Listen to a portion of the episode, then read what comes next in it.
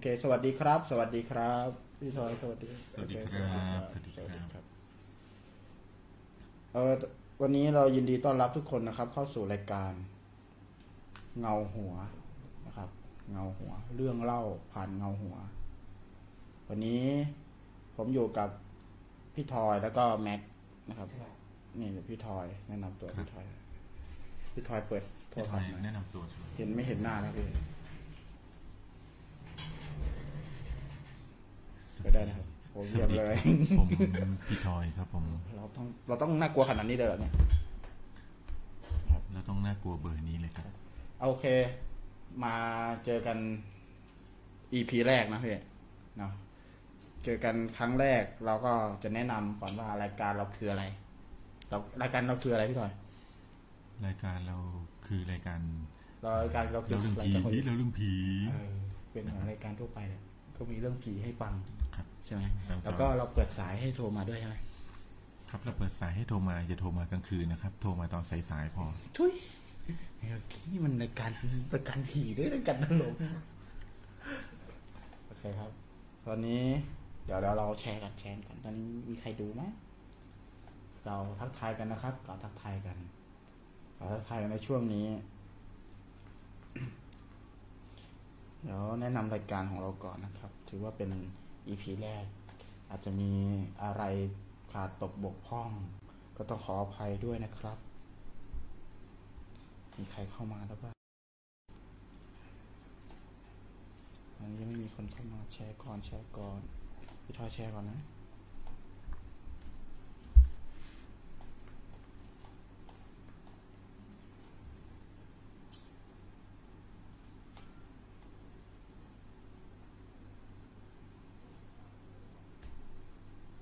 แชร์กันแชร์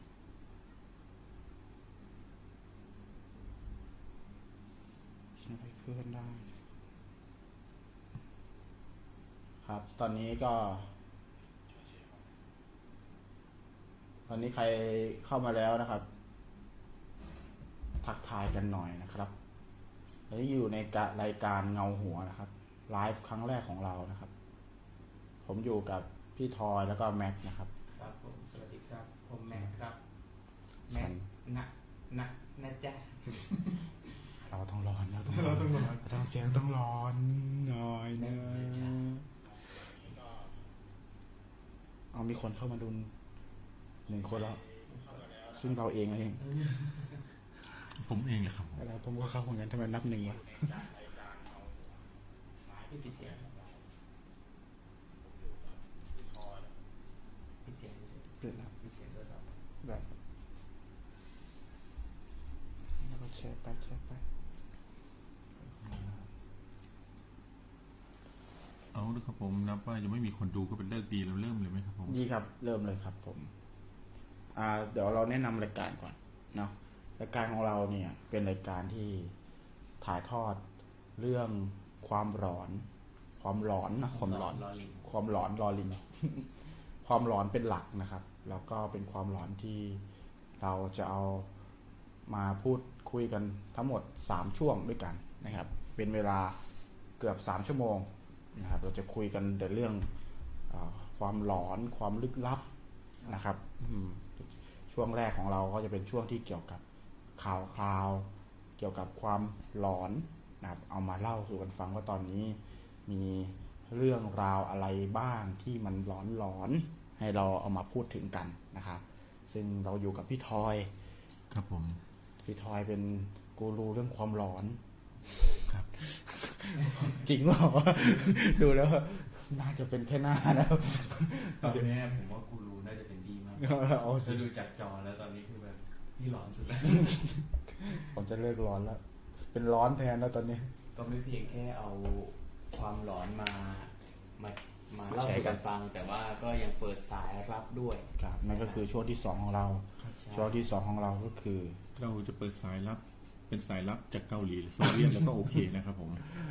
โอเคครับผม เยี่ยมเลยครับ เราจะเอาเรื่องร้อนจริงนะเนี่ย ก็ช่วงที่สองเราจะพบกับอะไรช่วงอะไรนะพี่ทอย ช่วงที่สองช่วงที่สองนะครับเป็นช่วงรับสายจากทางบ้านครับครัผบผมมเรื่องเล่าเงาหัวขาช่ครับก็ในในช่วงที่สองนี้ก็จะเปิดรับสายเนาะคือใครใครที่อยากจะมาร่วมสนุก กับเรา ในการร่วมแชร์ประสบการณ์ที่กับเราก็ได้ครับในครับช่วงที่สองนะฮะครับ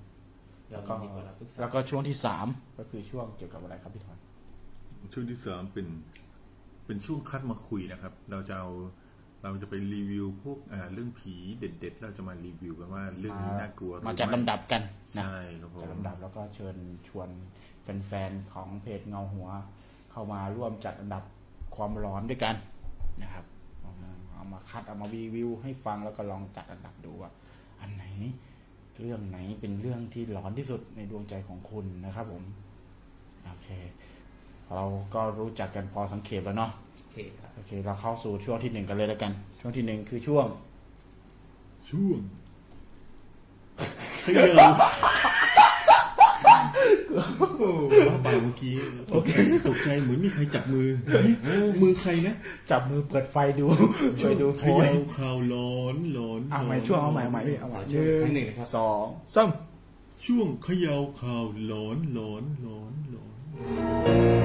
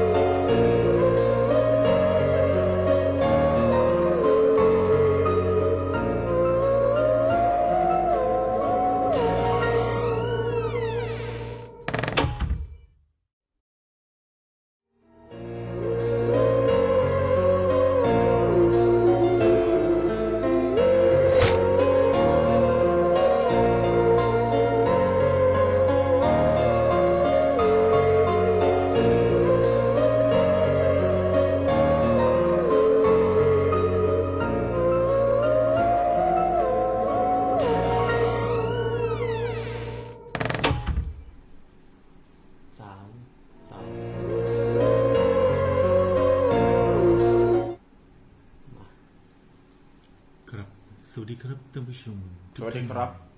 ครับผมเราเข้าสู่ช่วงช่วงแรกของรายการนะครับ ก็คือช่วงเขยาวเขย่าข่าวร้อนงอนงอนงอนงอนงอนงอนงอนงอนงอนงอนงอนจะเอ็กโคทำไมเนี่ยไม่เป็นไรสิอืมมันเรื่องตลมันเรื่องหลอนนะเนี่ยมีคนเข้ามากดหัวเราะเลยเฮ้ยกูจะทำเรื่องอะไรไม่ขึ้นเลยเลิกอย่างเรื่องฮาเขาๆร้อนแบบขำๆร้อนแบบขำก็ใครชอบก็กดแชร์ให้ด้วยนะครับ สำหรับช่องทางนี้เนาะครับโอเคสำหรับข่าวร้อนในช่วงนี้มีข่าวอะไรเด่นๆบ้างไหมพี่ทอยๆข่าวเด่นๆแล้วครับอ่าก็คงตอนนี้นะครับจริงข่าวเด่นๆ เนี่ยไม่มีไม่มีนะครับผมจริงๆของผมมี อันนี้เราเล่าเราเราคุยกันเรื่องแบบ ช่วงนี้ที่แบบมีเรื่องดัง ๆ ตอนนี้มีข่าวอะไรดังๆนะข่าวน้องชมพู่อ่าเออน้องชมพู่ข่าวน้องชมพู่ที่แบบมีหมอผี มีร่างทรงเยอะมากเลยครับที่เข้าไปมีส่วนร่วมกับคดีด้วย มีส่วนร่วมกับเหตุการณ์ด้วยนะครับซึ่งก็แฟนตาซีมากแฟนตาซีมากแล้วว่าแบบก็มีเรื่องเหลือเชื่อเยอะแยะเลย อย่างเช่นพวกฤาษีนะไปกวนน้ำมนต์เลยมีการฝันถึงเอยอะไรเงี้ยเยอะแยะมากเลยครับ เรื่องนี้ใครติดตามอยู่อะก็จะเห็นว่ามี หมอดูร่างทรงร่างหมอทรงผีเต็มไปหมดเลยนะครับใช่ไหมเกิดมาจากเกิดภาคมาจากนี่มันเหตุภาคเกิดที่ไหนมาเกิดที่ไหนพี่ดูไหมเหตุเกิดเหตุเกิดที่ไหนครับ จังหวัดอะไรนะสกลนครปะอืมหรืออุบลดูดอกอะอะไรสักอย่างนะครับนะครับ เรามีพระด้วย มีพระให้หวยด้วยนะครับ มีพระให้หวยแล้วก็เอ่อเหมือนกับว่ากรมศาสนาก็มีออกมาเตือนใช่ไหมออกมาเตือนว่าเอ่อพระเอ่ออย่าว่าเขาอยากแสดงอิทธิฤทธิ์อะไรอย่างนี้ใช่ไหมครับพี่ทอยพอรู้เรื่องนี้ไหมรู้เรื่องที่เขาห้ามให้พระไปแสดงอิทธิฤทธิ์อะไรแบบนี้ไหมอืมทำไมเขาถึงห้ามพี่ว่า อืม ก็น่าจะน่าจะเป็นเรื่องของการมอมเมาประชาชนหรือเปล่าครับ เราโอ้โหไม่เก๊กเสียงกันนะ เราคุยกันปกติแล้วนี่เขาผมว่าไม่มีใครกลัวเราแล้วแหละจังมันเอาเสียงปกติแล้วเอาเสียงปกติได้เอาเสียงปกติเอาเสียงปกติอ่าเพราะว่าดูแล้วไม่น่าจะมีใครกลัวเราแล้วนะนี่ดูปกติเสียงผมก็เป็นอย่างนี้อยู่แล้วนะอ๋คอรับโอเค เสียงเรามีอยู่แล้วครับผมครับผม ก็คือเรื่องของการแสดงอิทธิฤทธิ์เป็นเรื่องที่อาจจะผิดหลักไม่ใช่ศาสนากิจของสงฆ์ครับผมเออเออไม่ใช่ใช่กิจของสงฆ์ไม่ใช่กิจการของสงฆ์เออเป็นสงฆ์ไม่ได้ไม่ได้เนี่ยพี่ก็ดึงไปทางนั้นเออก็ไม่ใช่กิจของสงฆ์เออผมใช่ว่า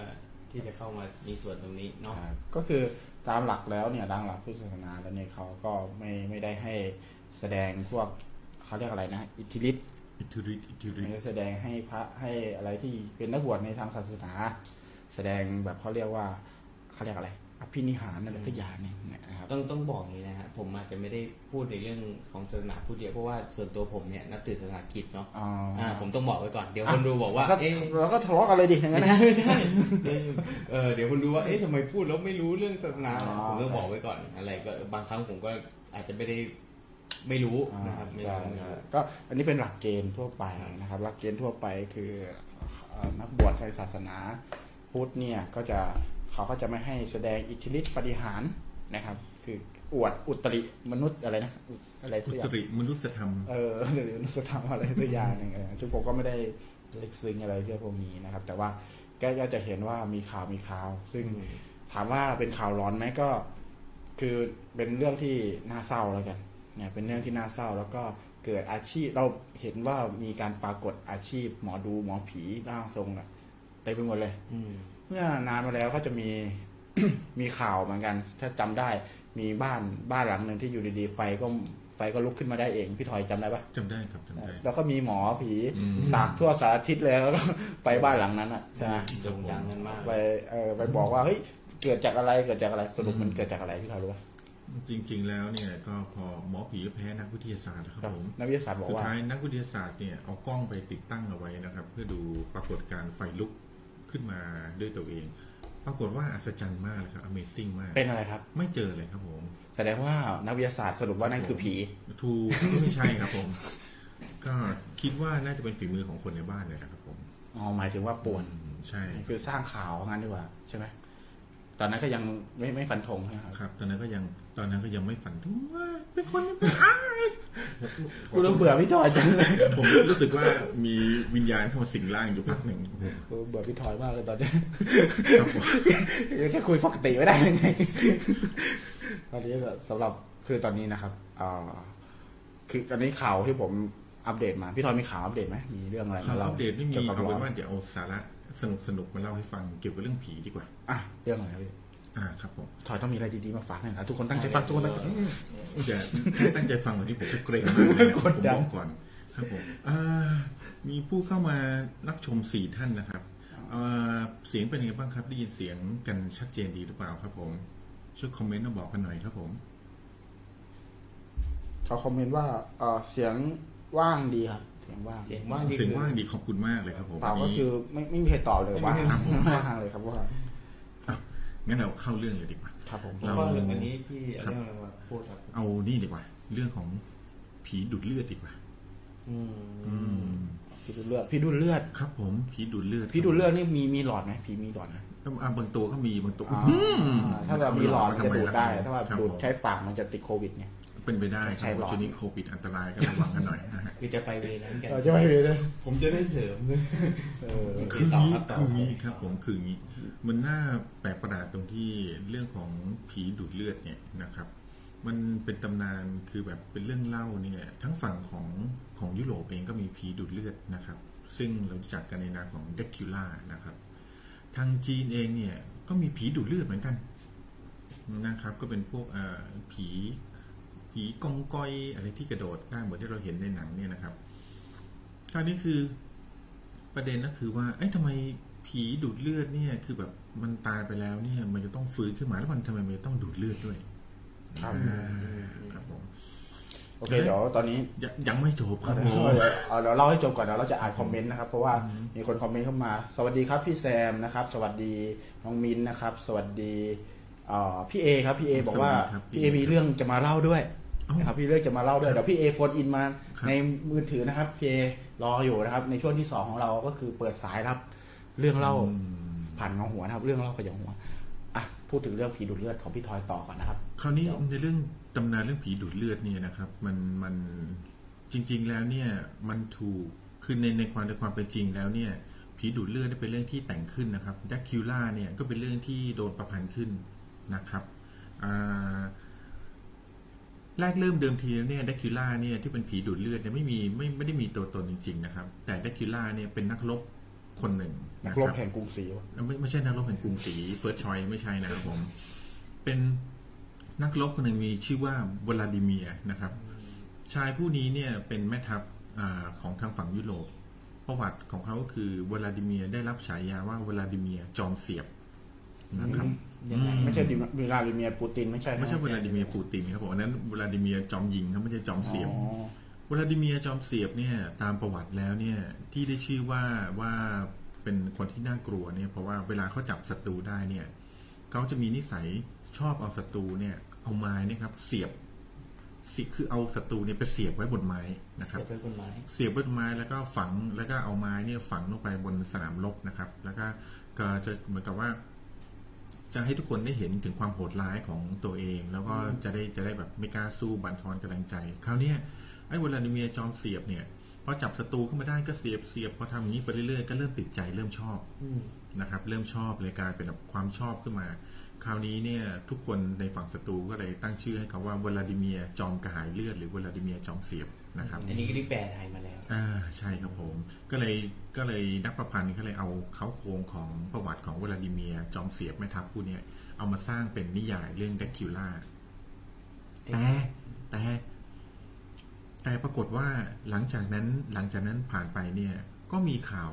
มีข่าวลือตามหมู่บ้านต่างๆ คือหมายถึงนี่หมายถึงในยุคปัจจุบันนี้แล้วนะครับ ก็มีข่าวลือว่าผีดูดเลือดมีจริง อืมอืมนะครับ อย่างในในยุโรปเนี่ย ก็มีอยู่หมู่บ้านหนึ่งนะครับจำชื่อหมู่บ้านเนี่ยไม่ได้นะครับ หมู่บ้านเนี้ยมีชายคนหนึ่งเขาก็เขาก็คือเขาจริง ๆ แล้วเนี่ยเขาตายไปตั้งนานแล้วแหละคือในหมู่บ้านก็รู้ว่าเขาตายแล้วนะครับ แต่แล้วอยู่มาวันหนึงเขาก็กลับมา อืม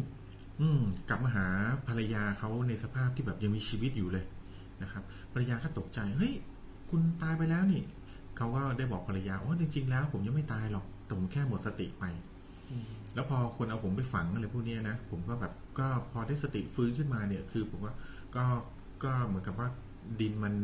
ไม่ได้ฝังลึกนะผมก็คานออกมาแค่นั้นเองนะครับ ก็ปรากฏว่าภรรยาก็เข้าใจว่าคือสามีเนี่ยคือโดนฝังโดยที่ประตูยังไม่ตายแล้วก็ฟื้นกลับมา แต่หลังจากนั้นเนี่ย ก็ได้มีความผิดปกติเกิดขึ้นนะครับ คือช่วงช่วงกลางวันเนี่ย สามีเนี่ยก็จะนอนอยู่บนเตียง ชอบนอนอยู่ในที่มืดโดยที่แบบไม่ออกไปข้างนอก แล้วก็ช่วงกลางคืนเนี่ยก็จะหายออกไป แล้วก็จะมีข่าวเช้าวันรุ่งขึ้นก็จะมีข่าวว่าสัตว์ในคอกอย่างเช่นวัวไก่ม้าหรือไงก็โดนดูดเลือดจนตายนะครับอยู่มาชาวบ้านก็เริ่มรู้สึกสงสัยว่ามันเกิดอะไรขึ้น ตั้งแต่ชายคนนี้กลับมาก็สัตว์ก็เริ่มตาย เริ่มล้มตายกันเยอะแยะนะครับ ก็เลยเฝ้าดูพฤติกรรม ก็ปรากฏว่า เฝ้าดูก็เห็นว่าคืนหนึ่งชายผู้นี้ก็ได้ออกมาจากบ้านนะครับ แล้วก็ตรงไปที่คอกม้านะครับ แล้วก็กระโดดเข้าไปกัดคอมาแล้วดูดเลือดอย่างแบบอย่างกระหายมากอะนะครับ คราวนี้ชาวบ้านก็เลยรู้ว่าเฮ้ยไอ้คนนี้มันมันมันแบบมันผิดปกติ คือมันมันไม่ใช่คนแล้ว คือคนเนี้ไม่ควรที่จะแบบว่ามาดูดเลือดม้าอะไรอย่างนี้ครับแล้วก็ไล่ไล่ตามไปนะครับ แล้วชายคนนี้คือไล่ตามไปจนพอตอนเช้าปั๊บก็ไปเจอว่าชายคนนี้กลับไปถึงบ้าน พอกลับไปอยู่ที่บ้านแล้ว ไปกลับไปอยู่ที่บ้านเนี่ยก็ตามตามรอยเลือดไปเนี่ยจนไปถึงบ้านของผู้หญิงคนเนี้ยที่สามีตายแล้วกลับมา ก็ปรากฏว่า ไปเจอชายผู้ชายคนเนี้ย นอนอยู่ในในห้องมืด อืมพอชาวบ้านก็ไปเห็นเนี่ยปุ๊บก็ปรากฏว่าชายที่นอนอยู่ในห้องมืดเนี่ยคือเป็นคนตายไปแล้วอืมคือเป็นคนตายไปแล้วนะครับ เป็นคนตายไปคือเป็นศพเหรอเป็นศพจริงๆแล้วก็เป็นที่ศพปากแล้วใช่ไหมเป็นสภาพเป็นศพแล้วก็ที่ปากเนี่ย ก็มีเลือดที่แบบว่าไหลนองออกมานะครับ คราวเนี้ยคือชาวบ้านก็รู้เลยไอ้นี่คือก็คือคนที่ออกไปดูดเลือดเมื่อคืนอ๋ออืมคือมีศพที่โดนดูดเลือด ครับเป็นศพจริงเหรอม้าที่โดนดูดเลือด หรือว่าสัตอ๋ว์อที่โดนดูดเลือดเนี่ยก็ฝีมือชายคนนี้นี่เองอ๋อก็เลยตัดสินใจเอาชายผู้นี้เนี่ย คือออกไปเอ็มมิลาเดเมียอะไรเงี้ยเหรออ่า คนนี้ไม่ใช่มาเลเมียคนนี้คืออีกอีกยุคละคือเป็นคนในยุคปัจจุบันเลยอ๋อก็เลยเอานายคนนี้เอาชายคนนี้ออกไปนะครับ แล้วก็จัดการโดยวิธีโบราณก็คือตัดหัวตัดหัวนะครับส่วนอาจารย์ ตัดหัวให้ขาด เพราะว่าเขาบอกวิธีที่จะฆ่าผีดูดเลือดได้เนี่ยต้องต้องตัดหัวให้ขาด อืม อืม ดังนั้นเนี่ยในคือในตอนนั้นเนี่ย ชาวยุโรปจะจะกลัวเรื่องของผีดูดเลือดเนี่ย กลัวพวกอ่าผีดูดเลือดเนี่ยมากนะครับ เพราะฉะนั้นเนี่ยเขาเลยมีเรื่องบอกเล่าว่าถ้ากลางคืน ถ้าช่วงกลางคืนเราอยู่ในบ้านแล้วเนี่ย ปรากฏว่ามีผีดูดเลือดอยู่ข้างนอกเนี่ย แล้วผีดูดเลือดเนี่ย จะพยายามเข้ามาในบ้านเราเนี่ย ถ้าเราไม่อนุญาตให้เข้ามาเนี่ยครับ ผีดูดเลือดจะทำอะไรเราไม่ได้อืมนะครับ แต่ถ้าเกิดว่าผีดูดเลือดเชื่อก็ฟัใช้งนะใช้วิธีสะกดจิตมันใช้วิธีสะกดจิตก็นอนสอนง่ายจริงๆพี่ควรครับผู้นี้ศึกษามาดีใช้คำว่าสะกดจิตฮะสะกดจิตจออีต่อจิตอ๋อะไรอสะกดอย่างนั้นตอนนี้ จะจะที่ผีดูดเลือดจะสะกดจิตให้เรารู้สึกแบบอะหลงอยู่ในอำนาจแล้วก็อะอนุญาตให้เข้าบ้านได้ ผีดูดเลือดที่จะเข้ามาเพื่อทำการดูดเลือดอะไรแบบนี้อืมชาวบ้านก็กลัวเรื่องนี้กันว่าก็เลยเอากระเทียมไปแขวนไว้ไว้นอกบ้านเท่านั้นนะครับเพราะว่าผีดูดเลือดไม่ชอบไม่ชอบกระเทียมทำไมถึงไม่ชอบกระเทียมไม่ชอบกระเทียมมีมีตำนานไหมว่าทำไมถึงไม่ชอบกระเทียม อืมเขาบอกว่ากระเทียมเนี่ยเป็นพืชที่มีกลิ่นฉุนอืมนะครับ แล้วก็บอกผีดูดเลือดพวกเนี้ยคือมันมันไม่ชอบกลิ่นอะไรที่เหม็น เหม็นอืมมากๆเหมือนกลิ่นกระเทียมกลิ่นอะไรแบบเนี้ยอืนะครับมเขาเลยอาศัยใช้กระเทียมพวกเนี้ยแขวนไว้ตามบ้านเพื่อขับไล่ผีดูดเลือดอืมครับอืมนั่นก็เลยเป็นที่มาของผีดูดเลือดของทางฝั่งยุโรปแล้วทางฝั่งจีนเองนี่ฟังจริงก็มีผีดูดเลือดเหมือนกันนะอืมอ๋อโอเค ฝั่งจีนมันยังไงก็มีเรื่องเรื่องคล้ายๆ กับของฝรั่งเลยฝั่งฝรั่งเลยคือลอกตายกันไปมาแล้วหรือว่าเป็นเรื่องแบบก็เป็นตำนานเหมือนกันที่น่าที่น่าประหลาดก็คือที่น่าประหลาดก็คือทั้งสองทั้งทั้งนี่น่าประหลาดยุเลยเป็นนี่น่าประหลาดที่น่าประหลาดคือเราทาแป้งแล้วตอนนี้อยากได้สปอนเซอร์เป็นแป้งมากเลยนะครับบอกเลยอืมคือถ้าฝั่งจีนก็มีเรื่องแบบนี้เหมือนกัน ลุงที่แบบว่าตายไปแล้ว แต่ฟื้นขึ้นมาแล้วจะเป็นผีดูดเลือดอะไรเงี้ยแต่ว่าน่าแปลกที่ว่าทั้งฝั่งจีนและยุโรปต่างก็มีเรื่องเล่าคล้ายๆกันนะครับยังไงครับฟังจีนมีเรื่องเล่าแบบไหนครับพี่อืม แบบนี้เลยไปใช้แก คือเป็นใช้เตรียมมาแกยุโรปครับอาจจะไม่ได้เขาคงคงไม่ได้ไปยุโรปคือเล่านะครับเรื่องเหมือนกันแต่เป็นภาษาจีนหรือเปล่าอืมอ๋ออันนี้ถ้าฝั่งของจีนก็มีเรื่องเล่ามาอย่างนี้ยคือขุดหลุมคือเขาขุดหลุมฝังศพของของบรรพชนขึ้นมา เวลาครับเขาทำทำอะไรนะเขาเรียกว่าอะไรนะแซยิดอ่าไม่อ่าไม่ไม่ใช่โว้ยไม่รู้รู้ไม่ใช่แสยิดโว้ยก็ไม่รู้เห็นพิธีกรรมจีนอันนี้ทางจีนอ๋อ เขาเอาเขาอย่างนี้ดีกว่าเขาอย่างนี้ดีกว่าเขาเหมือนกับว่าเวลาเวลาญาติถ้าญาติผู้ใหญ่รุ่นแรกๆเสียชีวิตไปเขาจะฝังไว้ในหลุมใช่ไหมฮะอ๋อแล้วพอญาติรุ่นฮวงจุ้ยหอะไรลังเงี้ยๆนะอ่าฮวงฮวงซุยซุยฮฮววงงซุซุยยฮวงแล้วซุพอยญาติรุ่นหลังๆตายเนี่ยเขาก็จะเหมือนกับฝังไว้ในหลุมเดียวกัน เพื่อแบบให้ให้เป็นที่สำหรับมามาเขาเรียกว่าอะไรเวลาเชนเม้งอะไรพวกนี้มาที่เดียวกัน แต่ปรากฏว่าพอเขา ไปเปิดหลุมเนี่ยเพื่อจะฝังศพใหม่เข้าไปเนี่ย แล้วเขาเอาโลงศพเก่าขึ้นมาดู เปิดโลงศพขึ้นมาปรากฏว่าศพบรรพบุรุษที่โดนฝังอยู่ยังอยู่ในสภาพที่แบบว่าเหมือนคนธรรมดาที่แบบมันแบบมัมมี่อะเหรออ่าเหมือนนอนเหมือนนอนหลับอยู่อืมผิวพรรณเต่งตึงอะไรอย่างเงี้ยแล้วปรากฏว่าคือแบบเขาคือสิ่งที่เขาค้นพบที่ทำให้เขากลัวก็คือบรรพบุรุษที่ตายไปแล้วเนี่ยคือยังมีเลือดอยู่ด้วย อ๋อเลือดเขาเหรอยังมีเลือดอยู่ในตัวด้วย ก็คือแบบอ๋อเลือดเหมือนเลือดยังไหลเวียนอยู่ในตัวเงี้ยเขาเลยสงสัยว่าเฮ้ยนี่เขาตายไปแบบเป็นสิบสิบปีแล้วทำไมทำไมยังมีเลือดแบบไหลเวียนอยู่ในตัวแต่อยู่ในสภาพตายนะอืมเขาก็เลยครับทางจีนก็เลยใช้วิธีเดียวกันทางจีนใช้วิธีที่แบบตอกเอาเหล็กแหลมเนี่ย คือแบบตอกเข้าไปที่หัวใจของของศพ แล้วก็พอตอกเหมือนที่หัวเป็นใจสะกดวิญญาณเนี่ยใช่ครับผม แล้วเขาเอาเหล็กแหลมเสียบไปที่หัวใจของของบรรพชนเนี่ย คือแบบเขาเมื่อก่อนเนี่ยคนจีนก็จะจะจะเชื่อว่าแบบหัวหน้าหมู่บ้านเนี่ย ก็จะมีอำนาจมากที่สุดอะไรแบบเนี้ยครับ ก็เลยสั่งให้เอาเอาเอาทำลาย คือพูดง่ายๆให้ทำลายศพซะอืมเพื่อป้องกันศพเนี่ย จะกลายเป็นแบบผีดูดเลือดขึ้นมาทำร้ายคนในหมู่บ้านฮะอืม แล้วก็พอเหล็กตอกเข้าไปก็เลือดก็พุ่งออกมาอย่างเงี้ยซึ่งมันจริง ๆ แล้วมันเป็นไปไม่ได้เพราะคนมันตายไปหลายสิบปีแล้วอ๋อมันจะมีเลือดแบบไหลเวียนอยู่อย่างนี้ได้ยังไง ครับก็เลยเป็นเป็นเรื่องเป็นเล่าเรื่องกำเนิดของมแดกคูล่าคือผีดูดเลือดใช่ครับผีของดูดจีเลือนดใช่เฮ้ยใช่ผีดูดเลือดที่ของจีนเหมือนผีดิบปะก็คล้ายๆผีดิบฮะที่มันกระโดดอะอืมก็ไงก็ไงแล้วก็มีพยันติดอย่างเงี้ยอะใช่ใช่แต่จริงๆจริง ๆ แล้วการกระโดดของผีกองกอยอะไรตอนนั้น คืออาชีพจริงๆคือในในจีนเมื่อก่อนจะมีอาชีพคนส่งศพคนส่งศพอืมเหมือนเหมือนสับเปลืออะไรเงี้ยใช่เหมือนสับเปลืพวอกแต่ทำแต่ทำพิธีโดยนักพจน์ นะครับอ๋อเวลาเราย้ายศพจากเนื่องจากประเทศจีนมันมันกว้างขวางมากแล้วเมื่อก่อนในอดีตมันเดินทางลำบากอืมแล้วพอไปตายไกลบ้านอย่างเงี้ยอืมการที่จะเอาศพกลับมาฝังที่บ้านอย่างเงี้ยครับมันก็เลยเป็นเรื่องที่ลำบากมากอืมก็เลยมีอาชีพนักพจน์เนี่ยมีอาชีพส่งศพกำเนิดคือเกิดขึ้นมาในสังคมจีนยุคนั้นก็คือสั่นกระดิ่งเหมือนหนังเลยใช่ปะอืมสั่นกระดิ่งแล้วให้ศพกระโดดเงี้ยเหรอใช่เป็นไปได้เหรอพี่จริง ๆ แล้วเนี่ยเราที่เราเห็นในหนังนะครับ ว่าเป็นการสั่นกระดิ่งแล้วศพกระโดด แต่จริง ๆ แล้วเนี่ยสั่นกระดิ่งแล้วศพกระโดดเออเจ๋งมันะนจะฟ้องจองว่าสั่นกระดิ่งและศพกระโดดเออแต่จริง ๆ ในความเป็นจริงแล้วเนี่ย คือพิธีกรรมเนี่ยมีจริงนะครับ จริงป่ะมีพิธีกรรมนี้มีจริงฮะเอ้ยแต่ผมว่าเคยเห็นที่อินโดหรือมาเลแล้วที่อย่างที่ที่มันคือเอาศพอะเดินอะ แต่อ่าคืออันคือคนนั้นอันนั้นเรียกเป็นคนพยุงไปนะ อันนั้นเรียกศพเดินครับ อันนั้นเรียกศพเดินคือพาศพเดินกลับบ้านไปอ่าเพื่อกลับไปถึงบ้านอย่างเงี้ยฮะอ่าแต่ของจีนเนี่ยจะเห็นเราจะเห็นว่าเวลาคนตายก็จะจับใส่ชุด แล้วมีแขนหลวมๆใช่ไหมฮะอืมจริง ๆ แล้วเนี่ยแขนหลวมๆของเขาเนี่ยมันมีเอาไว้เพื่อสอดท่อนไม้ไผ่เขาจะเอาศพเนี่ยเรียงอ๋อเอาศพยื่นมือไปข้างหน้าแล้วก็เรียงกันประมาณสี่ห้าศอ๋พอที่ใช่ทำไหมแบบนี้จริงๆแล้วอ่าคือ เอาไม้ไผ่เสียบเข้าไปอืมเอาลำไม้ไผ่เสียบเข้าไปคือเขาไม่ได้เป็นผีที่ถูอยู่กดีๆมาจทำแบบริงนี้ๆเขาไม่เขาอ๋อจริงๆเขากระโดดเหมือนกันแต่คือ พอลำไม้ไผ่เสียบเข้าไปสองข้างในมือสองข้างแล้วเนี่ยก็จะเป็นเหมือนคานหาบข้างหลังก็จะมีคนหาบอยู่อ๋อครับข้างหน้าก็จะมีคนหาบแล้วก็พอหาบไปอย่างเงี้ยลักษณะพอหาบไปอย่างงี้ศมันพก็ก็จะมันเหมืก็อนกเด้งระโดดมันก็เด้งอ่าครับอ๋อคราวนี้พอถึงกลางคืนเนี่ย ชาวบ้านที่แบบก็เลยแบบตื่นขึ้นมาดูเห็นโทรเสียงกระดิ่งเนี่ยเขาว่าอ๋อมีการมีขบวนส่งศพนั่นเองอ๋อ นะครับก็เลยเป็นที่มาของของคือให้รู้ว่ากะโดดะไรแบบนี้คือให้รู้ว่ามีขบวนอืมไม่ใช่ว่าสั่นแล้ว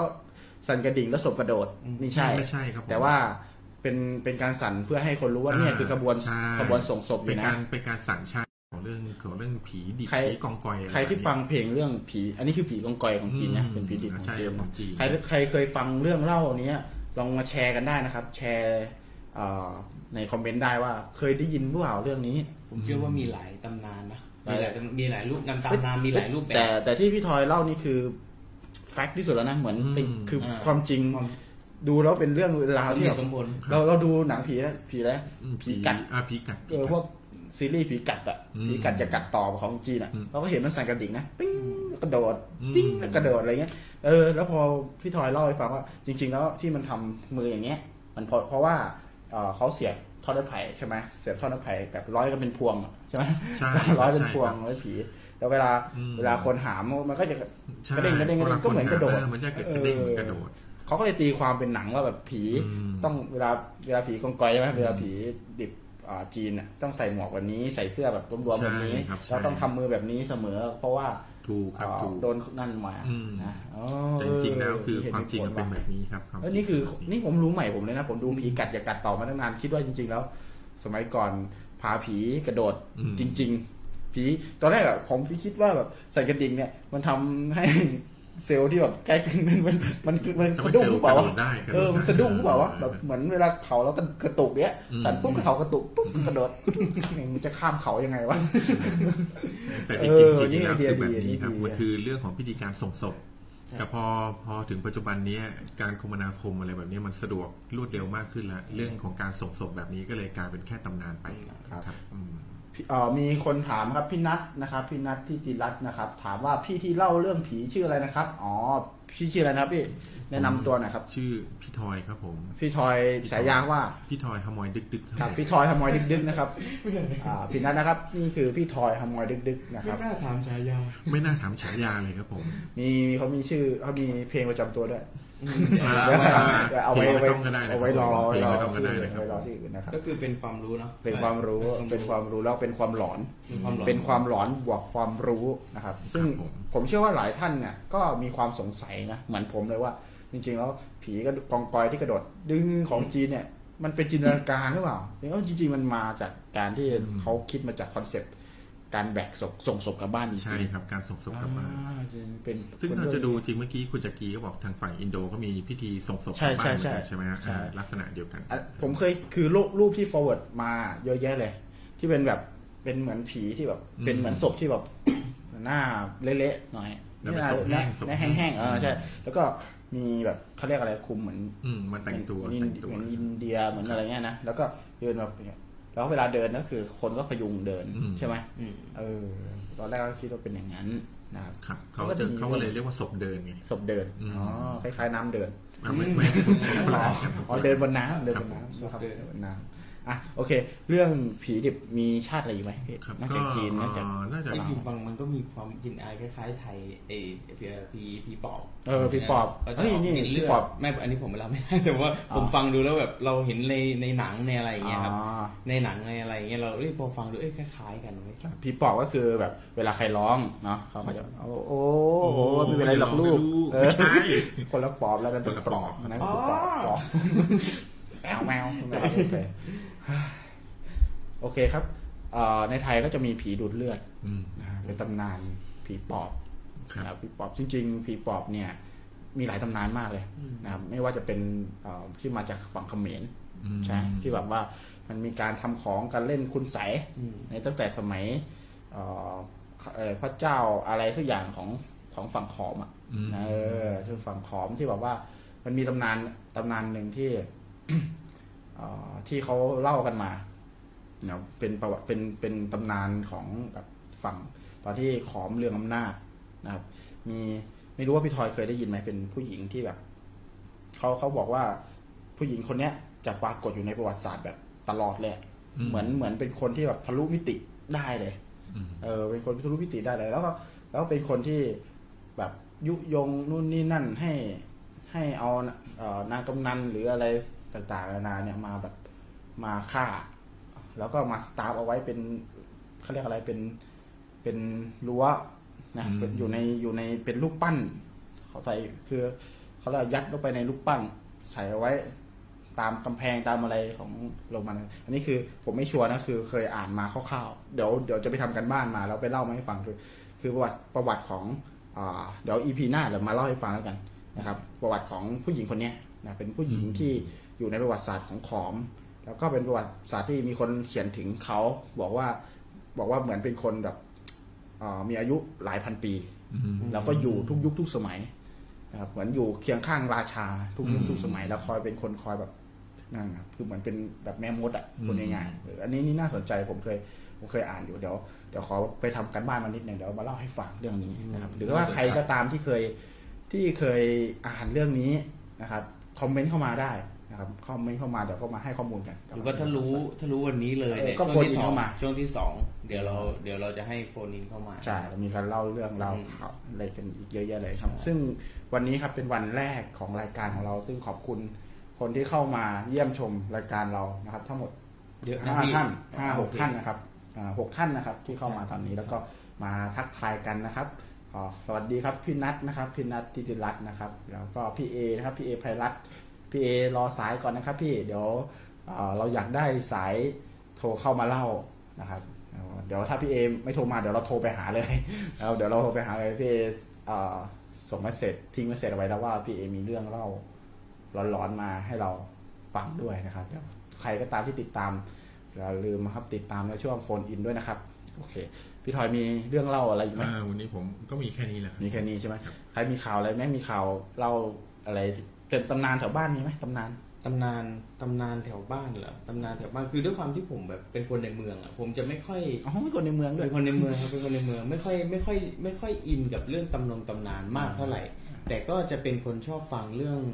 เรื่องเรื่องผีอะนะอ่าโอเค เดี๋ยวเราเข้า concept ก่อนคือ concept ของของ EP แรกของเราคือครั้งแรกครับนะครับครั้งแรกที่เราเจอผี หรือครั้งแรกที่เราได้ยินเรื่องผีอ่าของ EP นี้เนาะเออ เราได้ยินที่เพื่อนเล่าก็ได้นะครับ เพื่อนเล่าก็ได้ หรือใครเล่าก็ได้หรือเกิดมาปุ๊บแบบไม่เคยเชื่อเรื่องผีเลยอยู่ดีๆมานั่งฟังผีเป็นกิจจาลักษณะอืมเรื่องนั้นคือเรื่องอะไร โฟนอินกันเข้ามาแชร์ ว่าครั้งแรกที่คุณเคยได้ยินเรื่องผี แล้วแบบคุณกลัวคุณรู้สึกกลัวคุณรู้สึกหลอนจริง ๆอะคือเรื่องไหน เอามาแชร์กันนะครับเดี๋ยววันนี้ก็จะมาถามพี่ทอยกับน้องแม็กเหมือนกัน ว่าเรื่องไหนที่เคยได้ยินมา เพื่อนเล่าหรืออะไรก็ได้ ที่แบบเจอครั้งแรกเลยที่แบบแม็กมีไหมมีไหมก็ก็มีครับก็มีคือ คือตอนเด็กนะครับ ตอนเด็กน่าจะอยู่ประมาณสักมัธมัธยม เออประถมดีกว่าเพราะว่ามัธยมอะโตรู้สึกว่าโตแล้วประถมจำได้เลยว่าได้นอนแยกห้องครั้งแรกอืมเพราะครั้งแรกคือไม่ได้โดนบังคับนะครับ คือ คืออยากจะนอนแยกห้องกับพี่ชาย เพราะว่ารู้สึกว่าเฮ้ยเราก็เราก็รู้ว่าเขาคิดว่าเราโตแล้วอะเรามีห้องว่างห้องหนึ่งเราก็อยากนอนแยกห้อง แต่พอนอนแยกห้องปุ๊บคืนแรก มันก็รู้สึกวิววิวๆเนาะการนอนแยกห้องครั้งแรกอะไปนอนบนบนภูเขาปะวะใช่ มันก็จะวิววิวลมพัดเย็นไม่ใช่ ก็ก็จะรู้สึกวิววิวเออเรานอนไปปุ๊บพอหุ่มผ้าห่มอะเราก็จะไม่ได้ห่มหมดหรอก พอปุ๊บแล้วมันพอปิดไฟปุ๊บมันรู้สึกว่า จินตนาการมันพลั่งพรูอือ่ามมันพลั่งพรูว่าแบบนี่คือเป็นครั้งแรกเลยที่คิดถึงเรื่องผีเลยใช่ไหมใช่เป็นครั้งแรกเลยคือ มันพรังพรูว่า เอ๊ะไอ้ไอ้ไอ้มุมนั้นมันจะมีอะไรเกิดขึ้น แน่นอนแหละคนไทยอะคือไม่ว่าจะเชื่อหรือไม่เชื่อเรื่องผีโตมาก็จะได้ดูหนังผีอืมตั้งแต่เด็กอะไรเงี้ยครับมันก็จะเห็น แล้วก็มันจะคือเกิดความทรงจำในหัวว่าแบบเออ มันจะเกิดขึ้นอย่างนี้นะเหตุการณ์เกิดขึ้นอย่างนี้ยอะคืนนั้นก็คือได้นอน แล้วรู้สึกว่าแบบ พอนอนไปปุ๊บขอคุมโปงขอขอคุมโปงดีกว่า รู้สึกไม่ค่อยสบายใจเลยเออือมพอคุมโปงปุ๊บเรารู้สึกสงสัยพอดีประตูไม่ได้ปิด เรารู้สึกสงสัย เอ๊ะ เราเราอยากจะลองดูซิว่ามันมันจะมีหรือเปล่าอะไรเงี้ย คือแต่ไม่ได้มันเป็นมันไม่ใช่ฟีลอารมณ์ที่ท้าทายขนาดนั้น แต่ว่าเป็นฟีลอารมณ์ที่สงสัยอืมอ่า ลองมองดูซิพอมองไปปุ๊บเราเห็นเงาอะชะโงกหน้าออกมาเพื่อดูเราอะ อืม คือแว็บแรกอะตอนแรกคนลุกหมาเลยคนลุกเลยจริงปะวะอะไรเงี้ยอืมใช่ไหมคือคือณตอนเด็กอะคือตอนแรกขนลุกก่อนเพราะว่าแบบ คือเราไม่ได้เชื่อ แต่เรารู้สึกว่าเรากลัวบรรยากาศมันได้บรรยากาศมันได้เออบรรยากาศมันเพได้ราะเราไม่ได้ปิดประตูไงครับ ครับอ่าปุ๊บปุ๊บเห็นปุ๊บโอเค ก็ตกใจขนลุกแล้วก็ถ้าตั้งสมาธิสักแป๊บหนึ่งอะอืมแล้วก็ลองอีกครั้งหนึ่งก็ยังเห็นทีนี้เป็นเห็นเป็นเป็นคุณยายและยิ้ม คุณยายยิ้มด้วยเห็นคุณยายเห็นฟันด้วยเหรอคือเห็นหน้าเหี่ยวเหี่ยวเห็นหน้าและด้วยมใช่ หลังจากนั้นภาพตัด คือคุมโปสงลบแล้วไม่ได้สลบอ๋อคือก็คือคือคุมโปงแล้วแบบ คือหลับให้ไปเลยตัวเองหลับไปเลย หลับไปเลยแล้วแบบอ๋ออันนั้นอะ ถามว่าหลังจากนั้นเห็นแล้วเชื่อไหมคือก็ยังไม่เชื่อ เพราะว่า เพราะหลังจากนั้นเมื่อโตมา ผมก็พยายามที่จะทำแบบเนี้ยแต่ก็ไม่เห็นมคือพยายามเพ่งพยายามดูอยู่คนเดียว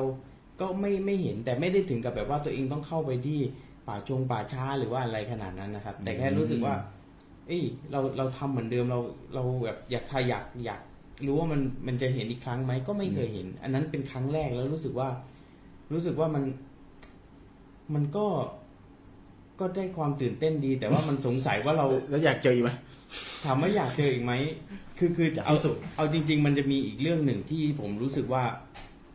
ผมไม่เข้าใจอะ ที่เขาว่าผีอำเนี่ยเออแต่ผมเดี๋ยวเดี๋ยวเก็บไว้เล่าเดี๋ยวไว้ไว้ใช่ ตอนอ่า EP ที่พูดถึงเรื่องผีอ่ำใช่เรามีแน่นอน ผมบอกเลยว่าผมไม่ค่อยไม่ค่อยอันนี้คือประสบการณ์ในการพบเจอเรื่องผีครั้งแรก คุณไม่ต้องเจอเองก็ได้ อาจจะเจอเพราะว่าฟังมาอ่านมาหรืออะไรมาแล้วรู้สึกว่ากลัวครั้งแรกคือคือเรื่องอะไร หรือเรื่องจากเพื่อนอะไรเงี้ยอันนี้แม็กคือไปเจอเองเลยใช่ไหม จะเจอเองตอนสัมผัสแล้วคิดเองเลยใช่ไหมตอนใช่นั้นแต่คือบอกเลยว่าไม่ไม่คิดว่ามันเป็นผี แต่แค่ว่าคิดว่าเราคิดไปเอเห็นงเป็นคนแก่ยิ้มขนาดนั้นนะใช่คือคือเราออเราด้วยความที่มันคิดบวกดีกว่าใช่ใช่แต่แต่ผมเชื่อว่าหลายคนก็คงคิดว่ามันเป็นผีนั่นแหละ แต่ผมเออแต่ผมก็ยังยังยังไม่อาจตีจะเป็นอ่าอาจจะเป็นโกสใช่ไหม อาจจะไม่ใช่ผีเราอาจจะสร้างภาพไปเองก็ได้เอออะไรเงี้ย จินตนาการเก่งอะไรเงี้ยแต่ยิ้มสักขนาดนั้นจะสร้าง ไม่ผมมึงผมคิดบวกว่ะมึงคิดบวกว่าแบบว่าได้เหี่ยวๆยิ้มอย่างเงี้ยใช่อ๋อไม่ใช่ผีใช่ใช่เออดีว่ะดีว่ะเออไอเดียดีไอเดียดี ไม่ใช่ไอเดียไอเดียในการหลบเลี่ยงความผีอ่าอ่าอ่าใช่ใช่อ่าเป็นเป็นไอเดียได้เป็นไอเดียเป็นไอเดียในการหลบเลี่ยง คือถ้าคุณกลัวผีแล้วมันเจอแบบจังๆนะเอาไปใช้ได้อืม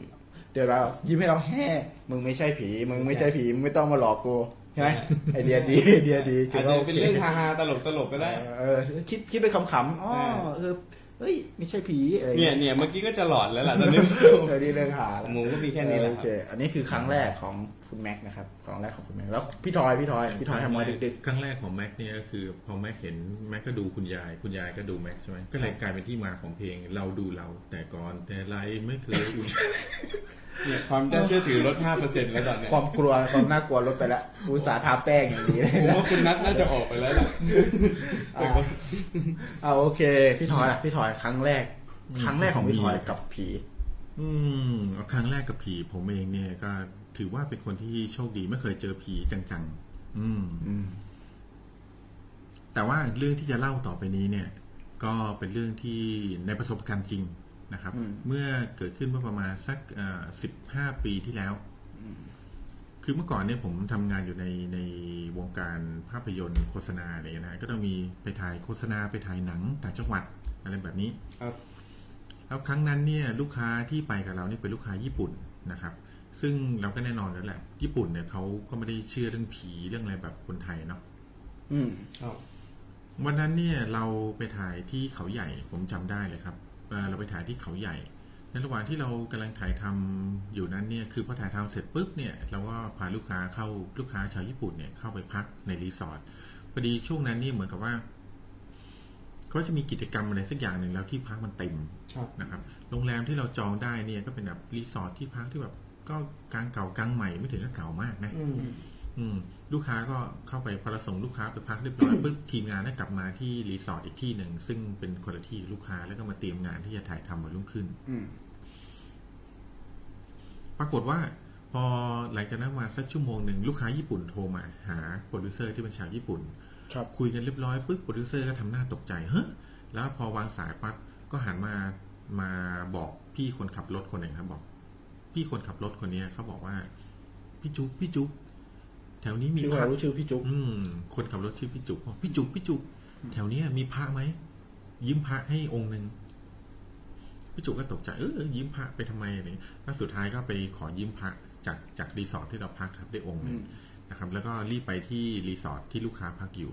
ก็เห็นลูกค้าเนี่ยครับก็พอเราไปถึงรีสอร์ทป้าก็โทรบอกลูกค้าว่าอะเนี่ยอะมาถึงหน้ารีสอร์ทแล้วเราก็เห็นลูกค้าเปิดประตูเดินออกมาแบบไม่กลัวอะไรแล้วก็เดินมาอย่างปกติ เดินมาแล้วทักทายเป็นภาษาญี่ปุ่นกับกับหัวหน้าเรา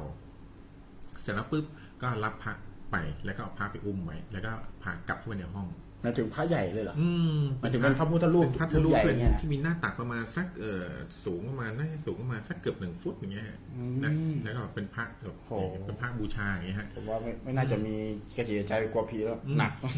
หนักเลยหนักปรากฏว่าครับเขาเข้าไปก็พอเขากลับไปปุ๊บพวกเราก็ยังไม่กล้ากลับเพราะไม่รู้เกิดอะไรขึ้นเขาก็ไม่ยอมเล่าอะไรให้เราฟังเลยเราก็ตัดสินใจว่าอะเอาไงเอากันวะแล้วก็รออยู่แถวนั้นแหละ แล้วก็นั่งรออยู่ในรถอืม ปรากฏว่าถ้าแทงหวยถูกก็ดี อย่างนี้ยนะครับแม่นจริง คือปรากฏว่าหลังจากนั้นประมาณสักครึ่งชั่วโมงลูกค้าก็โทรมาอีกบอกว่าเนี่ยช่วยมารับที่รีสอร์ทหน่อยได้ไหมที่เนี่ยอยู่ไม่ได้แล้วไม่อยากอยู่ อืมเราก็บอกว่าเรายังไม่ได้ไปไหนเลยเราอยู่หน้ารีสอร์ทเนี่ย ออกมาเลย ก็จะได้ออกปรากฏว่าคราวนี้ลูกค้าออกมานะครับ แล้วก็อุ้มพระมาแล้วตัวสั่นเลยนะพอมาถึงปุ๊บแล้วก็ถามว่าเกิดอะไรขึ้น เกิดอะไรขึ้นกันแน่บอกมาหน่อยว่าทำไมต้องเอาให้เอาพระมาเกิดอะไรเขาบอกว่า ตอนที่เขาจะนอนเขาบอกตอนที่เขาคือแบบอาบน้ำแล้วก็นอนแล้วเนี่ย ปรากฏว่าพอเขานอนไปแล้วปุ๊บเขาก็พอหลับตาปุ๊บเริ่มหลับแล้วเนี่ยเขาก็ได้ยินเสียงเด็กวิ่งเล่นในห้องนะครับ ก็เป็นเสียงเด็กวิ่งเล่นแบบอยู่ปลายเตียงเลย เด็กวิ่งเล่นตื้อๆก็มีเสียงมีเสียงเด็กเสียงอะไรพวกเนี้ยเขาก็แบบแบบทีแรกเขาก็ไม่ได้คิดมากเพราะคิดว่าเป็นห้องข้างๆโอ้อืม คราวนี้ปรากฏว่าพอได้ยินเสียงเด็กวิ่งเล่น มันก็ก็ เริ่มหนักคือคือแทนที่วิ่งที่พื้นคราวนี้มาวิ่งบนเตียงแหละอืมเด็กก็ขึ้นมาวิ่งบนเตียงมากระโดดบนเตียงเหมือนกับเวลาจับไม่ได้โดนตัวเขานะเรารู้สึกว่าเราเรานอนบนเตียงเนี่ยแล้วถ้ามีคนมากระโดดบนเตียงอย่างเงี้ยมีหมอเราจะรู้สึกถลอกอีกว่าเราจะรู้สึกว่าเตียงมันไหวใช่ไหมเตียงมันจะดึงดึงๆเนี่ยเหมือนมีคนมาอยู่บนเตียงเราจะรู้สึกได้ คราวนี้นั่นแหละเป็นครั้งแรกที่เขาโทรไปหาเราเพื่อเอาพักอืม อืม แต่เขาก็ไม่ได้บอกอะไรเราเพราะเขาคิดว่า ก็ถ้าแบบไม่มารบกวนมาแค่นี้คงไม่เป็นไรมั้ง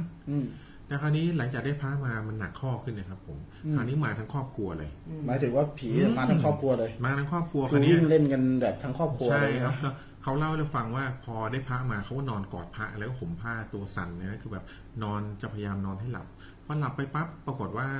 คือพอเคลิ้มๆจะหลับเนี่ย ที่กำแพงเหมือนมีคนเหมือนมีคนเคาะที่หัวที่ที่ด้านที่หัวชนกับกำแพงนะฮะเขาเคาะกึ่งกึ่งกึ่งเคาะเหมือนเคาะตึงตึงๆเงี้ย แล้วเขาเอ๊ะคือแบบเคาะเขาทำแบบใจกล้าขึ้นมาดู ปรากฏว่ามันไม่ใช่เคาะฮะอืมคือไอ้เสียงตึงตึงตึงที่เราเห็นคือเป็นเสียงเท้าคนนะครับ ย่ำอยู่บนย่ำอยู่บนไอ้เพดานตรงหัวเขาอะโอ้โห ย่ำอยู่บนเพดานตรงหัวเขาอะเดินแบบเดินไต่อยู่บนหัวเขาไต่อยู่บนเพดานบนหัวเงี้ยแล้วก็เดินดึงดึงดึงดึงขึ้นไปเงี้ยแล้วก็ไต่ขึ้นไปถึงกำแพงข้างบนที่เป็นเพดานอะหมายถึงว่าเดินบนกำแพงอ่าโอ้ยขนลุกเลย เดินบนกำแพงอย่างเงี้ยคือเดินแบบเดินบนกำแพงเดินแบบปึ๊บตึ๊บเดินบเนี่นยเหรอกำแพงขึ้นครับ แล้วก็ไต่ขึ้นไปบนเพดานปึ๊บปึ๊บพอไต่พอไต่ไปกลางเพดานปั๊บเนี่ยหัวเขาห้อยลงมา เพราะไอ้ตรงที่หัวห้อยคือเห็นเป็นคนเลยเหรอเห็นเป็นตัวเลยใช่ไหมใช่ฮะเห็นเป็นคนเลยโอ้แล้วตาเขาเนี่ยก็คือตาที่แบบตาของผีก็สบตาเขาพอดีเงี้ยเขาเลยรู้สึกว่าตอนนั้นคือมันทนไม่ไหวแล้วโอ้ยอืมสุดยอดเลยเหรอเขาเลยแบบอันนี้คือทั้งครอบครัวเลยใช่ไหมคืออาผีผีครอบคผีรัวเนี่ยเลยมาอยู่ใช่ไหมนั้นเลยฮะปีนเดินขึ้นกำแพใช่งแบบปีนแบบโอ้อโหยู่บนยังกำแบบแพงอะไรเงี้ยไปเดอร์แมนอะไรเงี้ยใช่ยิ่งกโอ้ว่าโหไปดูเดอร์แมนนึกภาพดิโคตรร้อนเลยก็ลองนึกภาพคุณนอนอยู่แล้วลืมตาปรากฏว่าบนหัวคุณมีเท้าคนห้อยเหยียบอยู่บนเพดานนี่แล้วก็ห้อยหัวลงมาจำได้แล้วก็ตาเขาก็มองตาคุณอย่างเงี้ยโอ้ปรากฏว่าเขาก็ตกใจมากครับ แล้วก็แบบคือเขาช็อกจนแบบทำอะไรไม่ถูกอะเขาว่าแบบตัดสินใจแบบกอดพระเอาไว้นะอ๋อแล้วก็กลิ้งตัวลงมาแล้วก็เปิดไฟอันนี้คือพอเปิดไฟปั๊บผีหายคือหมดกลิ้งตัวกลิ้งตัวหลบ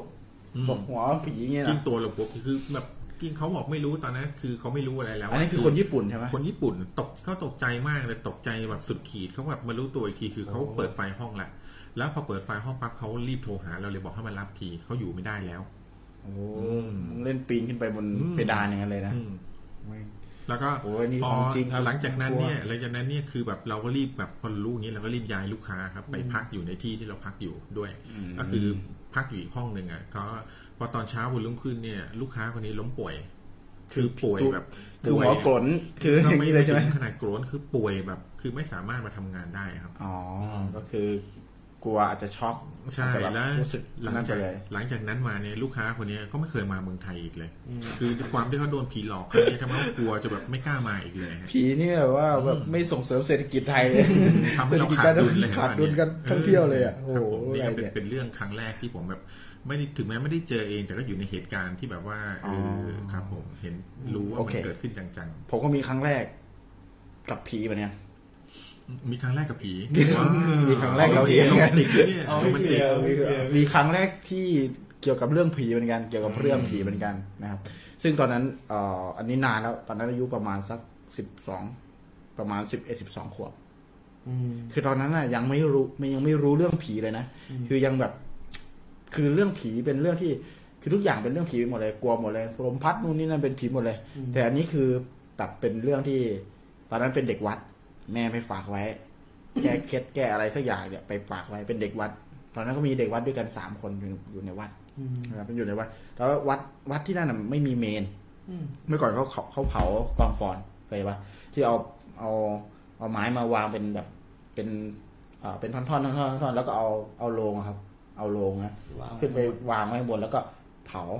แล้วก็เผาไหม้ไปกับโลงอะไรเงี้ยแล้วเราเป็นเด็กวัด ประเด็นคือเราตอนเป็นเด็กวัดเนี่ย จะต้องตอนคืนดึกๆอะจะต้องไปเขี่ยศพขึ้นกองฟอนทำไมต้องคือเอาลองคิดดูนะไม้ที่แบบเผาอะแล้วก็เอาศพตั้งไว้อะโรงไม้อะ มันจะไหม้ก่อน อืมแล้วศพอะ จะจะไหม้ทีหลังพอไหม้ทีหลังเกิดอะไรขึ้น คือศพอะจะกิ้งลงจากกองฟอนอืมนึกออกปะกิ้งลงมา ซึ่งเป็นหน้าที่ของพระ แล้วก็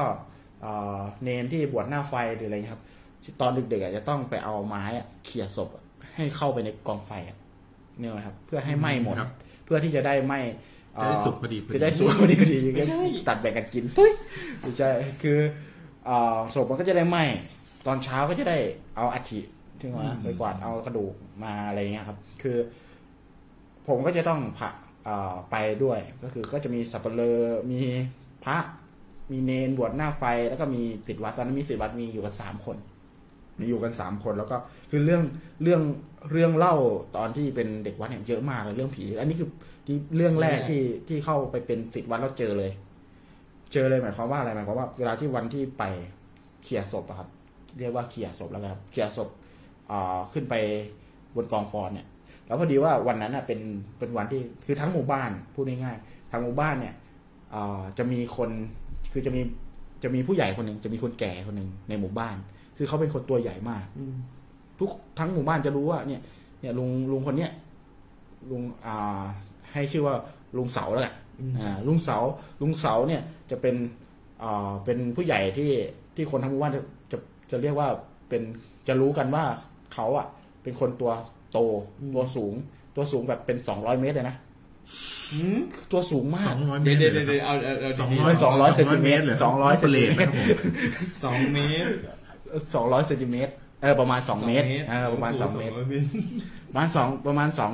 สองเมตร คือสูงมากสูงใหญ่แล้วเท้าจะใหญ่มาก ตัวจะใหญ่ขาจะใหญ่แขนจะใหญ่คือโครงร่างจะใหญ่มากสูงใหญ่ คือคนทั้งหมู่บ้านจะรู้ว่าคุณลุงคนเนี้ยแบบแบบเป็นตัวสูงใหญ่แล้วพอดีว่าศพนั้นเป็นศพคุณลุงเป็นศพคุณลุงแล้วตัวใหญ่มากแล้วก็จะไม่นานเนี่ยหรอกไหมเราก็ต้องไปเขี่ยแล้วเขี่ยอีกอะ เพราะว่าแบบท่านแบบตัวใหญ่อะสูงใหญ่ แล้วแบบเราก็ไปเขี่ยเขา เขาก็กิ่งเขาก็กิ้งลงมา กิ้งมาก็เขี่ยผ่านไปสองชั่วโมงกลับไปก็กิ้งลงมาใหม่ แล้วก็เอาไม้คือมันจะเป็นไม้แบบไม้ไผ่อะไม้ไผ่สดนะครับ เพราะว่าถ้าไม้ไม้ไผ่แห้งมันจะติดไฟ เราไม้ไผ่สดซึ่งซึ่งยาวยาวมากๆอะเราไม่กล้าเข้าไปใกล้อะคือก็ก็ต้องถือกันอะแล้วก็กิ้งเสียเข้าไปอ้าเสียเข้าไปแล้วก็แบบ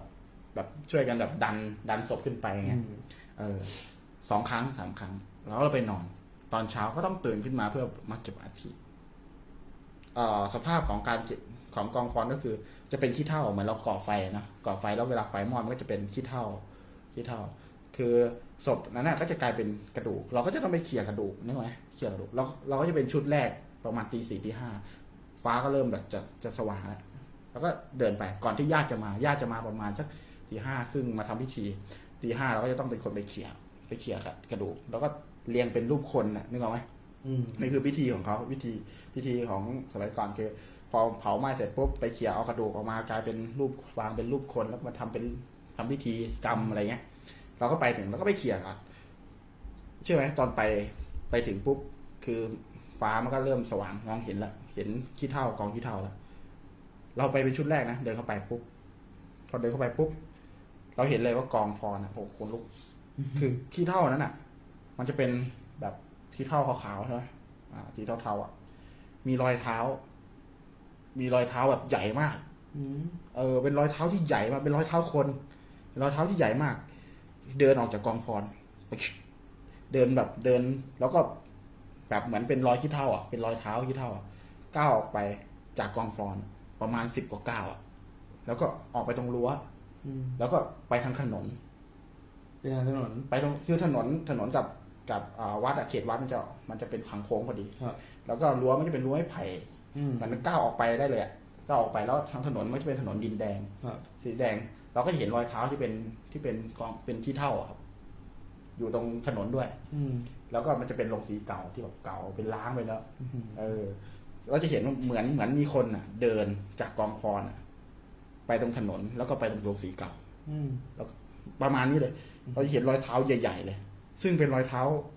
ซึ่งเราอนุมานว่าเป็นรอยเท้าของของของคุณลุงนี่แหละ เพราะไม่มีใครรอยเท้าใหญ่ขนาดนี้อยู่แล้ว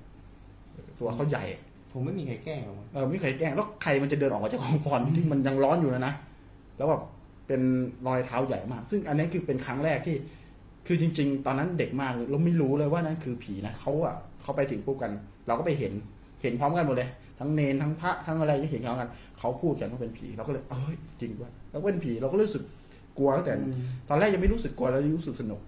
พอหลังๆเขาบิวกันว่าเฮ้ยนี่ผีผีแล้วก็เออเออเฮ้ยผี เออน่ากลัวจริงด้วย เออเริ่มรู้สึกอินตาม แต่ตอนนั้นยังไม่มีประสบการณ์มากคือครั้งแรกที่ที่รู้ว่านั่นคือผีจริง ๆอะอืมเอออันนั้นไม่ได้เห็นเป็นตัวไม่ได้เห็นอะไรแต่เป็นเป็นรอยเท้าใหญ่ๆเดินออกจากกอตงกลงฟอนคุณลุงไหมไหม ไม่กลายเป็นกระดูกอืมก็กลายเป็นกระดูกแหละ แต่ว่ามีแค่รอยเท้าออกไปอืมเออซึ่งมีแค่รอยเท้าไปตรงดินแดงใช่ซึ่งต่อวิภาวดีช่วงนั้นใช่ดินแดงไม่แต่ใช่ว่าเอาแล้วแล้วเห็นวันต่อมาเห็นอีกไหมหรือว่าครั้งเดียวเลย ไม่มันไม่ครั้งเดียว ไม่ไม่ถึงรอยคือเท้าคือคือคือช็อตนั้นเป็นช็อตช็อตเดียว คือช็อตช็อตตอนที่เก็บกระดูกพูดง่ายๆคือก็จบเลย อันนั้นคือเป็นเหตุการณ์เดียวที่เกิดขึ้นกับ คือเป็นเหตุการณ์แรกที่ผม รู้รู้ว่านี่คือผี อืมเออเป็นเหตุการณ์ที่รู้ว่าเฮ้ยผีแม่งแสดงออกนอกเหนือจากจากในทีวีด้วยเนกอะคือในทีวีเราเราจะเห็นผีแสดงออกด้วยการแบบ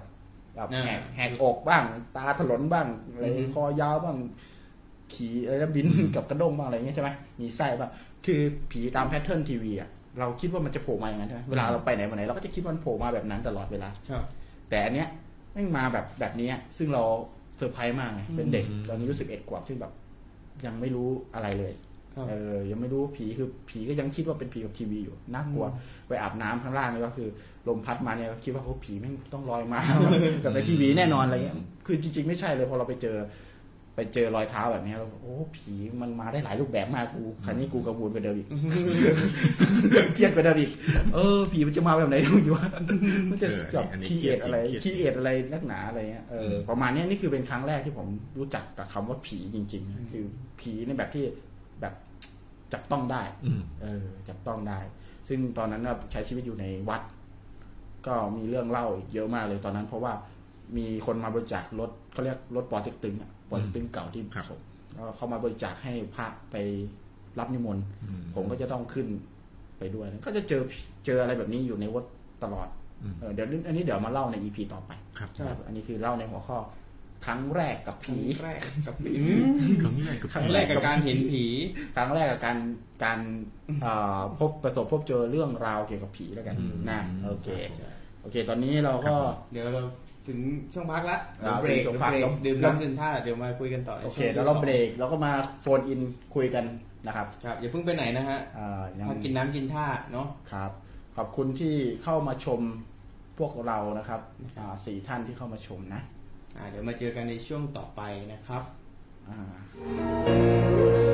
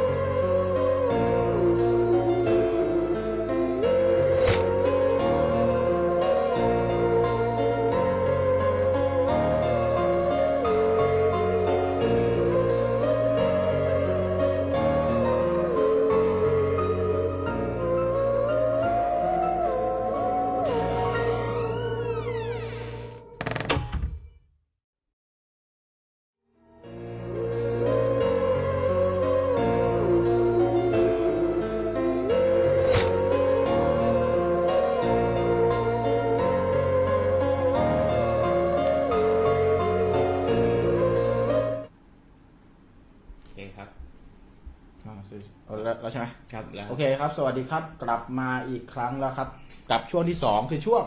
ครับ ช่วงช่วงรับสายจากทางบ้านนะครับ เรื่องเล่าเงาเงาหัวขาเรื่องเรื่องเรื่องเล่าเงาหัวขาดนะครับ ผมช่วงที่สองนะครับสนับสนุนโดย แป้งไม่ใช่ เด็กแคร์เด็กแค่แต่คนไม่แคร์เออมันจะผีแคร์นะไม่ใช่อ่าโอเค ช่วงนี้เป็นช่วงรับสายจากทางบ้านนะครับเอ่อตอนนี้ใครที่ชมอยู่ทั้งหมดสี่ท่านนะครับ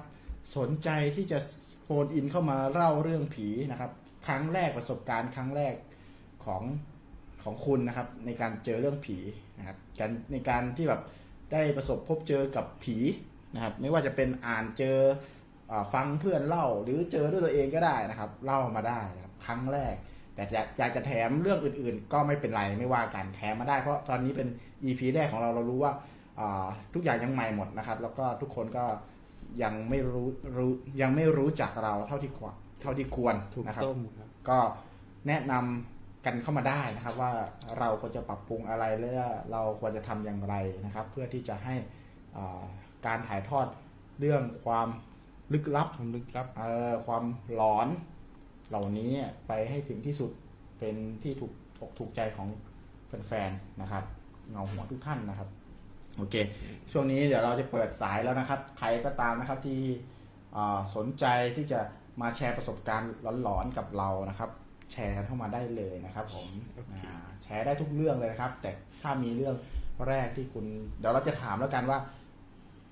เรื่อง การที่เจอผีครั้งแรกของคุณอะเป็นยังไง เป็นยังไง เออเราจะถามรู้สึกยังไงเป็นยังไงทำตัวยังไง อายไหม่เขินไหมนะครับก็จะถามผีนั่นไม่ใช่ผีเสื้อเออเราก็จะถามไปนะคือคตรัอบนนี้เราก็ช่องทางที่จะติดต่อเข้ามาก็จะเป็น ตามช่องทางด้านล่างนะฮะที่ผมให้เบอร์โทรไว้นะครับ เบอร์อะไรครับทวนอีกที เบอร์ว่ารักแถบอืมแบแบบบว่ารักแถบละการผีขอให้โดนหลอกครับผม อะพี่ทอยทวนเบคอรับร์เบอร์โทรมาได้นะครับที่เบอร์ศูนย์แปดสามแปดแปดศูนย์เจ็ดศูนย์ศูนย์เจ็ดศูนย์แปดสาม แปดแปดศูนย์เจ็ดศูนย์ศูนย์เจ็ดนะครับโอ้ถ้าคุณโทรมาภายในสิบนาทีนี้นะครับผีย่อยของท่านเลยสองตัวเอาละครับรอยังรออยู่นะครับ มีเวลารอในช่วงที่สองเนี่ย ไม่ใช่ตอนช่วงที่สองเนี่ยประมาณอีกเราให้เวลาประมาณลิมิตหนึ่งชั่วโมงเนาะอ่าครับอ่าแต่แต่ว่าว่ารับได้ประมาณห้าสายใช่ประมาณห้าสายเออห้าสายเลยครับผมห้าสายแต่ตอนนี้กำลังรออยู่เราตอนตอนนี้มีติดต่อเข้ามานะครับ พี่เอนะครับ สนใจคืออา เขาไปเจอเรื่องผีที่น่าสนใจมาเพิ่งเจออยู่แบบสดๆร้อนๆเลยนะครับ อยากจะมาแชร์กันนะครับเดี๋ยวเราจะ phone in หาพี่เอด้วยกันเพราะว่าเขา phone in มาแล้วในช่วงแรกนะครับ เราไม่ได้อยู่นะครับ เดี๋ยวให้อ่าเรา phone ไปหาพี่เอแต่ว่าเดี๋ยวเราขอคุยเพื่อเรียกคนดูอีกสัก ระยะหนึ่งนะครับ สักแป๊บหนึ่งใครดูฝากกดแชร์ด้วยอ่านะครับแล้วตอนนี้เดี๋ยวเรากดขอกดแชร์กดนั่นเดี๋ยวเราก่อนนะครับขอเดี๋ยวแขกรับเชิญเราจะ เดี๋ยวเราขอทำการเรียกคนดูก่อนนะครับอ่า อ้าวมาเร็วมาเร็วอ่ามากุ๊กกุ๊กกุ๊กกุ๊กกุ๊ก คนดูเขาไม่คใช่คนดู ไก่ครับผมคนดูเอ้ยเออเอ้ยถามอะไรตอบได้นายไม่ใช่นี่มันอับดุลนะครับเออเออโอเค เดี๋ยวเราจะเริ่มแชร์กันนะครับ เดี๋ยวแชร์เสร็จแล้วเดี๋ยวขอเออเราจะไลฟ์กันไลฟ์กันทุกวันจันทร์เนาะวันจันทร์ไอ้เบื้องต้นทุกวันจันทร์นะครับครับผมสามทุ่มครึ่งนะฮะไปเรื่อยๆนะครับ จนครบสามช่วงนะครับเป็นต้นสามช่วงครับก็อยู่ประมาณเที่ยงคืนปครัระบมาณผมเที่ยงคืนนะฮะเที่โดยงยคืนประมาณ ก็แต่ถ้าแบบติดลมมีเรื่องเล่าอย่างต่อเนื่อง เราก็ทดเวลาให้นะฮะบอกเลยว่าเราก็ยาวๆได้เหมือนกันนะครับโอเค ครับเราจะเริ่มไลฟ์กันทุกวันจันทร์นะครับทุกวันจันทร์จากนั้นวันอังคารเราก็จะไลฟ์ครับ วันพุธเราก็จะไลฟ์ต่ออีกหมายถึงไลฟ์เฟซบุ๊กเปล่าครับ ไลฟ์ตัวตนไปเลยครับเดี๋ยวก็ต้องก็ต้องเล่นก็ต้องเล่นนะก็ต้องเล่นครับก็ต้องเล่นครับ ผมมาถึงขั้นนี้แล้ว ก็ฝากติดตามกันด้วยนะครับ แล้วก็เราไม่ใช่เพียงแค่ช่องทางใน Facebook เนาะเราก็ยังมีใน YouTube นะฮะ YouTube YouTube ก็ชื่ออะไรพี่ชื่อหัวเงาหัวเหมือนกันเหรอ ใช่ head shadow Head Shadow ใช่ head shadow เงาหัวครับเงาหัว เสิร์ชคำว่า head shadow ไปได้เลยนะครับ หรือว่าเสิร์ชคำว่าเงาหัวก็คืออย่าได้ลืมเข้าไป Subscribe กันด้วยนะฮะ อ่าเนี่ยเรามีแพลนจะมีกิจกรรมเนาะอ่าใช่มีกิจกรรมอาจจะมีของแจกหรือว่าอะไรก็แล้วแต่นะฮะ ติดตามกันด้วยแล้วก็เข้าไปดูเรื่อง เรื่องเรื่องการ์ตูนการ์ตูนเป็นการ์ตูนเนาะเป็นการ์ตูนเป็นการ์ตูนเรื่องเล่าผ่านเงาหัวนะครับเวอร์ชันการ์ตูนนะครับ ตอนนี้มีอ่าเป็นสิบ สิบกว่า EP แล้ว10กว่า EP นะครับ ไปดูกันได้นะครับนะฮะอ่าแล้วก็เดี๋ยวเดี๋ยวช่วงที่สามเราจะมาวิเคราะห์เรื่องเกี่ยวกับการ์ตูนเวอร์ชันการ์ตูนที่เราเคยออกออกไปแล้วด้วยใช่สำหรับใครที่เคยดูแล้ว เดี๋ยวเรามาวิเคราะห์กันว่า เรื่องนั้นเอ่อมันมีที่มาที่ไปยังไงนะครับครับมีเรื่องมีราวยังไง มีความซับซ้อนแบบไหนนะครับ ไม่ว่าจะเป็นเรื่องไอ้อ้วนเพื่อนรักอืมอ่าเป็น EP แรกนะครับ EP แรกคือไอ้อ้วนเพื่อนรัก EP ถัดมาก็จะมีอะไรนะไอ้ผอมเพื่อนเลิฟไอ้ผอนเพื่อนเลยไม่แหมไม่ไปไหนเลยนี่อ้วนนี่ก็ผอมอยู่นี่แหละอ่า EP ถัดไปก็จะเป็นเรื่องของอ่ากองถ่ายใช่ไหมอืมเออมีกองถ่ายร้อนนะครับ แล้วก็จะมีเรื่องของอะไร นางพญางูขาวอืมอ่าเรื่องใช่ไหมนี้ผมแนะนำผมแนะนำเลยจีนเลยครับผมอันนี้คือมีเลทด้วยเลทสิบแปดอ่าบวกผมนะครับบอกเลยสิบแปดบวกมีมีอะไรอีกมีงูครับ เรื่องของงูมีสองมุมมองอันนี้คือน่าวิเคราะห์มากครับอันนี้เดี๋ยวเราจะมาวิเคราะห์กันในช่วงที่สามนะครับโอเคแล้วตอนนี้เราเปิดสายนะครับแล้วเดี๋ยวเราจะโทรหาพี่เอนะครับพี่เอไพรัสบ้านสกุลนะครับสำหรับการ phone in ครั้งแรก EP แรกในวันนี้นะครับอ่าว่าพี่เอจะมีเรื่องอะไรมาเล่าให้เราฟังบ้างนะครับ โอเค เราไลฟ์ เสียงมันจะดังไหมได้ได้พี่เปิดเปิดเปิดไอ้ speaker speaker phone speaker phoneไม่เอาโทรศัพท์พี่เปิดไฟตรงนี้นะโทรศัพท์ผมแบตเสียงมันดังไหมเอ่ย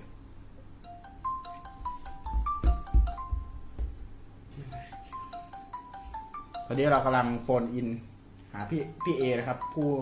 เล่าเรื่องของเรานะครับอ่าในช่วงนี้นะครับ ตอนนี้พี่เอยังทำงานอยู่ครับ ก็เลยไม่ได้เข้ามา แต่ถ้าใครสนใจนะครับ จะมาแชร์ประสบการณ์ครั้งแรกกับผีของคุณนะครับ เข้าแชร์กันเข้ามาที่เบอร์ 0 8 3 8 8 0 7 0 0 7 นะครับอะพี่เอพี่เอรับสายแล้วครับ ตอนนี้อ่าพี่เอสวัสดีครับขายอะไรวะขายอะไรอะอ่าขายประกันครับพี่มีประกันหรือยังโอ้ยไปทำเลยหาตังค์มีที่ไหนแล้วโควิดใช่ไหมโควิดทำแล้วโควิดใช่ไหมช่วงนี้ เออเอออะอะไร สักอย่างเลยแหละอะโอเคพี่เอ ตอนนี้เราอยู่ในรายการเงาหัวนะครับ เงาหัวไลฟ์นะครับ เราจะมาเล่าเรื่องผีกันออกมาโทรนอกบ้านเนี่ยอะไรนะพี่ออกมาโทรแล้วออกมาโทรนอกบ้านเนี่ยเมียแม่งหลับแล้วโอเคเมียหลับก็เลยพี่เอก็เลยไอ้แอบมาโทเหี้ยแม่งหน้าอยู่หน้าคอมเพรสเซอร์แอร์ร้อนอย่างนี้ยเลยโอเคงั้นเดี๋ยวเราจะเล่าเรื่องผีช่องแอร์เล่าเรื่องผีช่องแอร์กัน นี่มันแอบมาโทรเรื่องเล่าเรื่องผีหรือแอบมาโทรอะไรเนี่ยแอบมาโทรกับกิ๊กเหรอเออคุยกับกิ๊กใช่ไหมไอ้เหี้ยร้อนร้อนเออเริ่มได้ อะโอเคคืออย่างงี้ครับพี่ เรื่องมันมีอยู่ว่าครับที่บ้านบ้านบ้านลุงบ้านลุงพี่อะครับมันเป็นบ้านที่มีสองบ้านอยู่ในรั้วเดียวกันอ่าฮะคือเออคือเดิมเนี่ย บ้านเขาเขามีทางเดินเข้าบ้านร่วมกันเขามีดำริจะสร้างรั้วเขาก็เลยออกตังค์ช่วยกันสร้างรั้วอ๋อก็ทีคือนี้ อ่าต่อมาบ้านเนี้ยก็เลยสนิทชิดเชื้อกัน แล้วมีเหมือนกับว่าลูกสาวคนเล็กบ้านเนี้ยสมมุติว่าชื่อยายแหววแล้วกันเพราะมันเป็นเรื่องจริงกูไม่ชื่อแหววเยชื่อเขาโอเคครับ เอาเอาเป็นยายแหววแล้วกันครับป่วยเว้ยป่วยเป็นมะเร็งปอด อ่า อ่า แล้วพี่สาวพี่เนี่ย เป็นนางยมพบาลเป็นเป็นเป็นนางพยาบาลแล้วเออดีมากช่วยแก้ก็เลยเป็นธุระพาไปหาหมอ เออครับ ปรากฏว่าแม่งระยะสุดท้ายเว้ยโอ้คือไม่รอดแล้วอะ คือไม่รอดแล้วอะอ่าฮะก็อ่าฮะเที่ยวไปเที่ยวมาเที่ยวไปเที่ยวมาจนสุดท้ายโคม่าแบบว่า อืม ไม่ค่อยมีสติแล้วอะคือ คือไปแน่ๆแล้วอะครับหมอเขาก็เลยแบบว่า แอดมิดไว้ที่นั่น อืม ก็คือวันวันรุ่งขึ้นบอกว่าจะให้เอากลับมาตายที่บ้านแล้วดูว่าอยู่ไปไม่มีประโยชน์ประโยชน์อะอ๋อเดินทางบ่อยแล้วอืมอ่าก็คือคืนคืนสุดท้ายที่ที่นอนโรงพยาบาลนั่นน่ะก็มีเตียงข้างๆ คือเป็นห้องคนป่วยรวมคือคนจนน่ะคนนอนห้องรวม อ่าครับไอไอเตียงข้างๆเนี่ยสายระยงระยางเพียบเลยคือ เรียกว่าแบบนอนรออะจะตายแล้วอะคือนอนรอความตายแล้วคือระยะสุดท้ายแล้วได้ใช่อ่าโอเคคือไปแน่ๆแล้วอะครับ ทีนี้พอพอหมดระยะเยี่ยมคนกลับกันหมด คืนนั้นก็ดึกอืมแล้วมันก็เงียบ ก็มีพยาบาลเฝ้าวอร์ดสองคนไม่ก็นั่งคุยกันไม่สนใจ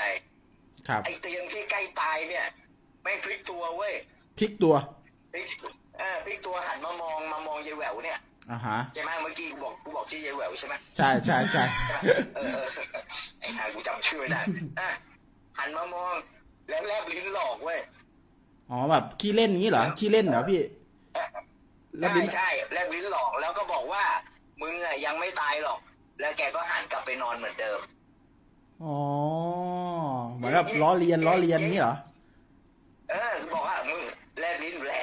มึงอะยังไม่ตายหรอกอ๋อแล้วเหมืก็อนพลิกตัคืวอกลับไปนอนเหมือนเดิมอารมณ์อารมณ์แบบว่าเออมึงอะยังไม่ตายหรอกเดินเออเดินเดินเดินเดินอย่างเงี้ยนะโอ้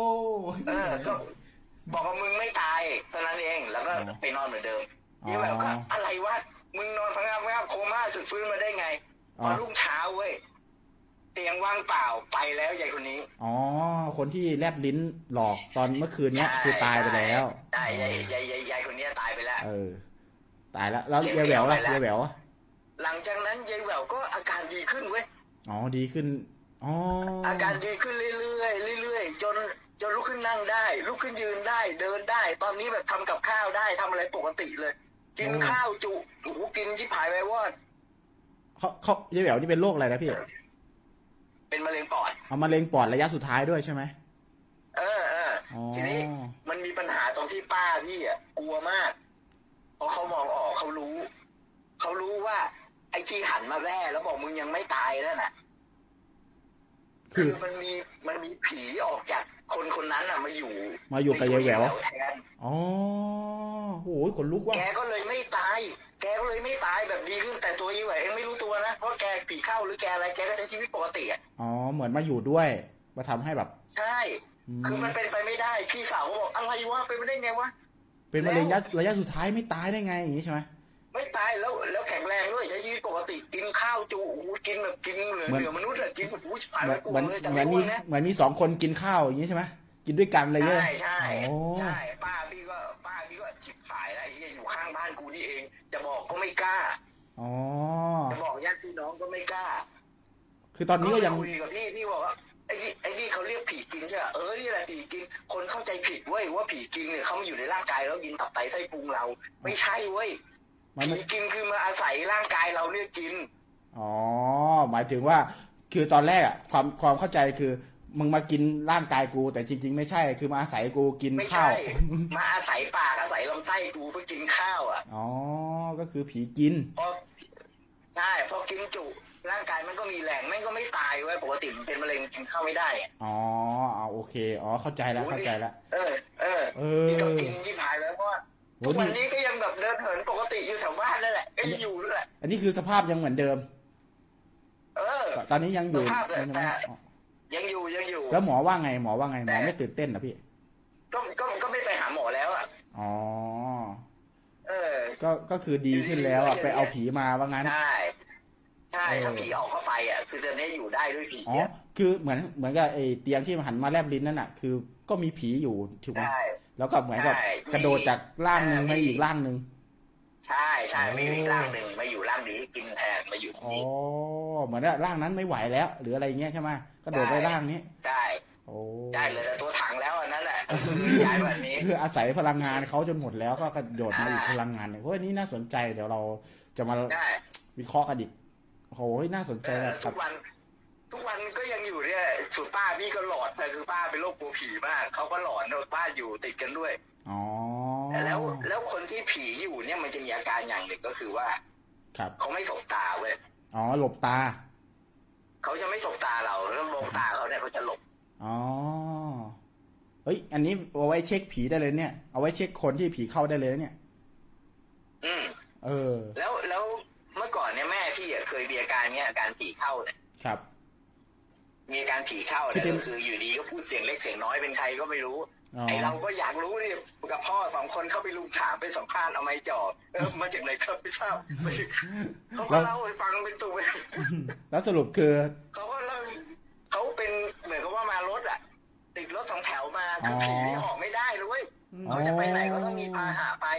ก็คือต้องต้องเกาะอะไรไปสักอย่างหนึ่ง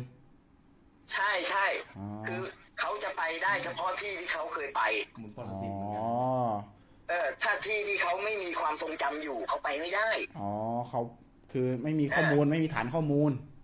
ใช่ใช่เราต้องมีฐานข้อมูลก่อน ดังนั้นเขาก็เลยเกาะคนนู้นไปเกาะคนนี้ไปในที่ที่เขาไม่เคยไปอ๋ออย่างที่ไปทำบุญที่วัดแล้วมีผีตามมาบ้านเกาะรถเกาะอะไรมาเนี่ยอาการอย่างเงี้ยประมาณเนี้ยอ๋อเตรียมแบบ เตรียมโดยสารว่างั้น เราแบบ คือใช่อันเนี้ยตั้งชื่อว่าผีภาชนะอะไรเนี่ย คือคนใช้ภาชนะเป็นภาชนะให้ผีพาหะพาเอหะอผีพาหะเออพาหาผีเออเออ อันนี้เราต้องระวังแล้วก็อ่ามีมีวิธีเช็คด้วยนะกลับวิธีมากลับมากลับมาที่แม่กูก่อนกอะลับมาโอที่เคแม่โอกูเคแม่กูเหงาอะละแม่พี่เป็นยังไงเนี่ยคือเราก็เลยถามสุดท้ายเนี่ย เราสามารถไล่ผีออกไปได้ โดยมีพวกสายโมงคลสายสิญจนอะไรพวกเนี้ยอ่าฮะไล่ออกไปเองได้ ไม่ต้องอาศัยหมอ แล้วเราก็ถามแม่ว่าแม่ ตอนแม่ผีเข้าเนี่ย แม่รู้ตัวไหมอืม รู้เว้ยเขารู้ตัวเว้ยแต่เขาคอนโทรลไม่ได้ มันเหมือนเป็นเนี่ยชา มันซ่าๆไอ้ที่อืมเหมือนเหมือนคนละเมอละเมอพูดไป แล้วก็รู้ว่าสิ่งที่พูดเนี่ย ไม่ใช่เรื่องของตัวเองเลย พูดอะไรไปก็ไม่รู้เหมือนเมาเหมือนละเมอเพ้อเพ้ออ๋อเหมือนตัวอ๋อเหมือนแบบว่าเขามายืมร่างเราเหมือนกันเหมือนเคสแรกเลยใช่ไหมที่อาจอาจจะรู้ตัวเหมือนกันสใช่ลืไหมอะเออ มันสลึมสลือแต่แต่ไอ้เคสแรกเนี่ย รู้ตัวร้อยเปอร์เซ็นไม่รู้ด้วยว่าตัวเองผิดปกติ เอาเหรอ คือเขาไม่รู้ตัว เขาปกติเลยเขาไม่มีอะไรแปลกเลยนะ แล้วเขารู้ตัวไหมว่าเขาคือยายแหววเขปกติ ไม่ไม่รู้ คือหมายหมายความว่า ปกติเลย หมายความว่ายายแหววเนี่ย รู้ตัวไหมว่าเขาเขาคือเขาคือตัวเองอะเขารู้ไหมเขาเป็นตัวเองร้อยเปอร์เซ็นเลย อ๋อเป็นตัวเองแต่ว่าแค่เหมือนมีกำลังขึ้นมา เหมือนฟิวชั่นใช่ใช่โงกุลกับไออ่าเบจิต้าเลยใช่ไหมเออใช่ เป็นซูเปอร์ไซย่าเออเป็นซูเปอร์ไซย่าฉๆอย่างนั้นแหละอ๋ออ๋ออ๋ออ๋อ ก็คืออ่าก็คือใช่เหมือนมีพลังงานบางอย่างอยู่ในตัวเองแค่นั้นเองรู้รู้แค่นั้นใช่ไหมใช่ใช่ใช่มันเหมือนว่าว่าตัวเองแบตหมดไปแล้วมีคนแบบว่าเอาแบตสำรองเอา เออเอเอาอแบตมาให้ใหม่อะอ๋อเออ มี power bank เนี่ยประมาณนั้นเลยอ๋อผี power bank เยี่ยมเข้าใจเข้าใจพี่นึกออกละอ่าทีนี้ทีนี้พี่เลยถามแม่ว่าแม่ แล้วเวลาสบตาคนเนี่ยทำไมถึงสบตาคนไม่ได้ อืม เขาก็บอกว่าพอมองตาคนแล้วมันเหมือน มันเหมือนเวลาเราเคยมองตะวันแล้วจะจามไหมเคยเป็นไหมฮะไม่เคยครับพี่ไม่เป็นแบบอ๋อเหรอเอาพี่ทอยเคยเป็นคือพี่ทอยเคยเป็นลองลองลองสิแบบว่ามองขึ้นไปบนท้องฟ้าแสงจ้าๆแล้วมันแบบมันยังไงไม่รู้มันจะจามอะแต่นี่มันจะจามแล้วเวียนหัวเหมือนว่า มันไม่สบายอะ ไม่สบายหัวอืมก็เลยไม่อยากมองอ๋อคือเหมือนโดนสะกดจิตเหมือนมีพลังงานบางอย่างเนี่ยปะ ไม่เหมือนไม่ใช่กระกดจิตอะคือมองแล้วมันเวียนหัวมองแล้วมันหน้ามืดอะก็เลยไม่มอง ไม่ใช่ว่าไม่ใช่ว่ามองไม่ได้มองได้แล้วแต่มองแล้วมันไม่สบายก็เลยไม่มองดีกอ๋อว่ามันแสลงกันใช่ไหมมันแสลงกันใช่ไหมคุณเอพี่เอแล้วมั้งแม่ก็ตายไปแล้วด้วยก็เลยไม่รู้จะทำยังไงได้เอาไปถามไปถาม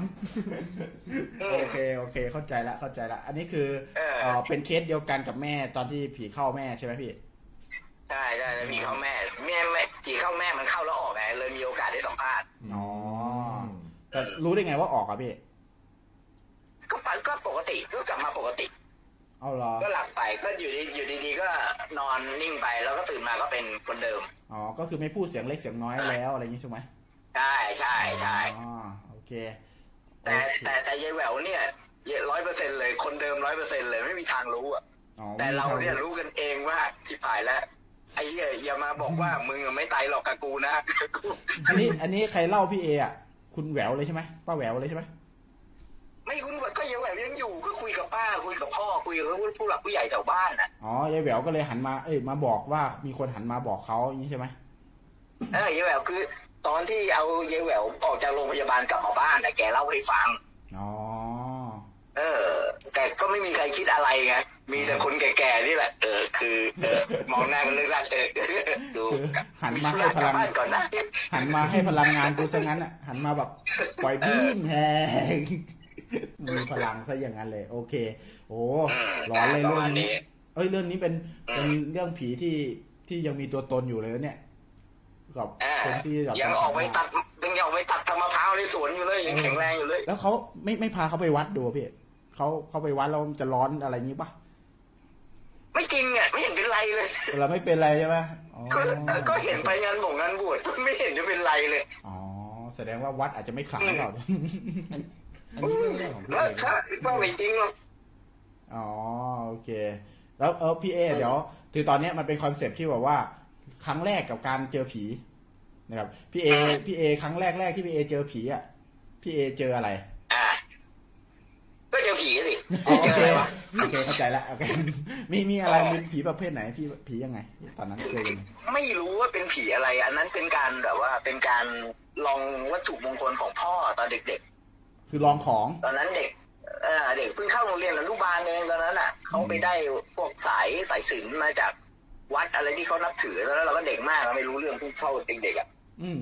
เขาก็เขาก็เลยแบบว่าไอ้ตรงตรงสามแยกหลังบ้านน่ะ มันมีคนถูกผีหลอกบ่อยที่สุดอ๋ว่าอเขาก็เลยท้าผีเว้ยอะถ้ามีจริงเนี่ยเออถ้ามีจริงเนี่ยช่วยแสดงให้เห็นหน่อยว่ามันมีอยู่จริง แล้วเขาก็เอาไอ้สายสิญจนนะคล้องคอลูกชายให้เดินไปตรงนั้น ลูกชายคือพี่เอ ใช่กูนี่แหโอ้ละโหแล้วพี่เอก็เดินไปแล้วพี่เอเจออะไรเอเฮ้ยอลุ้นลุ้นลุ้นพี่เอเจออะไร เออ พอไปถึงตรงนั้นน่ะพี่ก็ไปพี่ก็กลัวผีนะแต่พ่อบังคับให้ไปกลัวถูกตีมากกว่ากลัวผี ก็เลยไปเพราะถึงตรงนั้นน่ะ มันเป็นอาการเหมือนกับว่า มันเป็นเหน็บชาอืมมันชาทั้งตัวเลยนะ มันชาแบบ ไม่รู้สึกตัว อืมแล้วแล้วแล้วตาก็มองอะไรไม่เห็นตา มันเหมือนโทอทัศน์แบบว่าชักสายอากาศออกอะคือมองไม่เห็นเลยเลยตา มันแบบเบลอไปหมดเลยใช่ไหมแบบ เออ คือไม่รู้เรื่องอะแล้วตัวเองแบบก็ชาแบบไม่ไม่ไม่รู้สึกตัวเลยเลยอะ แล้วรู้อีกทีคือพ่ออุ้มกลับมาบ้านแล้ว อันนี้คืออิทธิฤทธิ์ของสายสิญจนของพ่อใช่ปะสายสิญจนนี่ขาดหมดเลย จริงว่าพี่ดึงออกเหรอเออ ไม่รู้ไอ้กูลำกันกูไม่รู้กูตื่นมาพ่อบอกสายสิญจนชิบหายหมดแล้วขาดตรงนิ่งเลยอ๋อไอ้คือแสแสดงว่าไอ้ตรงไอ้ตรงนั้นมันแรง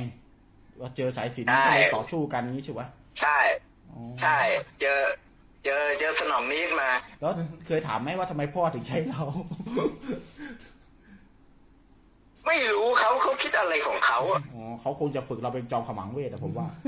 นั่นแหละนั่นแหละก็ก็คือครั้งแรกถามว่าเจอผีไหมไม่เจอนะเพราะไม่เห็นอะไรเลแต่ย ใกล้ชิดเรื่องผีครั้งแรกเลยตอนนั้นถูกไหมอ่า แต่นั่นแหละแต่ครั้งแรกรู้ว่าอ๋อผีมันมีฤทธิ์แบบนี้นี่เอง อ๋อ มันทำให้พี่มีปมเปล่าปมอะไรหรือเปล่าตอนนั้น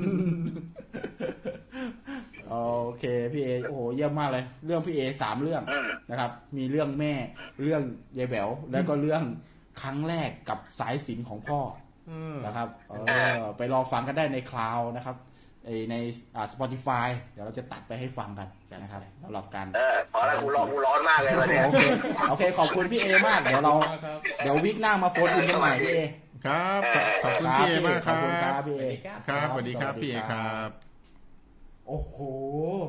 เป็นไงพี่เอ เป็นไง เป็นไงผีเรื่องผีพี่เอ พี่เอเนี่ยเป็นคนที่เล่าเรื่องได้แบบน่าฟังอะ เออ มันมากนะ มันมันนะมันเออฟังแล้วมัน ใช่ ใครสนใจเรื่อง เล่าเรื่องผี เอ่อ phone in เข้ามาได้นะครับ ไม่ไม่ไม่ต้องกลัวว่าจะมันไม่มันนะ ขอให้แบบอ่ามมาเล่าด้วยกัน เดี๋ยวเรื่องความมันเนี่ย เราจะบิ้วเองเราจะบิ้วเองเดี๋ยวเราจะบิ้วเอง โทรมาได้นะครับที่เบอร์0 8 3 8แต่8เรื่อง0 7 0 0 7นะครับ ผีพี่เอนี่ดีเนาะ ดียังไงครับพี่ผียังไงเยาแหววเนี่ยดีเออ ทำให้วงการแพทย์นี่พลิกโฉมไปเลย ใช่เออ ทีนี้เราไม่ต้องไปเรียนอะไรแล้วนะอืมเราเพียงแค่ย้ายพลังงานหนึ่งครัไปบผม ใส่อีกพลังงานหนึ่งถูกต้องครับผแค่ม นี้เราก็มีโอกาสที่จะรอดจากมะเร็งได้ษามะเร็งเออนี่มะเร็งระยะสุดท้ายไม่ใช่ว่าสุดแบบยอดพูดมากกันง่ายๆนะคือแทบจะแบบพิสูจน์กันได้เลยว่าเอ้ยมึงป่วยกำลังจะตายแล้วอะแล้วเนี่ยมีเพราะพปลังกงานติขึ้นมา ปกติเนี่ยถ้ามะเร็งระยะสุดท้ายอย่างเงี้ยคือก็จะอยู่ได้แบบนับเดือนอะ นับเป็นเดือนอืมได้เลยอ๋อนับเป็นวีคเป็นอย่างนี้ได้เลย ระยะสุดท้ายเนี่ยก็คือนับเวลาเลยอืมเพราะงั้นดีกว่าอ่าซึ่งอันนี้ก็โหนี่เล่นต้องแข็งแรงอย่างกับโกลแอดปีนต้นมะพร้าวตัดมะพร้าวได้นี่ไม่ธรรมดาเนี่ยอ่าเออใช่ไหมคือปกติแล้วแบบอันนี้คือเขาถอดใจกันแล้วด้วยนะใช่ไหมถอดใจแล้วจะจะจะจะปคนล่อยอื่นให้ถอดตายใจแล้วเยาแบบว่าถอดล่างเลย ที่มันฮาตรงที่หันหน้ามาแบบแลบลิ้นแบบ แบบเด้อมึงไม่ตายหรอกเด้อมีเยอะมึงล้อเลียนอะไรทำไมถ่ายทอดพลังถ่ายทอ๋ออดพลัเป็งนการถ่ายทอดพลังด้วยกันมึงไม่ตายหรอกเด้ออืมลืมถามไปว่าโรงพยาบาลแถวไหนเออเดี๋ยวเราหลังไม่แล้วกันหลังไม่ดีกว่าหลังไม่ดีกว่าสมมติว่าใครป่วย โรงพยาบาลนี้น่าจะแบบเออมเออชื่อไม่ได้ต่อไปชื่อไม่ได้ใครเป็นมะเร็งส่งไปโรงพยาบาลนี้ให้หมดเออการันตีมันหลอกล่อขนาดนี้90%หายแน่โอเค ซึ่งโอ้โหเวิร์กนะส่วนส่วนอีกเรื่องหนึ่งเป็นไงครับเรื่องเอ่อครั้งแรกของเขาเรื่องครั้งแรกโเอาจริง ๆ มันสั้นมากนะอ่าแต่ว่ารู้สึกว่าแบบเฮ้ยเป็นถึปงระสบการณ์นะใช่ถึงถึงแบบว่าไม่รู้สึกตัวคืออยู่ดีๆก็โดนใช้เข้าไป แต่รู้ว่าเป็นเรื่องผีเนี่ยแต่รู้รู้เออรู้เรื่องแบบผีอีเรื่องกเลยทำให้เรารู้สึกสัมผัสได้ถึงความรักของพ่อที่มีต่ออ่าเราครับใช่อยากให้เราแข็งแกร่งครับ ผมอยากให้เรา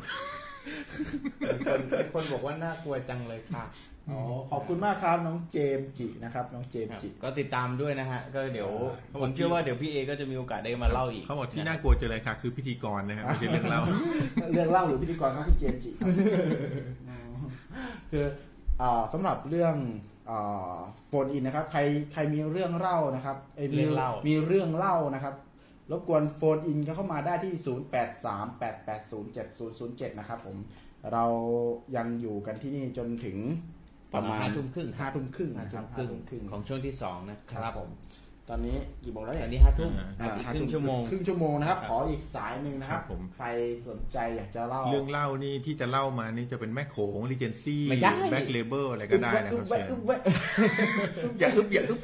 อึ๊บแวะอึ๊บกระมุกแบบนี้แวะอึ๊บอย่าอึบอย่าอึบขำเลยขำเลยขำปล่อยมันออกมาขำพลูขำพลูครัมันออบผกมมาครับผมขำพลูปล่อยมันออกมาปล่อยมันออกมาครับผมคือสำหรับอ่าค่ำคืนนี้นะครับ เป็นค่ำคืนแรกของรายการค่ำคืนค่ำคืนค่ำคืนแรกของราย รายการเรานะครับผมอืมเราก็ค่อนข้างที่จะอ่าคลุกคลักไปบ้างนะครับ แล้วก็ใครก็ตามนะครับที่มีเรื่องเล่านะครับหลอนหลอนๆแนะนำนะครับ แนะนำกันเข้ามาได้ หรือจะพิมพ์พิมพ์เล่าไว้ที่ comment ก็ได้นะอ่านะครับพิมพ์เล่ามาที่ comment ก็ได้ แล้วก็ส่งเข้ามาที่เอ่อเนี่ยครับ inbox inbox บล็อกก็ได้เราก็ได้ inbox ก็ได้นะครับเออหรือว่าเดี๋ยวเดี๋ยวครั้งต่อไปเราจะสร้างไลน์ ไลน์ add นะครับ แล้วก็โฟนหรืออินอีผ่าเมนลไลน์ก็ได้เดี๋ยวจะมีอีเมลก็ได้ ส่งเรื่องมา แล้วก็เรื่องใครที่หลอนโดนใจ อ่า เดี๋ยวหลอนโดนใจเราจะทำอะไรนะเราจะเอามาทำอะไรพี่พี่เราจะเอามาทำเป็นการ์ตูนให้ท่านนะครับ เป็นอ๋อเวอร์ชันเป็นเวอร์ชันการ์ตูนการ์ตูนของท่านเลยครับผมใครสนใจเล่าเรื่องนี้กันมาได้เลยนะครับเขาบอกว่าที่น่ากลัวคือพิธีกรค่ะเออคนไหนชี้มาเลยนะครับ คุณเจมส์จิอ่า ก็น่าจะชัดสุดแล้วแม่เด่นอยู่คนเดียวเอออะโอเค คืออะสามเรื่องเมื่อกี้ไอ้ยสองเรื่องเมื่อกี้คือเรื่องเรื่องแรกกับเรื่องยายแหววเนี่ยสำหรับแม็ก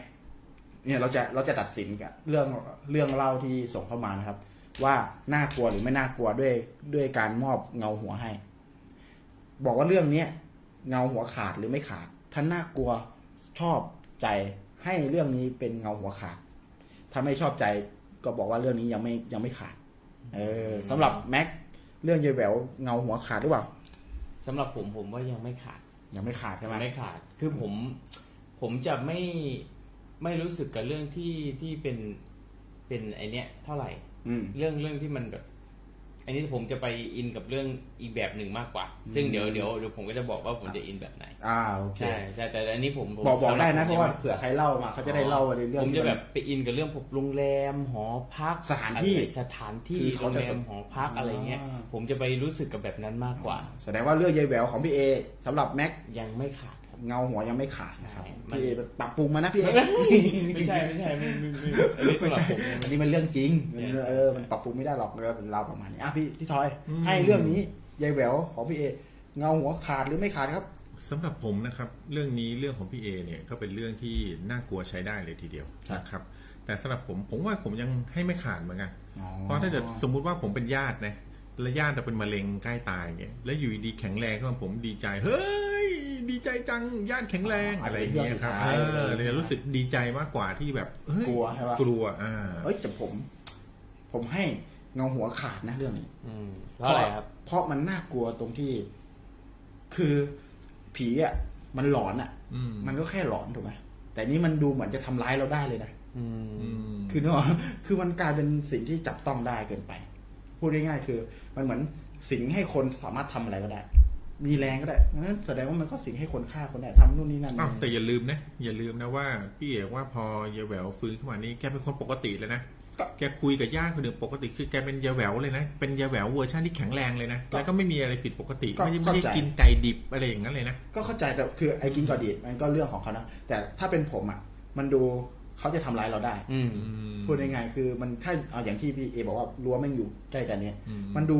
เหมือนแบบเป็นวันหนึ่งเขาจะมาหเขาจะเป็นอะไรเอออยู่ดีๆไม่ปล่อยพลังออกมาเข้าปากกูกลายเป็นอะไรเออวันหนึ่งรือเปล่าแบตแกหมดจะมาหาเราอย่างเงี้ยหรเออใช่ คือคือมันกลัวกลัวแบบนั้น คือเราเราเรารู้สึกว่าที่ผมให้เงาหัวอันนี้ขาดเพราะว่ามันดู น่ากลัวเกินไปอืมคือน่ากลัวในที่นี้นี่น่ากลัวว่าจะโดนทำร้าย มัน realistic เกินไปเออมันเรื่องที่เกินไป แต่ถ้ามาแค่หลอนอะแค่แค่ให้หัวโกรนอืมแค่แบบมา แบบแป๊บๆวูบวับวับวับอ่าคือแบบให้กลัวแล้วจบไปอะโอเค แต่เนี่ยนี่คือมาให้กลัวแล้วกลายเป็นมาอยู่กับเรา มาเป็นตัวตนมาเป็นให้สงสัยว่ามันคืออะไรกันแน่อ่าเหมืเนี่อยนวางระเบิดเวลาไว้ไม่รู้จะระเบิดเมื่อไหร่เออมันคือมันเป็นคนอะ มันกลายเป็นคนที่แบบว่าประหลาดอืมซึ่งเราเดาไม่ออกว่า เมื่อไหร่มันจะได้เห็นว่ายังอยู่ด้วยใช่ยังอยู่ด้วยยังอยู่ด้วยที่น่ากลัวคือนี่เจเลนยนี่แหละเออซึ่งคือมันดูแปลอ่ากถ้ามากถ้ายายแหววฟังรายการนี้อยู่ไม่ต้องโทรเข้ามาไม่นะครับต้องผมนะครับไม่ต้องนะครับ ไม่ต้องปล่อยได้เข้ามานะครับไม่เอานะครับ ครับผมโอเค อ่าแสดงว่าตอนเนี้ยคะแนนอ่าคะแนนคะแนนเป็นสองต่อหนึ่งสองต่อหนึ่งครับแสดงว่าเรื่องยายแหววของพี่เอยังเงาหัว ไม่ขาไม่ดขาดนะนะคครัรับบผเออมใครก็ตามที่มีเงาหัวขาด เราจะทำเรื่องนี้ให้กลายเป็น เวอร์ชันการ์ตูนเวอร์ชันนการ์ตูนของท่านนะครับโอเคอะเรื่องแรกที่พี่เอเล่าอะเรื่องแรกเรื่องเรื่องแรกเรื่องไอ้สายสิญอืมก็ก็เหมือนเดิมผมไม่ให้ไม่ขาดพี่ใช่พี่อะอืมเรื่องเรื่องแรก เรื่องนั้นก็ก็ไม่น่ากลัวเท่าไหร่นะ เพราะว่าอ่าเราไม่เห็นตัวตนของผีอย่างชัดเจนว่าคืออะไรอ่าเพราะพอดีพี่เอแกอาจจะฟิลขาดไปก่อนอะไรแบบนี้นะฮะอ๋อเออก็แสดงว่าไม่ได้เห็นอะไรก็คืออันนั้นมันแค่ประสบการณ์แรก อ๋อเรื่องแรกมันเล่าประสบการณ์แรกเรื่องแรกผมแค่ได้ฟิลแบบ รู้สึกว่ามันมันมันมันสนุกอะอืมแค่สนุกแต่ว่าไม่ได้รู้สึกความถึงความน่ากลัวอ่าโอเคใช่เพราะไม่ได้เห็นอืมคือเงาหัวเรื่องแรกยังไม่ขาดนี่รู้สึกแล้วรู้สึกสะเทือนใจมันทัชเข้าไปในหัวใจว่าไม่งเอ้ยทำไมพ่อรักกูจังอย่างนี้เลยครับผมโอเคโอเคโอ้อ่อนไหวครับผมแต่ผมก็ไม่ขาดเหมือนกันครับ เพราะว่าคือเข้าใจว่าเป็นเรื่องจริงที่แบบ มันเกิดขึ้นจริงเนาะครับดังนั้นมันคงจะหาความหลอนแบบอืม แบบใช่ perfect ไม่ได้อะซึ่งตอนนี้เราต้องการหลอนแบบ perfect ประมาณหนึ่งเลยะถ้าไปอยู่ในเหตุการณ์จริงก็อาจจะพูดอีกแบบใช่ใช่คือ คือถ้าเราพอเราเป็นคนฟังอะเราไม่ in ขนาดนั้น แล้วใช่พอดีมันเป็น fact มันเป็นเรื่องจริง ใช่ใช่เราก็เลยเข้าใจพี่เอว่ามันคงเล่าให้หลอนกว่านี้ไม่ได้แล้วนะใช่เพราะมันเป็นเรื่องจริงไงแล้วคือเราก็เลยให้เป็นยังไม่ขาดใช่อ่า เงาหัวยังไม่ขาดครับยังไม่ขาดโอ้โหนะครับตอนนี้รออยู่นะครับ ใครก็ตามที่ผ่านเข้ามา แล้วต้องการที่จะมาแชร์ประสบการณ์ครั้งแรกกับผีของท่านอืมก็แชร์เข้ามาได้ท่านที่เงาหัวขาดนะครับ ท่านศูนย์จะได้เวอร์ชั่นการ์ตูนที่เอาไปอวดเพื่อนฝูงลุงป้านาอาได้เลยนะครับครับผผมมช่องทางไหนครับพี่ทอยศูนย์แปดสามครับศูนย์แปดสามแปดแปดศูนย์เจ็ดศูนย์ศูนย์เจ็ดหมุนวงล้อครั้งที่สองเลขที่ออกศูนย์แปดสาม แปดแปดศูนย์เจ็ดศูนย์ศูนย์เจ็ดนะครับ เชิญเลยครับผม สายยังว่างอยู่นะครับ แล้วก็ที่สำคัญก็อย่าลืมกดกดติดตามกดไลค์เพจด้วยนะครับมาทุกช่องทางของเงาหัวเลยนะฮะอยากให้ทุกคนติดตามเราเนาะแล้วก็มาพูดคุยนะฮะยามค่ำคืนใครนอนไม่หลับเนี่ย เข้ามาฟังเข้ามาพูดคุยกันได้นะฮะคอมเมนต์ฟรีนะครับผมไม่คิดตังค์นะตอนนี้เป็นโปรโมชั่นเลย ใครที่พิมพ์คอมเมนต์เนี่ยตอนนี้จะไม่ไม่เสียค่าบริการอ่า นนะฮะถ้าพิมพ์ในตอนอื่นอาจจะเสียค่าบริการอาจจะเสียค่าบริการเอ่อเมสเซจละสองบาทนะฮะเออเออหยอกๆนะครับผมก็สนุกสนานกันไปครับ ก็ยังมีเวลาอยู่นะฮะใครที่อยากจะโทรมาเล่าเรื่องสั้น ๆ หรือว่าเรื่องยาวๆก็ได้นะครับ อืมคือตอนนี้เราเราพูดเรื่องนี้ดีกว่าครั้งแรกอืมได้อีกแล้วครั้งแรก เอาเนี้ยลองลองลองคิดว่าถ้าไม่ใช่เรื่องผีอะถ้าเป็นเรื่องหลอนอย่างเดียว เรื่องความน่ากลัวอย่างเดียวเอา ครั้งแรกสมัยมัธยมได้ไหมครับเอ้ยได้ได้เล่าเลยเอาเลยเล่าเลย ในระหว่างที่เรากำลังรอเรื่องหลอนๆของท่านผู้ชมทางบ้าน เราก็จะมาเล่าเรื่องครั้งแรก แบบไม่ต้องเป็นผีก็ได้ เป็นอะไรก็ได้ที่ทำให้คุณกลัว ให้คุณนะหลอนเอางี้ เป็นครั้งแรกสมัยประถมดีกว่าอะครับโอ้โหมีคือผมมีครั้งแรกหลายแบบไม่ครั้งแรกครั้งแรกของผมสมัยประถม คือผมก็ไม่รู้ว่าเห็นคือมันเป็นเพราะแบบ เออ คือประสาทหลอนคือไม่ได้ไม่ได้เรียกประสาทหลอนเลยคงไม่ได้หรอกคือแบบไม่รู้คำตอบว่ามันคืออะไรเหมือนกันนะครับ แล้วตอนนั้นก็ช่วงประถมก็ยังไม่รู้ว่าผีคืออะไรด้วยอืมอืมอืมแล้วเหตุการณ์มันก็เกิดกลางวันช่วงกลางวันด้วยอืมพอผมเรียนอยู่ที่โรงเรียนมัธยมเอ้ยโรงเรียนเป็นโรงเรียนที่มีมัธยมและประถมรวมกันใช่ไหมฮะก็มีก็มีอ่าตึกเรียนเนี่ยเป็นไม้ที่เขาเรียกว่า ก็มีตึกเรือนไม้หลังนอก เรือนไม้หลังในอะไรแบบนี้ เราก็เรียนอยู่ที่เรือนไม้หลังในชั้นสองครับพอตอนเที่ยงเนี่ยก็ทุกคนก็พอเด็กๆกลับมาทานข้าวกันเสร็จแล้วเนี่ยก่อนจะเข้าห้องนะครับ ก็จะไปวิ่งเล่นกันหน้าห้องอะไรเงี้ยผมก็ไปวิ่งเล่นด้วย แต่พอวิ่งวิ่งเล่นอยู่ปึ๊บเวลาเล่นกับเพื่อนอยู่แล้ว ผมก็นึกเงินไม่ต้องหันไปดูอีกทีปึ๊บปรากฏว่าเห็นเพื่อนคนหนึ่งวิ่งมาครับ เห็นเพื่อนคนหนึ่งกำลังวิ่งเล่นอยู่เนี่ยครับแต่สิ่งที่ผมเห็นคือคือเด็กคนนั้นเนี่ยคือไม่มีหัวนะฮะ อืม อืมอืมโอ้จริงเหรอ อืม เขาก้มอยู่หรือเปล่าคือก็ก้มบอกคืพี่มองผิดมันเปล่ามันมันแวบหนึ่งอะมันแวบหนึ่งแต่มันก็เป็นแวบที่ที่ผมรู้สึกว่ามันนานเหมือนกันผมรู้สึกว่าผมเห็นเด็กคนนั้นวิ่งอยู่แต่เด็กคนนั้นไม่มีหัว อืม อืมเขาเขาเลือกก้อยเปล่า อืมเขาอาจจะเลิกก้อยเออ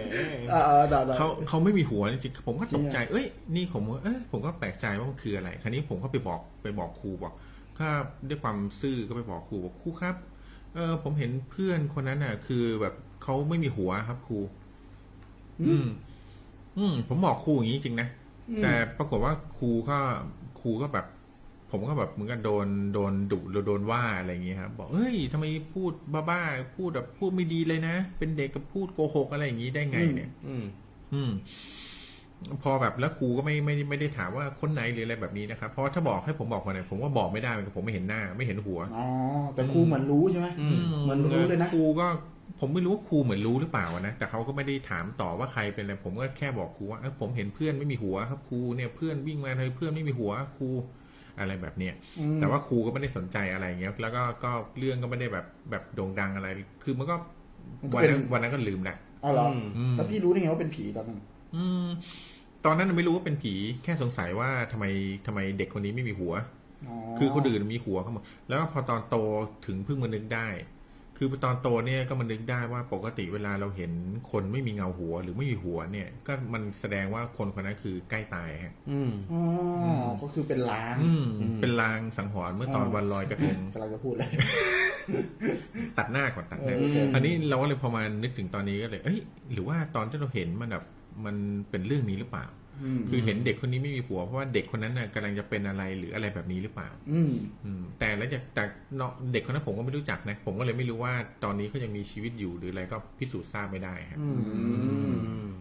โอ้นะแต่นั่นก็เป็นเรื่องเราเป็นเป็นเรื่องนะตอนประถมที่แต่จำว่าได้ที่จำก็ได้คือเด็กก็ยังไม่ไม่รู้ว่าคนนั้นตายหรือไม่ตายใช่ไหมยังไม่ครับมีเหตุการณ์ตายใช่ไหมถูกมากว่าเขาอาจจะ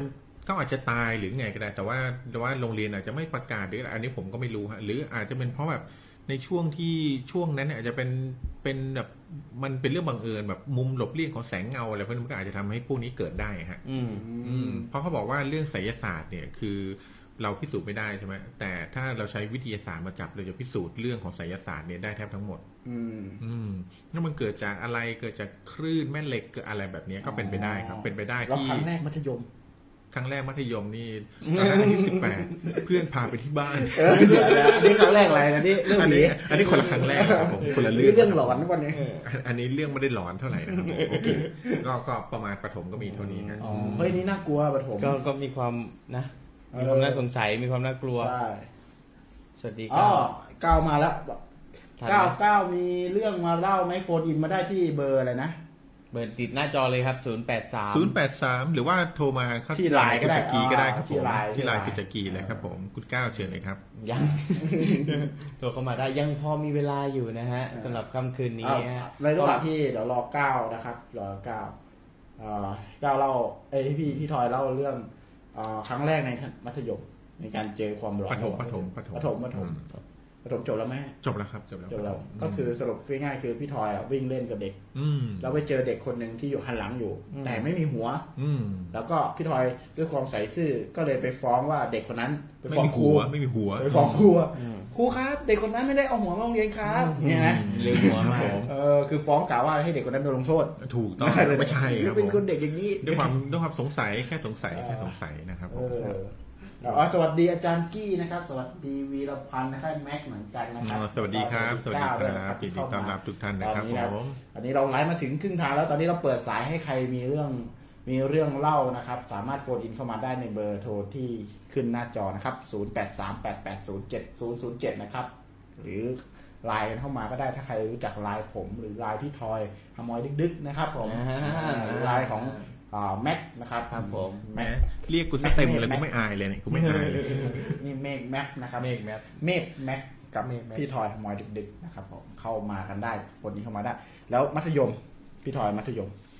อืมครั้งแรกในการเจอผีของมัธยม มัธยมไม่มีครับมัธยมไม่มีเรื่องผีมันเปลี่ยนเป็นเรื่องแนวอื่นครับผมอ่าบเป็นผมครั้งแรกอย่างอื่นเนี่ยเขาไม่ได้ครั้งแรกอย่างอื่นเอออะเอ่อ ก้าวก้าวพร้อมที่จะโฟนอินไหมครับ พร้อมที่จะโฟนอินมาเล่าเรื่องผีไหมครับ เราจะได้วันนี้เราจะได้รับเกียรติจากก้าวริมบึงนะครับก้าวริมบึงอ๋อพระนี่เครื่องใช่ก้าวลืมบึงที่รีวิวพระเครื่องใช่เก่งๆคนนั้นอ๋อใช่ถูกต้องแล้วครับผมโอ้ยินดีต้อนรับเลยครับผมคุณก้าวครับผก้าวมริมบึงนะครับ นี่มาแล้วเอาไม่ใช่เอามาแล้วมาแล้วเอามาแล้วมาแล้วมาแล้วมาแล้วมาแล้วเจ้าหนี้บอกฮัลโหลสวัสดีครับ ปิดปิดไฟฉายฮัลโหลสวัสดีครับสวัสดีครับอ่า จากไหนครับเนี่ยจากไหนครับเนี่ยอ่าจากเก้าริมบึงครับอ๋อจากโอ้ก้าวริมบึงพระเครื่องกำลังโฟนอินเข้ามาแล้วครับอะให้พี่ทอยสัมภาษณ์ได้เลยครับอันนี้คุณก้าวริมบึงตัวจริงใช่ไหมครับ เนี่ย ใช่ครับเก้าริมบึงตัวจริงครับฝากเพจได้ฝากเพจได้ โอ้ครับผมเห็นฝากเพจด้วยนะครับ ครับผมอะคุณเชิญก้าวคุณก้าวทำไมผมถามนิดนึงก่อนที่จะเล่าเรื่องเล่าเรื่องเล่าเรื่องอ่าประสบการณ์คุณก้าวเนี่ยครับ ผมครับอยากจะ ทราบว่าคุณก้าวเนี่ย คือแบบมีความมีความรู้ในเรื่องพระเครื่องเนี่ย มากคือทำเพราะอะไรถึงได้รู้เรื่องพระเครื่องมากถึงขนาดนี้ ทั้งที่อายุก็ยังยังไม่ได้เยอะเท่าไหร่ปกติพระเครื่องเนี่ย คนที่จะรู้เรื่องพระเครื่องก็ต้องแบบว่าประมาณสี่สามสิบสี่สิบอะไรอย่างเงี้ยคุณก้าวเพิ่งแบบสิบกว่าๆทำไมรู้เรื่องนี้ดีนะครับผมอ่าอ่าผมต้องต้องนำเรียนอ่าพิธีกรก่อนนะครับ แล้วก็คุณผู้ฟังตรงนี้ไว้ก่อนนะครับว่า พอดีผมคุกกี้เอ้ยไม่ใช่คุกกี้ครับนี่ ผมแค่จะไม่เชื่อเรื่องคุณก้าวขายพระนี่ครับอ่าผมผมคุกคีกับอ่าความเชื่อศาสนามามาผมสมควรนะครับพอดีผมอ่าบวชเรียนมานะครับหกปีเจ็ดปีแปดปีประมาณนั้นครับพี่ก็เลยชอบทางนี้ครับอืมอ๋ออ่าผมสงสัยมากเลยครับว่าพระเครื่องเนี่ยเอ่อเป็นเครื่องเบนซินหรือเครื่องเอ่อดีดีเซลเซลครับ เครื่องดีเซลครับแรงแรง เป็นเครื่องแบบไหนเนี่ยอ่าโอเคอ่าตอนนี้มีเรื่องเล่าเรื่องเล่า ครั้งแรกครับ ครั้งแรกกับผี ครั้งแรกกับผี เจอยังไงบ้าง อ่า ให้ ให้สามเณรเก้าเก้าริมบึงนะครับ เล่าให้ฟังหน่อยโอเคครับ ก็ผมมีเรื่องหนึ่งนะครับ เรื่องเนี้ยเอ่อจริง ๆแล้ว ผมเคยถ่ายทอดในในช่องช่องทางหนึ่งแล้วกันแต่แต่คนดูไม่ไม่เยอะขนาดเนี้ยครับ ก็มันเป็น มึงมึงไม่มีคนดูเลยเปล่า ช่องนั้นไม่มีคนดูเลยหรือเปล่า เออ บอกว่าไม่เยอะเท่านี้เอาผมต่อครับโอต่อเคครับต่อเลยต่อเลยครับเรื่องเนี้ยพอมีเวลาให้ผมใช่ไหมครับผมอ่าเรื่องทั้งวันเลยครับ ทั้งวันเลยโอเคคสารับมชั่วโมง ขอขอค่าโทรศัพท์คืนด้วยนะเอาเอา phone in มาในไลน์ phone in มาในไลน์คุณก้าวครับ คุณก้าวริมบึง phone in มาในไลน์คุณจักรีก็ได้ครับผม เดี๋ยวผมส่งไลน์คุณจักรีไปให้ครับผมได้นะครับ ครับผมสักครู่ครับ ก็เดี๋ยวเดี๋ยวเดี๋ยวรอฟังจากคุณก้าวสักครู่นะฮะ ต้องขออภัยด้วยนะครับ เพื่อเป็นการประหยัดช่วงนี้ต้องบอกก่อนนะฮะเออว่าต้องบอกเราอาจจะต้องหาวิธีที่มันประหยัดที่สุดนะครับครับผมครับคือผมถ้าใครสนใจจะเล่าครับ ฝากไอดีไลน์ไว้ที่คอมเมนต์เลยเดี๋ยวเราเราแอดไปแล้วก็ได้ได้ครับ แล้วก็ต่อสายถึงเลยนะครับ ใครมีเรื่องเล่า เรื่องผีครั้งแรกที่คุณเจอผี ครั้งแรกที่คุณอยู่กับผี หรือครั้งแรกที่คุณเล่าครับฟังเรื่องผีนะครับ phone in กันเข้ามาได้เลยนะครับ ครับผมถ้าคุณก้าว add ไลน์แล้วก็โทรเข้ามาได้เลยอ้าวอ่าโทรเข้ามาโอเคแล้วเข้ามานะแล้วคครัรับบคุณก้าวเดี๋ยวเราจะเล่าประวัติคุณก้าวนิดนึงนะครับ คุณก้าวนี่บวชบวชเรียนมาทั้งหมด 6 ปีนะครับอ่าเขาจะรู้เรื่องเกี่ยวกับพระเครื่องเป็นอย่างดีดังนั้นตอนนี้เขาเปิดเพจอ่าพระเครื่องอยู่ที่ ก้าวริมบึงเข้าไปครับผม subscribe กันได้นะครับ ครับผมเข้าไปติดตามกันได้อะเชิญเอ่อแบ่งปันเรื่องสยองสยดสยองของคุณก้าวได้เลยครับผมครับครับสวัสดีสวัสดีอีกรอบหนึ่งนะครับ สวัสดีพี่ทอยสวัสดีพี่กีแล้วก็สวัสดีพี่แม็กด้วยนะครับ แล้วสวัสดีคุณผู้ฟังด้วยนะครับ ครับผมครับอ่าเรื่องเรื่องมันเป็นยังไง เรื่องมันเป็นยังไงครับผมไม่ได้ยินเลยครับอ่าฮัลโหลได้ยินไหมครับ อ่าได้ยินแล้วครับได้ยินนะอ่าโอเค ครับผมเล่าเลยนะ อ่าเชิญเลยครับเล่าเลยครับ เรื่องนี้มันเกิดขึ้นที่ไหนเป็นยังไงครับ เริ่มต้นอย่างไรนะครับ เราลองเล่าเลยครับโอเคครับเรื่องนี้นะครับผมต้องนำเรียนทุกท่านไว้ก่อนว่า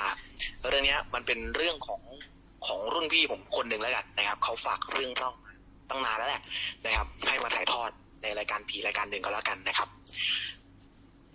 มันเป็นเรื่องเล่าที่เกิดขึ้นประมาณย้อนไปประมาณเกือบห้าถึงหกปีที่ผ่านมานี่แหละครับ คือพี่คนเนี้ยนะครับผมเรียก ให้ชื่อแกว่าชื่อพี่ต้าก็แล้วกัน อ่าพี่ต้าพี่ต้านามสมมุติโอเคครับพี่ต้านามสมมตินะครับชื่อจริงก็ชื่อต้านะครับสมมุติทำไมเนี่ยโอเคอะนะครับต่อเลยก็แล้วกันเหตุการณ์นี้เกิดขึ้นที่จังหวัดภาคหนึ่งของภาคอีสานนะครับ จังหวัดหนึ่งก็แล้วกันนะครับพี่ต้าเนี่ย แกทำงานเกี่ยวกับการรับเหมาต่อเติมตกแต่งภายในบ้านนะครับ ลักษณะ ประมาณนี้นะครับพี่ครับ แล้วก็มีงานหนึ่งนะครับ งานเนี้ยมันเป็นงานที่แกรับ เพื่อที่จะไปต่อเติมร้านกาแฟร้านหนึ่งนะครับ จริง ๆ เป็นร้านที่เป็นเพื่อนแกแหละครับ ให้ให้หาช่วยงานเนี้ยมานะครับด้วยความที่พี่ต้ากับเพื่อนแกคนเนี้ยเป็นเพื่อนที่สมัยเด็กๆกันเลย แล้วก็รู้จักคุ้นชินกันมาตั้งแต่เด็กนะครับก็เลย อะไหนๆที่เพื่อนขอมาก็เลยต้องไปทำให้หน่อยไปช่วยหน่อยก็แล้วกันนะครับ ก็เราไม่ได้เจอกันมานานแล้วนะครับเป็นเพื่อนตั้งแต่สมัยประถมมาเลยนะครับ พอพี่ต้าแกรับงานนี้ปุ๊บนะครับ โดยการวางวางแผนสำหรับการทำบ้านอ่าทำงานงานตัวเนี้ยโปรเจกต์เนี้ยนะครับทำเพียงแค่ไม่เกินอาทิตย์เดียวนะครับเพราะว่าเป็นแค่ร้านเล็ก ๆ นะครับ คูหาเล็กๆต่อเติมนิดๆหน่อยๆแค่นั้นเองนะครับ ฮัลโหลครับ โอเครับฟังอยู่ครับต่ฟังอยู่ ต่อเลยครับ โอเคครับ แล้วพอวันงานจริงเนี่ยนะครับพี่ต้าแกก็พาลูกน้องแกไปนะครับ อ่าฮะประกอบไปด้วยพี่ต้าเป็นหัวหน้านะครับ แล้วก็ครับ แฟนพี่ต้าครับแล้วก็มีลูกน้องอีกสามคนอ่านะคอัรันบนี้ไม่ต้องบอกชื่อนะครับ ไม่ต้องบอกชื่อครับไม่ได้บอกชื่อครับครับผมครับ ก็มีพี่ต้าคนเดียวนะครับบอกคิวคนเดียวเนาะ ครับบอกชื่อคนเดียวก็โดนฟ้องก่อนได้ครับ ไม่รู้จะจ่ายไหวหรือเปล่าเดี๋ยวนี้แล้วก็ พารวมทั้งหมดทั้งทีมของพี่ต้าเนี่ยนะครับประกอบไปด้วยห้าท่าน มีลูกน้องสามคนนะครับหนึ่งในสามของลูกน้องเนี่ยนะครับเป็นชาวประเทศเพื่อนบ้านกันแล้วกันนะครับเป็นแรงงานประเทศเพื่อนบ้านนะฮะพอไปถึงจังหวัดเนี้ยนะครับพี่ต้าแกด้วยความที่คุ้นชินกับเพื่อนคนนี้มากเลยครับนะครับแกก็ไปถึงบ้านปุ๊บนะครับอ่าฮะพอลงรถเรียบร้อยแล้วนะครับอืมเพื่อนพี่ต้าคนเนี้ยนะครับเขาก็จะอยู่บ้านแยกกันนะครับพี่ต้าแกจำได้ว่าเออเนี่ย ตอนเราสมัยเด็กๆเนี่ยเราเคยมานอนบ้านเนี้ยนะอ่าฮะอ่าแล้วก็ฮะจะมียายยายที่อยู่หลังบ้านเนี่ยนะครับ จะเป็นอืมแยกอีกหลังหนึ่ง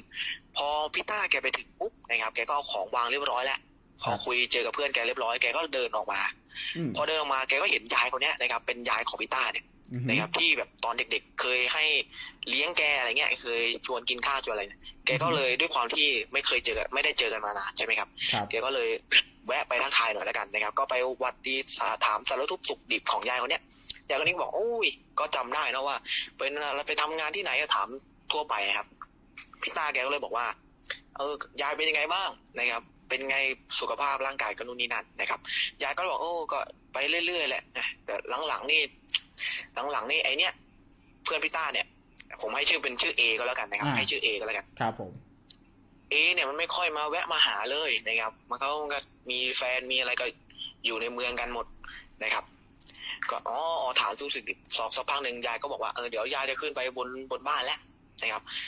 พี่เออพี่ต้าแกก็บอกว่า โอเคโอเคเดี๋ยวกลับไปหาเอละนะครับก็แยกย้ายกันไป พอแยกย้ายเสร็จปุ๊บพี่เอ พี่ต้าแกก็เลยมาหาพี่เอก็คุยเรื่องงานดีเทลนู่นนี่นั่นนะครับว่าต้องการบ้านอ่าต้องการต่อเติมอะไรบ้างนะครับอะไรนู่นนี่นั่นรายละเอียดงานนะครับ พอพี่เอแกก็บอกว่าเออเนี่ยตาเดี๋ยวเองไปทำเนี่ย ยังไงก็ทำให้มันเสร็จก่อนกลับบ้านก่อนหกโมงแล้วกันนะครับอย่าเกินหกโมงของทุกวันก็แล้วกันอืมให้รีบทำถ้ามันไม่เสร็จก็ค่อยทำวันหลังก็แล้วกัน ก็คือไม่ให้ทำดึกไม่ให้ไม่ให้ทำกลางคืนใช่ไม่ให้ทำกลางคืนครับด้วยความอ่า พี่เอแกก็บอกให้เห็นว่า เนี่ยทางเข้าบ้านเนี่ย คือระยะทางจากบ้านมาตัวเมืองเนี่ยนะครับ มันใช้อ่ามันใช้เวลานานแล้วก็ระยะทางไกลแล้วทางเข้าบ้านจริง ๆ เนี่ย มันประมาณหกกิโลนะครับหกกิโลที่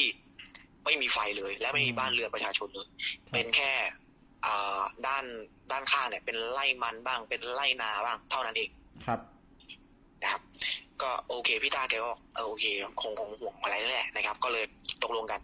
พอวันรุ่งขึ้นก็ทำงานปกติครับ งานดีเทลนู่นเนี่ยทำเสร็จปุ๊บหกโมงวันนี้ก็กลับ กลับตรงเวลาทุกวันนะครับ พอวันที่สามวันที่สามเนี่ยพี่ต้าเนี่ยต้องอธิบายก่อนนะครับ ว่าแกเป็นคนที่ ถ้าทำงานอะไรเนี่ยนะครับ แกจะต้องทำแบบเฮ้ยค้างไม่ได้ ให้มันเสร็จตั้งหน่อยแล้วกันรอให้มันเสร็จนิดอะไรเงี้ยนะครับพี่ต้าแกบอกเออเดี๋ยวเราวันนี้เราทำเลยสักหน่อยแล้วกัน คงไม่เป็นไรหรอกนะครับ วันที่สามแล้ว เราคุ้นทางแล้วอยๆขับไปแล้วกันนะครับ ทุกคนทำล่วงเลยประมาณทุ่มครึ่งประมาณนี้ครับอืมก็พี่คือเอเลแกยหก็กโทรโมงตามถูกไหมพี่ต้าคือเลยหกโมงอะไรนะที่ตกลงเอาไว้ถูกไหมถูกครับเลยหกโมงไปแล้วอืมครับ พี่เอแกก็โทรตามพี่ต้า บอกเฮ้ยต้าอืมไปไหนเนี่ย มันเลยหกโมงแล้วนะรีบกลับเลยอะไรเงี้ยพี่ต้าก็เออเออเออเนี่ยกูจะเสร็จแล้วแป๊บเดียวแป๊บเดียวจนทีมงานพี่ต้าก็เออเก็บของกลับกัน นะครับพอกลับไปถึงเนี่ยจากระยะทางจากตัวเมือง มาถึงระยะทางก่อนจะถึงไอ้หกกิโลทางเข้าหมู่บ้านเนี่ยนะครับ มันก็มันก็ประมาณจะสองทุ่มแล้วนะพี่ต้าแกว่าเออ มันมันไอเอมันคงห่วงเราจริงแหละ มันไม่อยากให้เราขับรถเนาะเพราะว่ามันมืดมันเปี่ยวมากๆเลย พี่แฟนพี่พี่ต้าแกก็บอกว่าเอองั้นเดี๋ยวเราค่อยๆขับแล้วกันเธอนะครับมันอันตรายอะไรเงี้ยนะครับพี่ต้าก็เออโอเค ค่อยๆขับไป ก็ค่อยๆขับกันไปนะครับ พอระยะทางผ่านมาประมาณเกือบจะครึ่งทางระยะทางหกกิโลเนี่ยนะครับพี่ต้าแกก็เห็นว่ามีรถคันหนึ่งมีตาไฟรถเหมือนจะเป็นรถกระบะนะครับขับตามหลังแกมา เออ คนในรถก็เริ่มอุ่นใจแล้วว่าเอ้ยเดี๋ยวน้อยฉันไม่ได้ขับรถคนเดียวเว้ยนะครับ พี่แฟนพี่ต้าแกก็เลยบอกว่าเอ้ยเดี๋ยวเราชะลอชะลอชะลอรถหน่อยก็แล้วกัน ให้เขาแซงเราค่อยขับตามหลังเขาเขาเป็นเขาคงน่าจะเป็นคนในพื้นที่แหละนะครับ พี่ต้าแกก็ทำอะโอเค เราค่อยๆชะลอรถพอจังหวะรถคันเนี้ยนะครับ สวนขึ้นมาก็เป็นรถปกติเลยนะครับ เป็นรถอยากให้คุณผู้ฟังและก็ทีมพิธีกรนะครับ จินตนาการตามผมนะว่าครับเป็นรถกระบะตอนเดียวนะครับ แต่มีคอกสูงเหมือน เหมือนรถที่เหมือนรใช้ถบรรทุขุกดผักขุดอะไรในท้องตลาดเหมือนนะบรรทุกของเหมือนรถบรรทุกของอ่าอ่าอ่าโอเคครับ รถคันเนี้ยนะครับก็มีคนเต็มเลยครับอ๋อคนในคอกนั่งนี่อยู่นะบนคอก เป็นหนุ่มสาวเป็นอะไรเต็มเลยอ่าฮะนะครับพี่ต้ากับอ่าแฟนแกแกก็คิดว่าเออคงใส่คงจะเป็นทีมอ่าเป็นพวกแรงงานก่อสร้างแหละมั้งเขาคงจะเลิกงานเหมือนกับเราอะไรเงี้ยกำลังกลับบ้านกันครับคนในรถห้าคนก็ไม่ไม่สงสัยก็โอเคขับตามกันไปนะครับ จนวันที่สี่นะครับวันเนี้ย มันก็ต้องมันกำลังที่จะเริ่มทำงานกันต่อไปที่แบบ ไม่อยากให้มันค้างค้างราคาพวกนี้เขาก็ทำงานแบบเอยเลยเวลาพี่เอแกก็โทรตาม ทุกอย่างเหมือนเดิมเลยครับอืมเรือตุ้มขึ้นมาถึงจุดหกมาถึงจุดหกกิโลเนี่ยนะครับ ก็ถึงประมาณสองทุ่มทุกอย่างเหมือนเดิมเลย ก็เห็นรถคันเนี้ยเหมือนเดิม เป็นอย่างเงี้ยมาสี่วันอ๋อนะครับสี่วันเต็มก็คือขับสวนกันเอ้ยขับตามกันอย่างนี้ทุกคืนเลยถูกไหมๆใช่อ่าทุกคืนเลยครับ จนแล้วจนถึงวันที่ห้าไม่ถึงวันที่สี่วันอะไรไม่ใช่สี่วันถึงวันที่ห้าก็คือสองวันแรกเนี่ยไม่เจอ เพราะว่า เขากลับเร็วถูกไหมครับอ๋อก็คือกลับก่อนหกโมงแต่ทีสามวันเนี่ยกลับหลังหกโมงหมดเลยถูกไหมครับ แล้วก็เจอถูกต้องครับเจอรถคันเนี้ยขับตามทุกวัน ถูกต้องอ๋อเขาขับตามรถคันนี้ทุกวัน จนวันที่หกของสัปดาห์เนี่ยนะครับ มันจะเป็น มันงานมันจะเสร็จแล้วนะครับ ต่อเติมด้านล่างเรียบร้อยแล้วก็คือหนึ่งในลูกน้องที่เป็นชาวกัมพูชาเนี่ยเอาชาวต่างชาติชาเนี่วยเอาเอากัมพูชาแล้วก็กัมพูชาเลยอันนี่ฟ้องกันระดับประเทศแล้วตอนเนี้ยครับ โอเคต่อชาวอ่านแรงงานคนเนี้ยนะครับ ก็เลยแบบ คุยกับพี่พี่ต้าบอกว่าเฮียเนี่ย พวกเราก็ทำงานกันมาทุกวันแล้วเหนื่อยทุกวันแล้ว ผมขอดื่มหน่อยได้ไหมอะไรเงี้ยนะครับอ๋อพี่ดื่มต้าเหล้าก็บอกว่าเขาเขาเขาดื่มเหล้าใช่ไหมไม่ไม่ใช่ดื่มวีต้านะครับดื่มดื่ดื่มมพี่เหล้าต้าอ๋ออะดื่มเพื่อวีสุขต้าภาพเอาขอขอดื่มวีต้าบ้างได้ไหมเราทำงานทุกวันแล้วอย่างงี้ใช่ไหมโอเคครับก็ขอก็ขอแวะดื่มหน่อยแล้วกันอ่าพี่ต้าเนี่ยก็บอกเอออะ เออเองก็พวกเราก็ทำงานกันเดือดเนาะอืมเดี๋ยวเราไปหานั่งนั่งร้านเล็กๆก็แล้วกันครับก็รีบทำงาน แต่วันเนี้ยนะครับ มันแปลกอ่าฮะตรงที่พี่เอเนี่ยไม่โทรตามเลยนะครับอ๋อพี่ตาแกก็คิดว่าเออสงสัยเอมันคงจะไว้ใจเราแหละ เราคงจะคุ้นทางเลยเนาะอ๋อหมายหมายความว่าที่นั่งดื่มเนี่ยคือเกินหกโมงใช่ไหมใช่ครับ คือวันเนี้ย วันเนี้ยวันที่ห้าถูกไหมครับครับ วันที่ห้าหรือวันที่หกวันที่หกใช่ไหมผมจำไม่ผิดเพราะว่าเจอมาสามวัน อ่า ก็คือครับเจอทำงานมาครบสามวันห้าวันแล้วใช่ไหมถูกครับสองวันแรกเนี่ยก็คือสองวันที่ไม่ได้กลับเกินหกโมง แต่อีกสามถูกครับวันคือสาคือคือเป็นวันที่ขับเอ่อกลับเกินหกโมงก็เลยไปเจอรถที่บรรทุกคนถูกไหมครับ แล้วพอดีวันที่หกเนี่ย ก็กลับเกินหกโมงแต่ว่าขอดื่มก่อนถูกไหมครับเออทีมงานเขาขอดื่มก่อน อ่าโอเคครับครับ วันที่หกเนี่ยนะครับทุกคนก็อะเราก็ไปหานั่งอะไรกินกันหน่อยแล้วกัน เพราะว่าเดี๋ยววันนี้มันมันเพราะว่ามันดึกมันดึกเกินสองทุ่มแล้วสองทุ่มเรายังไม่ออกจากตัวเมืองเลยอะไรเงี้ยนะครับ คนทั้งหมดห้าคนเนี่ยก็ไปนั่งแวะร้านอาหารร้านหนึ่งก็แล้วกันครัทุบกคนก็กินกินไปเรื่อยๆนะครับ จนระยะเวลามันเกินจะเที่ยงคืนแล้วอืมเกินเคอร์ฟิวพี่เออ่าพี่พี่ต้าแกก็เลยบอกเออเรา มันดึกแล้วเดี๋ยวพรุ่งนี้เราจะได้มาปิด job ปิดงานเก็บรายละเอียดกันอืมนะครับ ก็เลย พากันกลับมันไป แต่พี่เอไม่โทรมาใช่ไหมเรียบร้อยแล้วพี่เอไม่โทรมาโดยตามแล้วใช่ไหมไม่โทรมาตามครับ วันนี้พี่พี่เอไม่โทรมาตามเลก็ยคือสงสัยอยู่ อ่า ทุกคนก็อะเก็บของกลับ ออกจากในตัวเมืองจากที่นั่งกินกันเนี่ยนะครับประมาณเที่ยงคืนก็มาครับถึงในจุดทางจะเข้าหมู่บ้านหกกิโลเนี่ยนะครับ ประมาณจะตีหนึ่งแล้วครับด้วยความริดนะครับ ด้วยฤทธิ์ที่ สามคนลูกน้องเนี่ยมีความกึ่มกึ่มๆเมาๆมาก็แล้วคือมีฤทธิ์เหล้าใช่ครับมีความฤทธิ์เหล้ามีฤทธิ์เหล้าอยู่ใช่ไหมใช่อ่ามีฤทธิ์เหล้ามาในตัวแล้วแถมแอลกอฮอล์ลงแล้วอืมก็เลยขอพี่พี่ตาว่าเอ้ยเดี๋ยวผมขอนั่งหลังกระบะได้ไหมอ่านะครับเดี๋ยวขอนั่งดื่มมาต่อเล็กๆน้อยๆอะไรเงี้ยนะครับหมายถึงว่าขับรถไปด้วยก็ดื่มหลังกระบะไปด้วยอ่าถูกไหมพี่ต้าเป็นคนขับครับแล้วลูกน้องสามคนเนี่ยขอตัวที่เป็นนั่งดื่มด้านหลังกระบะต่อได้ไหมโคอะไรเงี้ย โอเค ก็คือพี่ต้าแกไม่ได้ดื่มนะครับ ก็อ่ามีมีลูกน้องเนี่ยเป็นคนดื่มอ่าอ่าพี่ต้าก็คือขับรถให้น้องๆดื่ม โอเค เยี่ยมเลย ครับ ก็พี่ต้าแกบอกอ่าโอเค ตามนั้น ทุกคนก็นั่งกระบะนะครับ อ่าครับ พอมาถึงไอ้จุดหกกิโลเนี่ยนะครับ ก็ขับไปเรื่อยๆก็เจอเหมือนเดิม มีรถคันเดิมวิ่งมาเหมือนเดิม อันนี้ผมขออนุญาตตัดไป part ของของพี่ต้าและแฟนพี่ต้าก่อนนะครับ อ่า ก็คืออยู่ข้างหน้าก่อนคอนโซลขับรถอะอืม อยู่ในโซนขับรถแหละอืมพี่อ่าแฟนพี่ต้าก็บอกว่าเฮ้ยเธอวันนี้เขาทำไมเขาเลิกดึกเหมือนเราจังเลยอะไรเงี้ยปกติอืมเขาเราเจอเขาตลอดเลยนะอะไรเงี้ยพี่ต้าก็เออมันก็คงจริงไม่เป็นไรหรอกเดี๋ยวเราเขาใกล้ๆเราหน่อยเราก็ค่อยๆแอบๆกันแล้วกันให้ค่อยๆตามเขาเหมือนทุกวันอะไรอืมนะครับพี่ต้าก็เคยทำเงี้ยนะครับ อันนี้ขอเนี่ยตัดมา part ของลูกน้องบ้างเลยครับ ที่นั่งอยู่กระบะ อืม นั่งอยู่กระบะหลังที่กำลังนั่งนั่งสังสรรค์กันอยู่นะครับ ลูกน้องเนี่ยนะครับ มีผมให้เป็น บีแล้วกันบีอ่านี่คือแรงงานเพื่อนบ้านนะครับอ่าคนเนี้ยจะมีอายุเยอะที่สุดในแก๊งอ่านะครับ ก็ดื่มดื่มไป พอรถคันเนี้ย อย่างที่ผมนำเรียนทีมพิธีกร แล้วก็คุณผู้ฟังเบื้องต้นว่า รถคันเนี้ยที่เห็นทุกวันเนี่ยนะครับอือหือก็จะเป็นหนุ่มสาวบ้างครับ คนแก่บ้างครับส่วนใหญ่จะเป็นวัยรุ่นส่วนใหญ่เลยครับนะครับ นั่งมาติดกับแบบไอ้บีเนี่ย ด้วยความที่ ฤทธิ์เหล้ามันลงร่างกายใช่ไหมครับอืมปากก็แซวครับ จังหวะที่รถคันเนี้ยนะครับกำลังจะตีคู่กันเพื่อที่จะแซงนะครับเหมือนทุกวันบีนี่ก็เลยแซวว่าเฮ้ย มันมีผู้หญิงคนหนึ่งนะครับ นั่งอยู่บนอยู่บนคอกคอกเหล็กเนี่ยกรงคอกเหล็กเนี่ยนะครับอ่าของอีกคันหนึ่งก็เซลล์ที่ขับผ่าน อืมที่ขับสวนเอ้ยเอ้ยที่ขับขนาบมาใช่ไหมอืมครับ ก็คือที่ที่เจอทุกวันเนี่ยนะครับ ก็เลย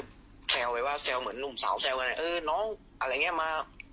คือรถพี่ไหมอะไรประมาณนั้นนะครับผมอ่าผมก็ไม่ได้ลงดีเทลอะไรขนาดนั้นเนาะครับนะครับ ก็แซวไป ทุกวันต้องนำเรียนก่อนนะครับ ว่าไอ้รถคันเนี้ย ไม่เคยมองรถของพี่เอเลยแต่ของพี่ของพี่ต้าเลยอ่าครับ ถึงแม้จะเทียบกันก็ตาม แต่ไม่เคยมองเลย ครับ พอวันเนี้ยพอบีบีเซลเซลปุ๊บอ่าทุกคนในรถรวมกระทั่งคนขับหันมามองรถของพี่ต้าเป็นตาเดียวกันหมดเลยนะครับ พอหันมามองปุ๊บ พอทุกคนเห็นเฮ้ยเขาจะหาเรื่องเราเปล่าวะอืม ก็เริ่มแปลกใจแล้วนะครับ อันนี้ part ของสามคนหลักนะผมยังไม่เล่า part ของพี่ต้านะครับ พอรถคันนี้แซงตีคู่มาระยะหนึ่งนะครับแซงได้ปุ๊บ อย่างที่ผมนำเรียนเบื้องต้นว่า ทุกคนในรถเนี่ย อัดแน่นกันมาพอสมควรเลยนะครับ ครับ ก็แซงไปปุ๊บทุกคนในรถมองกันหมดเลย ผมตัดมา part ของพี่ต้าอีกรอบหนึ่งแล้วกันพี่ต้าบอกว่า ครับ ไม่ได้มอง ไม่ได้มองอย่างเดียวนะครับ พอรถตีกลับเสร็จปุ๊บทุกคนในรถคนคอนโซลหน้า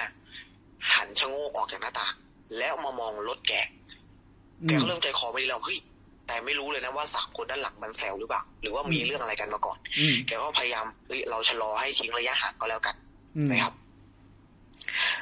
จนขับไปเรื่อยๆ ก็ไม่มีอะไรนะครับ ก็กลับบ้านโดยปกติ ทุกคนก็ไม่ได้คุยกันรีบเข้านอนเพราะว่ามันดึกมากเราจะรีบไปเก็บงานไอ้วันสุดท้ายเนี่ยให้เสร็จนะครับอืม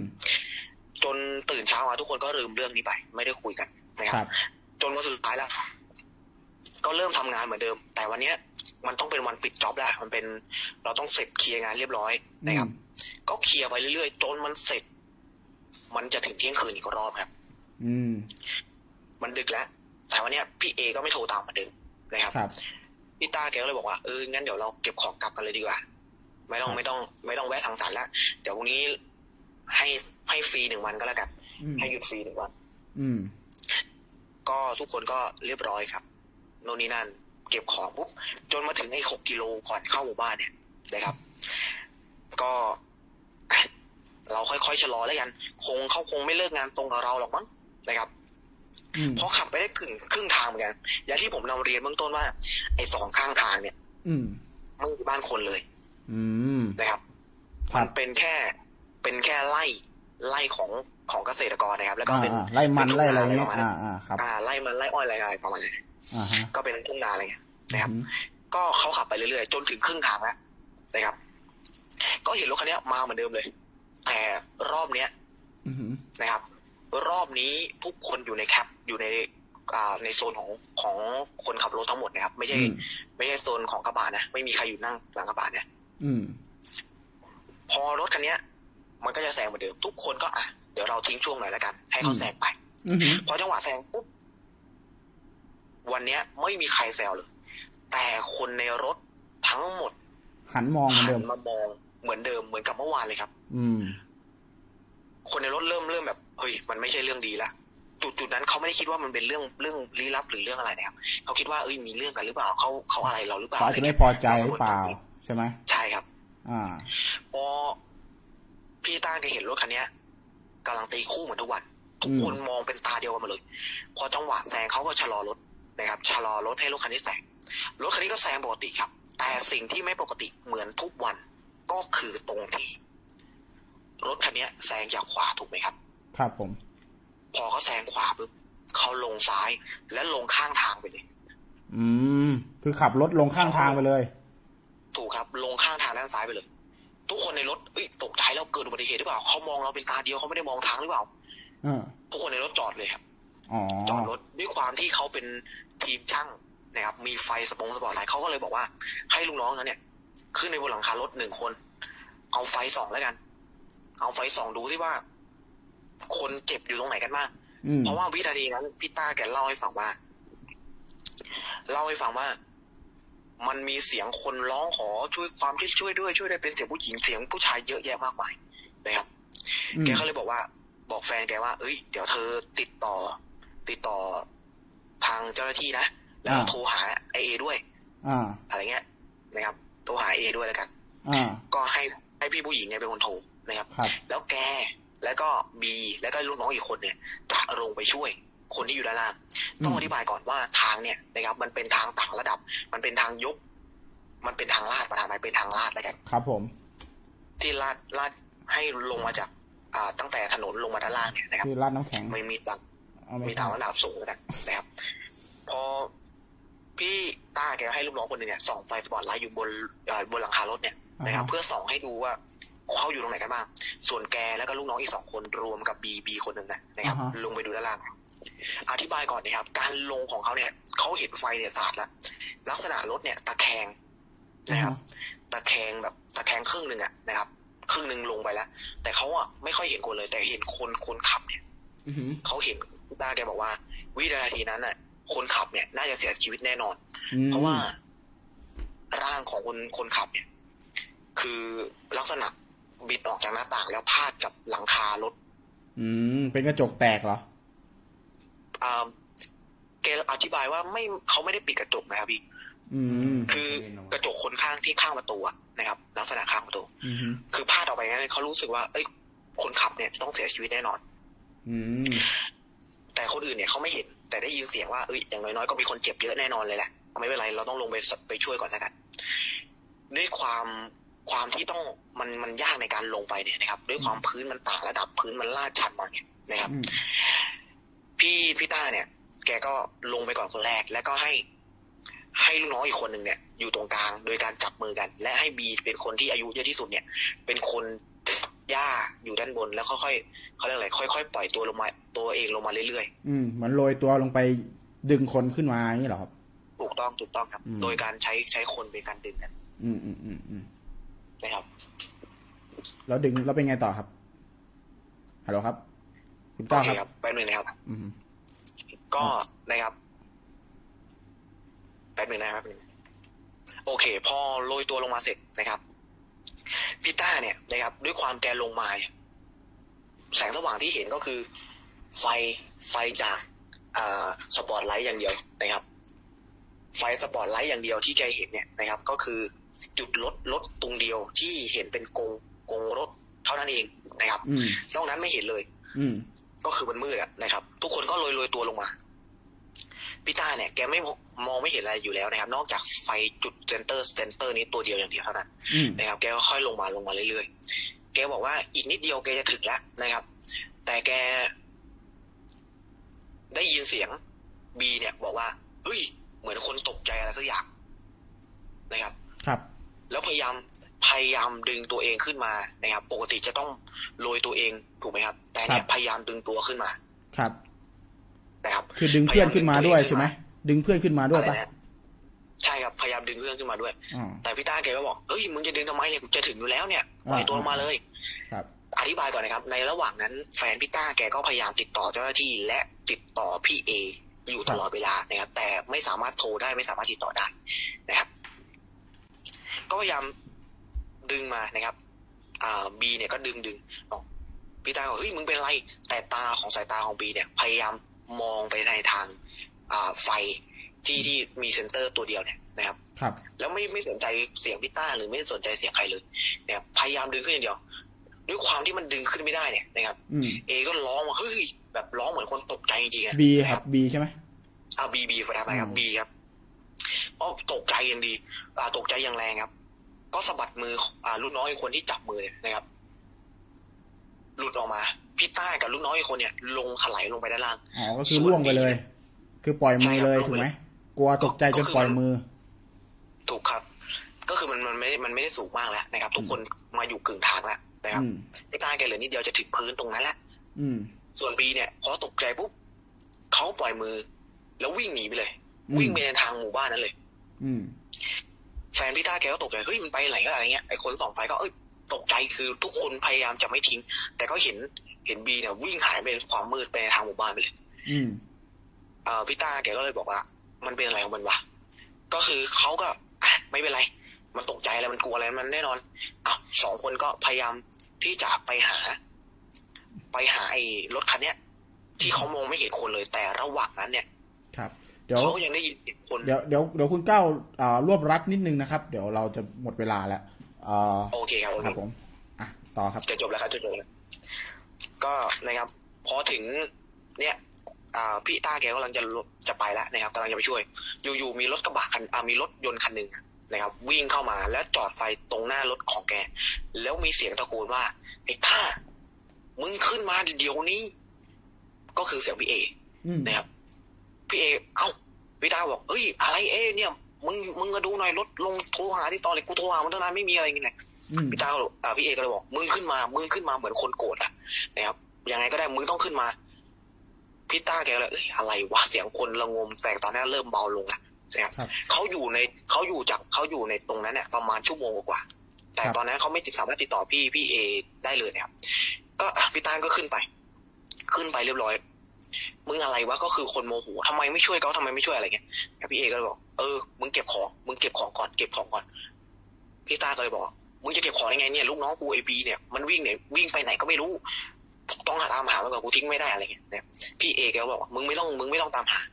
กูให้ลุงกูดูแลมันอยู่แล้ว มันวิ่งไปถึงบ้านเลย เนี่ย กูเลยมาตามหามึงก่อน อืมพี่ต้าก็อะไรของมันวะทุกคนก็แบบ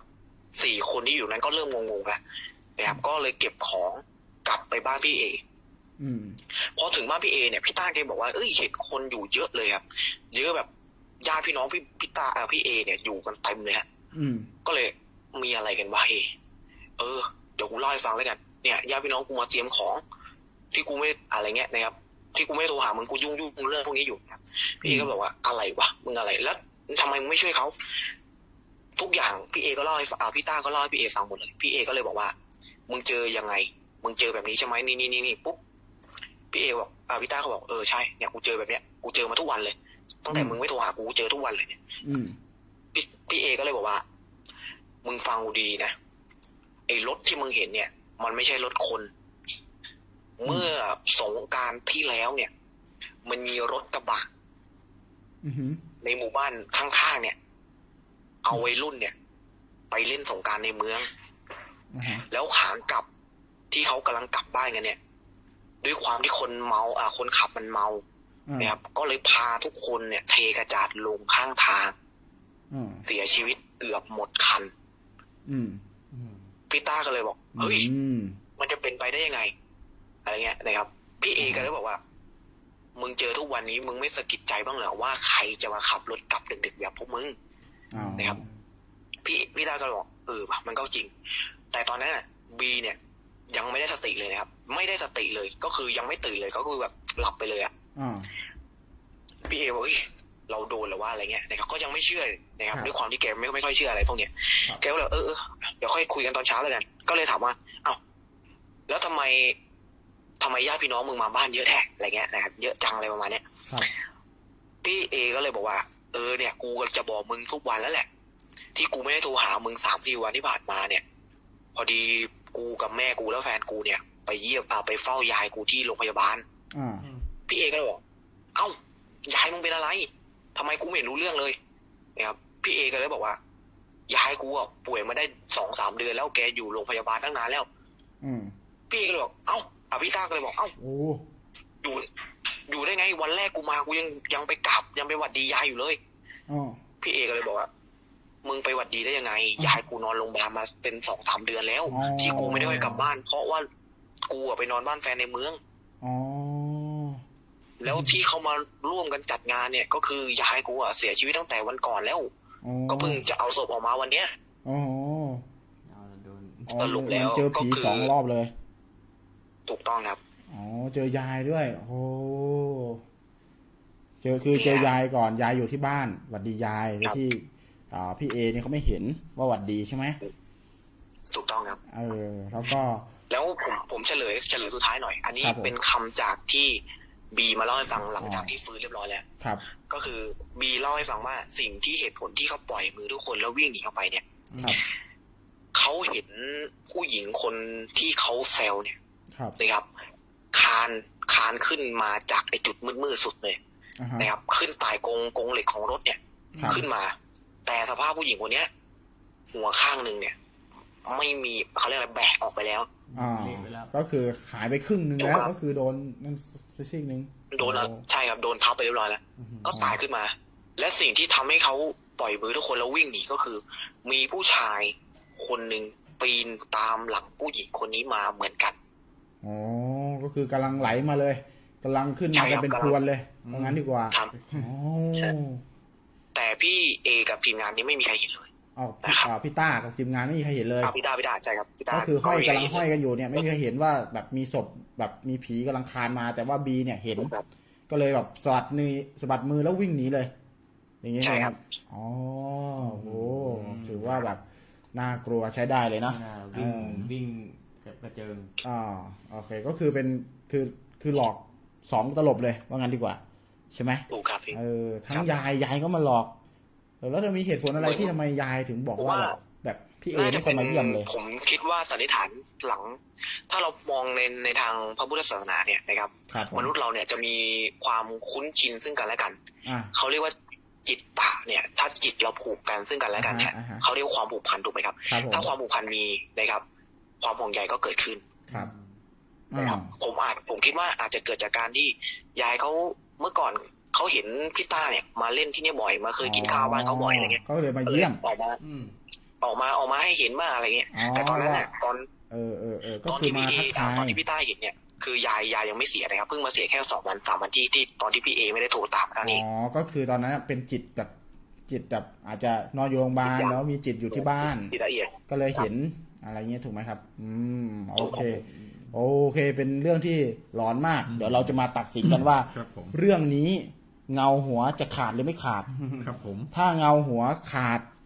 เกินครึ่งหนึ่งครึ่งเสียงนะครับพอเรามีแค่สามคน ถ้ามีเงาหัวขาดเกินสองคนเนี่ยให้เงาหัวขาดเรื่องนี้คือสองคน เรื่องนี้จะจะถูกทำเป็นเวอร์ชั่นการ์ตูน ลงในเพจเงาหัว YouTube เงาหัวนะครับ คุณก้าวนะครับ รอติดตามแล้วก็แล้วผมจะได้อะไรจากการเล่ามายี่สิบครึ่งชั่วโมงเนี่ย เดี๋ยวเราจะโปรโมทให้ฟรีเลยครับ โอ้ เพจก้าวริมบึงนะก้าวริมบึงแน่นอนนะครับ พระดีผมดูได้พระแค่นี้ของแท้ราคากันเองถูกไหมถูกครับถูกไปเจอไลฟ์ไลฟ์ไลฟ์ขายวันไหนบ้างตอนไหนบ้างอ่าทุกวันเลยครับเวลาตั้งแต่สิบเก้านาฬิกาเป็นต้นไปครับอ่าไลฟ์ขายทุกวันตั้งแต่หนึ่งทุ่มเป็นต้นเป็นต้นไป ใครอยากถูกครับไปใครเป็นเซียนพระ ใครต้องการสะสมพระ ใครต้องครับการสะสมอ่าพุทธคุณต่างๆ นะครับครับอ่าหรือว่าต้องการแบบอ่าเล่นศิลปะชอบศิลปะนะครับอ่าไปเชิญไปพี่เพจนี่แหละราคาไม่แพงนะครับเป็นพระแท้ใช่ไหมครับเออผมผมขออนุญาตบอกอย่างนี้แล้วกันครับพี่กีครับ ก็คือ อ่าพระเครื่องสมัยเนี้ยนะครับ เราไม่สามอ่าสมมติว่าเราไม่ไม่ได้ไม่ได้เป็นคนชอบอะไรขนาดนั้นใช่ไหมครับครับแล้วก็เราอาจจะซื้อเอาไปฝากผู้หลักผู้ใหญ่ก็ได้นะครับ ในองค์กรเป็นต่างของๆขก็วัญเป็นได้ถือว่าเป็นของขวัญได้เป็นอะไรได้อ่าได้ครับ โอเค โอเค โอเค ขอบคุณมากเลยครับ เดี๋ยวรอรุ้นกันเอ่อรอลุ้นกันนะครับครับผมว่าเรื่องอันนี้นี้ไม่มีครับค่าผมโทรไม่มีว่างๆมาค่โทรมาเล่าอีก เดี๋ยววันวันวันจันทร์หน้า วันจันทร์หน้าเตรียมเรื่องมาเล่าอีกนะครับผมผมได้อะไร ได้อะไรไหมครับได้ครับนี่ไงคุณเมื่อกี้คุณก้าวคุณก้าวจะได้รับความขอบพระคุณจากรายการครับเป็นอย่างสูงอ่าอย่างสูงนะครับ แล้วก็ปลาไหลถึงตะตุกเลยครับแล้วก็รอลุ้นว่าเรื่องของคุณก้าวจะถูกนำไปเป็นการ์ตูนหรือเปล่า แต่ถ้าครับผมถ้าถูกนำเป็นงานการ์ตูนเนี่ยมีลิขสิทธิ์แล้วมีราคาเนี่ยจะกลายเป็นหุ้นส่วนกับเราเลยอ่าในการ์ตูนเรื่องนั้นผมว่าเออผมมองว่าผมน่าจะได้น่าจะได้ไปทำเป็นการ์ตูนแน่นอนนะครับทำไมครับเพ ราะว่าที่ผมนั่งดูมาเนี่ยน่าจะมีผมคนเดียวมานั่งเล่าใช่ไหมครับเอาบ้าพี่เราไม่ได้คัดจากคนนั่งเล่า เราคัดจากเรื่องที่ได้ได้เงาหัวขาดแน่ถ้าเรื่องไม่ไม่เงาเห็นเล่ากันอยู่เรื่องสองเรื่องเองนะครับอ๋อรอลุ้นนะนี่เราเพิ่งเปิดรายการนะครับอ๋อเราเพิ่งเปิดรายการเดี๋ยวจะมีคนมาเล่าอีกเยอะแยะเลยอะขอบคุณคุณก้าวมากนะครับผมสำหรับเรื่องนี้นะครับขอบคุณเดี๋ยวเรมากเลยนะครับ คุณก้าวที่สละเวลามาร่วมรายการนะคครัรับบเดี๋ยววันจันทร์หน้าเตรียมเรื่องมาอีกนะอ่า ครับครับครับครับสวัสดีคขรัอบบคุณมากครับสวัสดีขครับอบคุณมากครับอ่าสวีเดนครับ โอเค เป็นยังไงบ้างสำหรับเรื่องนี้อืมเราจะตั้งชื่อเรื่องนี้ว่าอะไรอืมตั้งชื่อเรื่องนี้ว่าอะไรครับพี่ทอย ว่ายังไงดีครับ เทกระจาดดีไหมครับ อืมเทกระจาดเจอผีผีเทกระจาดเจอผีทีละสองโอ้โหชื่ออะไรสับสนที่เป็น เจอสองในอะไรนะเอ่อ เอาเป็นอ๋อเดี๋ยวให้คุณก้าวตั้งชื่อแล้วส่งมาในคอมเมนต์ดีกว่าอืมเออก้าวเดี๋ยวตั้งชื่อส่งมาในคอมเมนต์นะว่าเรื่องที่เรื่องที่เล่าเนี่ย จะตั้งชื่อว่าอะไรนะโอเคไหมครับผมนะครับอะเดี๋ยวสำหรับคุณแม็กครับ อ่า เมฟแม็กลองอธิบายหน่อยสิว่า เรื่องเนี้ยจะพอเป็นเงาหัวขาดได้ไหมจะให้รางวัลเงาหัวขาดได้ไหมจริง ๆ เรื่องเรื่องน่าสนใจนะครับ เท่าที่นั่งฟังก็น่าสนใจ แต่ว่า อืมอาจจะด้วยความมันยาวไปหน่อยอ่ามันยาวไปหน่อยเนาะผมอาจจะเลยแบบว่าพอพอมันพอมันกำลังจะอินปุ๊บมันมันเหมือนมันเหนื่อยอ่าใช่มันเหนื่อยมันก็เลยรู้สึกว่าแบบ อืมมันมันมีการรออะอ่ามันมีการรอครับก็เลยกว่าจะถึงจุดพอยที่พีคพีคอ่าก่อนจะถึงจุดพีคมันนานมันไปหน่อยมันก็อาจจะดาวน์ลงไปบ้างอ่าแต่ก็เลยในเรื่องเนี่ยแต่ในเนื้อหาเนี่ยก็ก็ก็มีความน่าสนใจขึ้นเรื่อยๆว่าเจอเจอสองครั้งในอ่าในช่วงเวลา ครับในช่วงหนึ่งช่วอาทิตย์เวลหนึ่งอาทิตย์หนึ่งอาทิตย์หนึ่งอาทิตย์อ่าหนึ่งอาทิตย์ก็ก็น่าสนใจแต่ว่า การเล่าคือ ยังใช่คือต้องรวบรัดกว่านี้หน่อยารวบใช่ต้องรวบรัดกว่านี้อ่าติงเอ่อก็อาจจะต้องทำให้อรรถรสแบบใช่แต่เรื่องน่าสนใจว่าอ่าใช่แหมให้ให้ ให้ให้ขาดหรือไม่ขาดเงาหัว ให้ไม่ยังไม่ขาดครับยังไม่ขาดนะครับคุณแม็กยังเมฟแม็กยังให้เรื่องนี้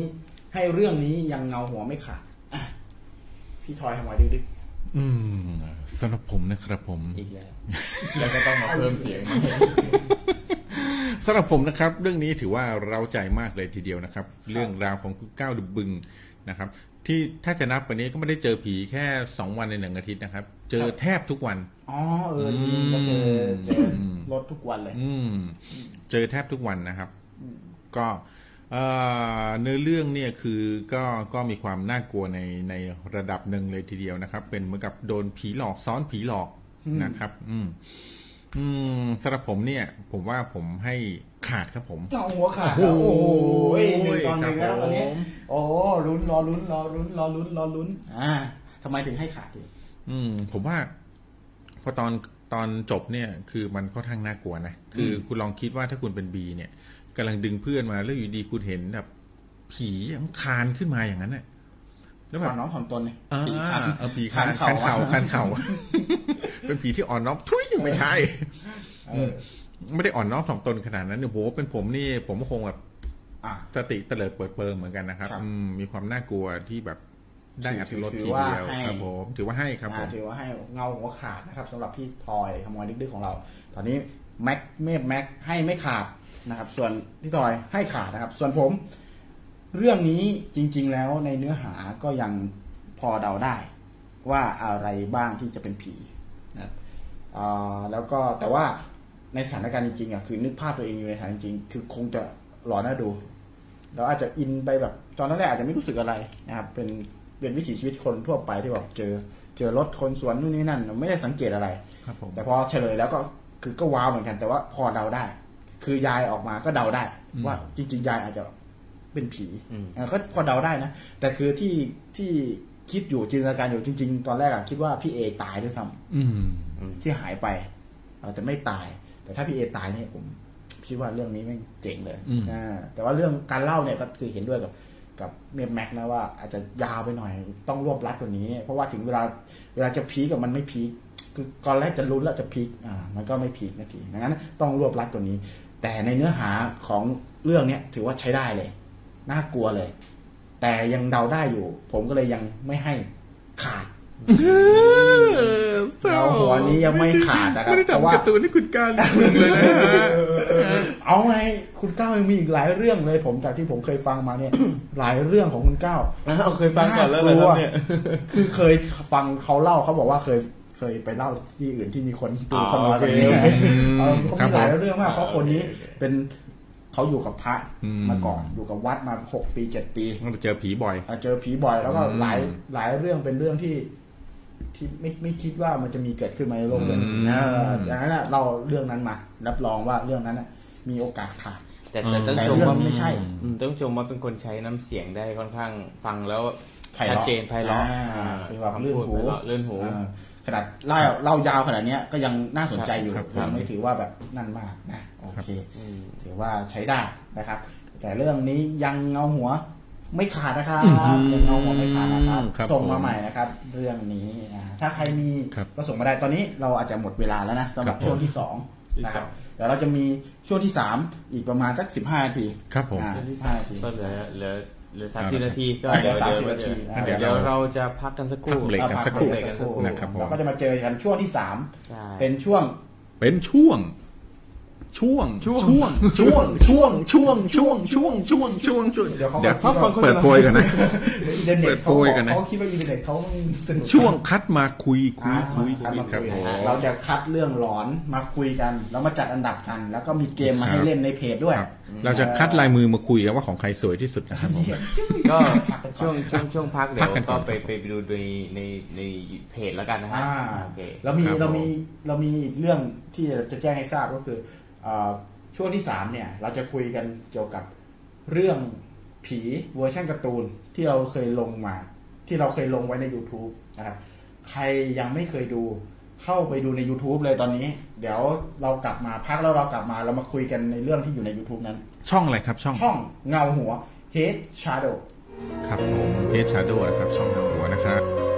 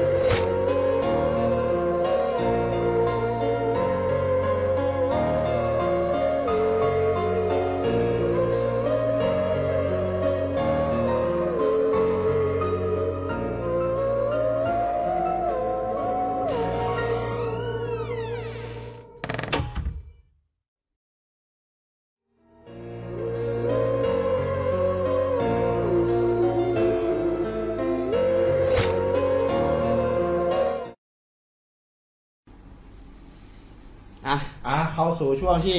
สามนะครับ เป็นช่วงสุดท้ายแล้วนะครับ เราจะใช้เวลาไม่นานสำหรับช่วงสุดท้ายนี้นะครับ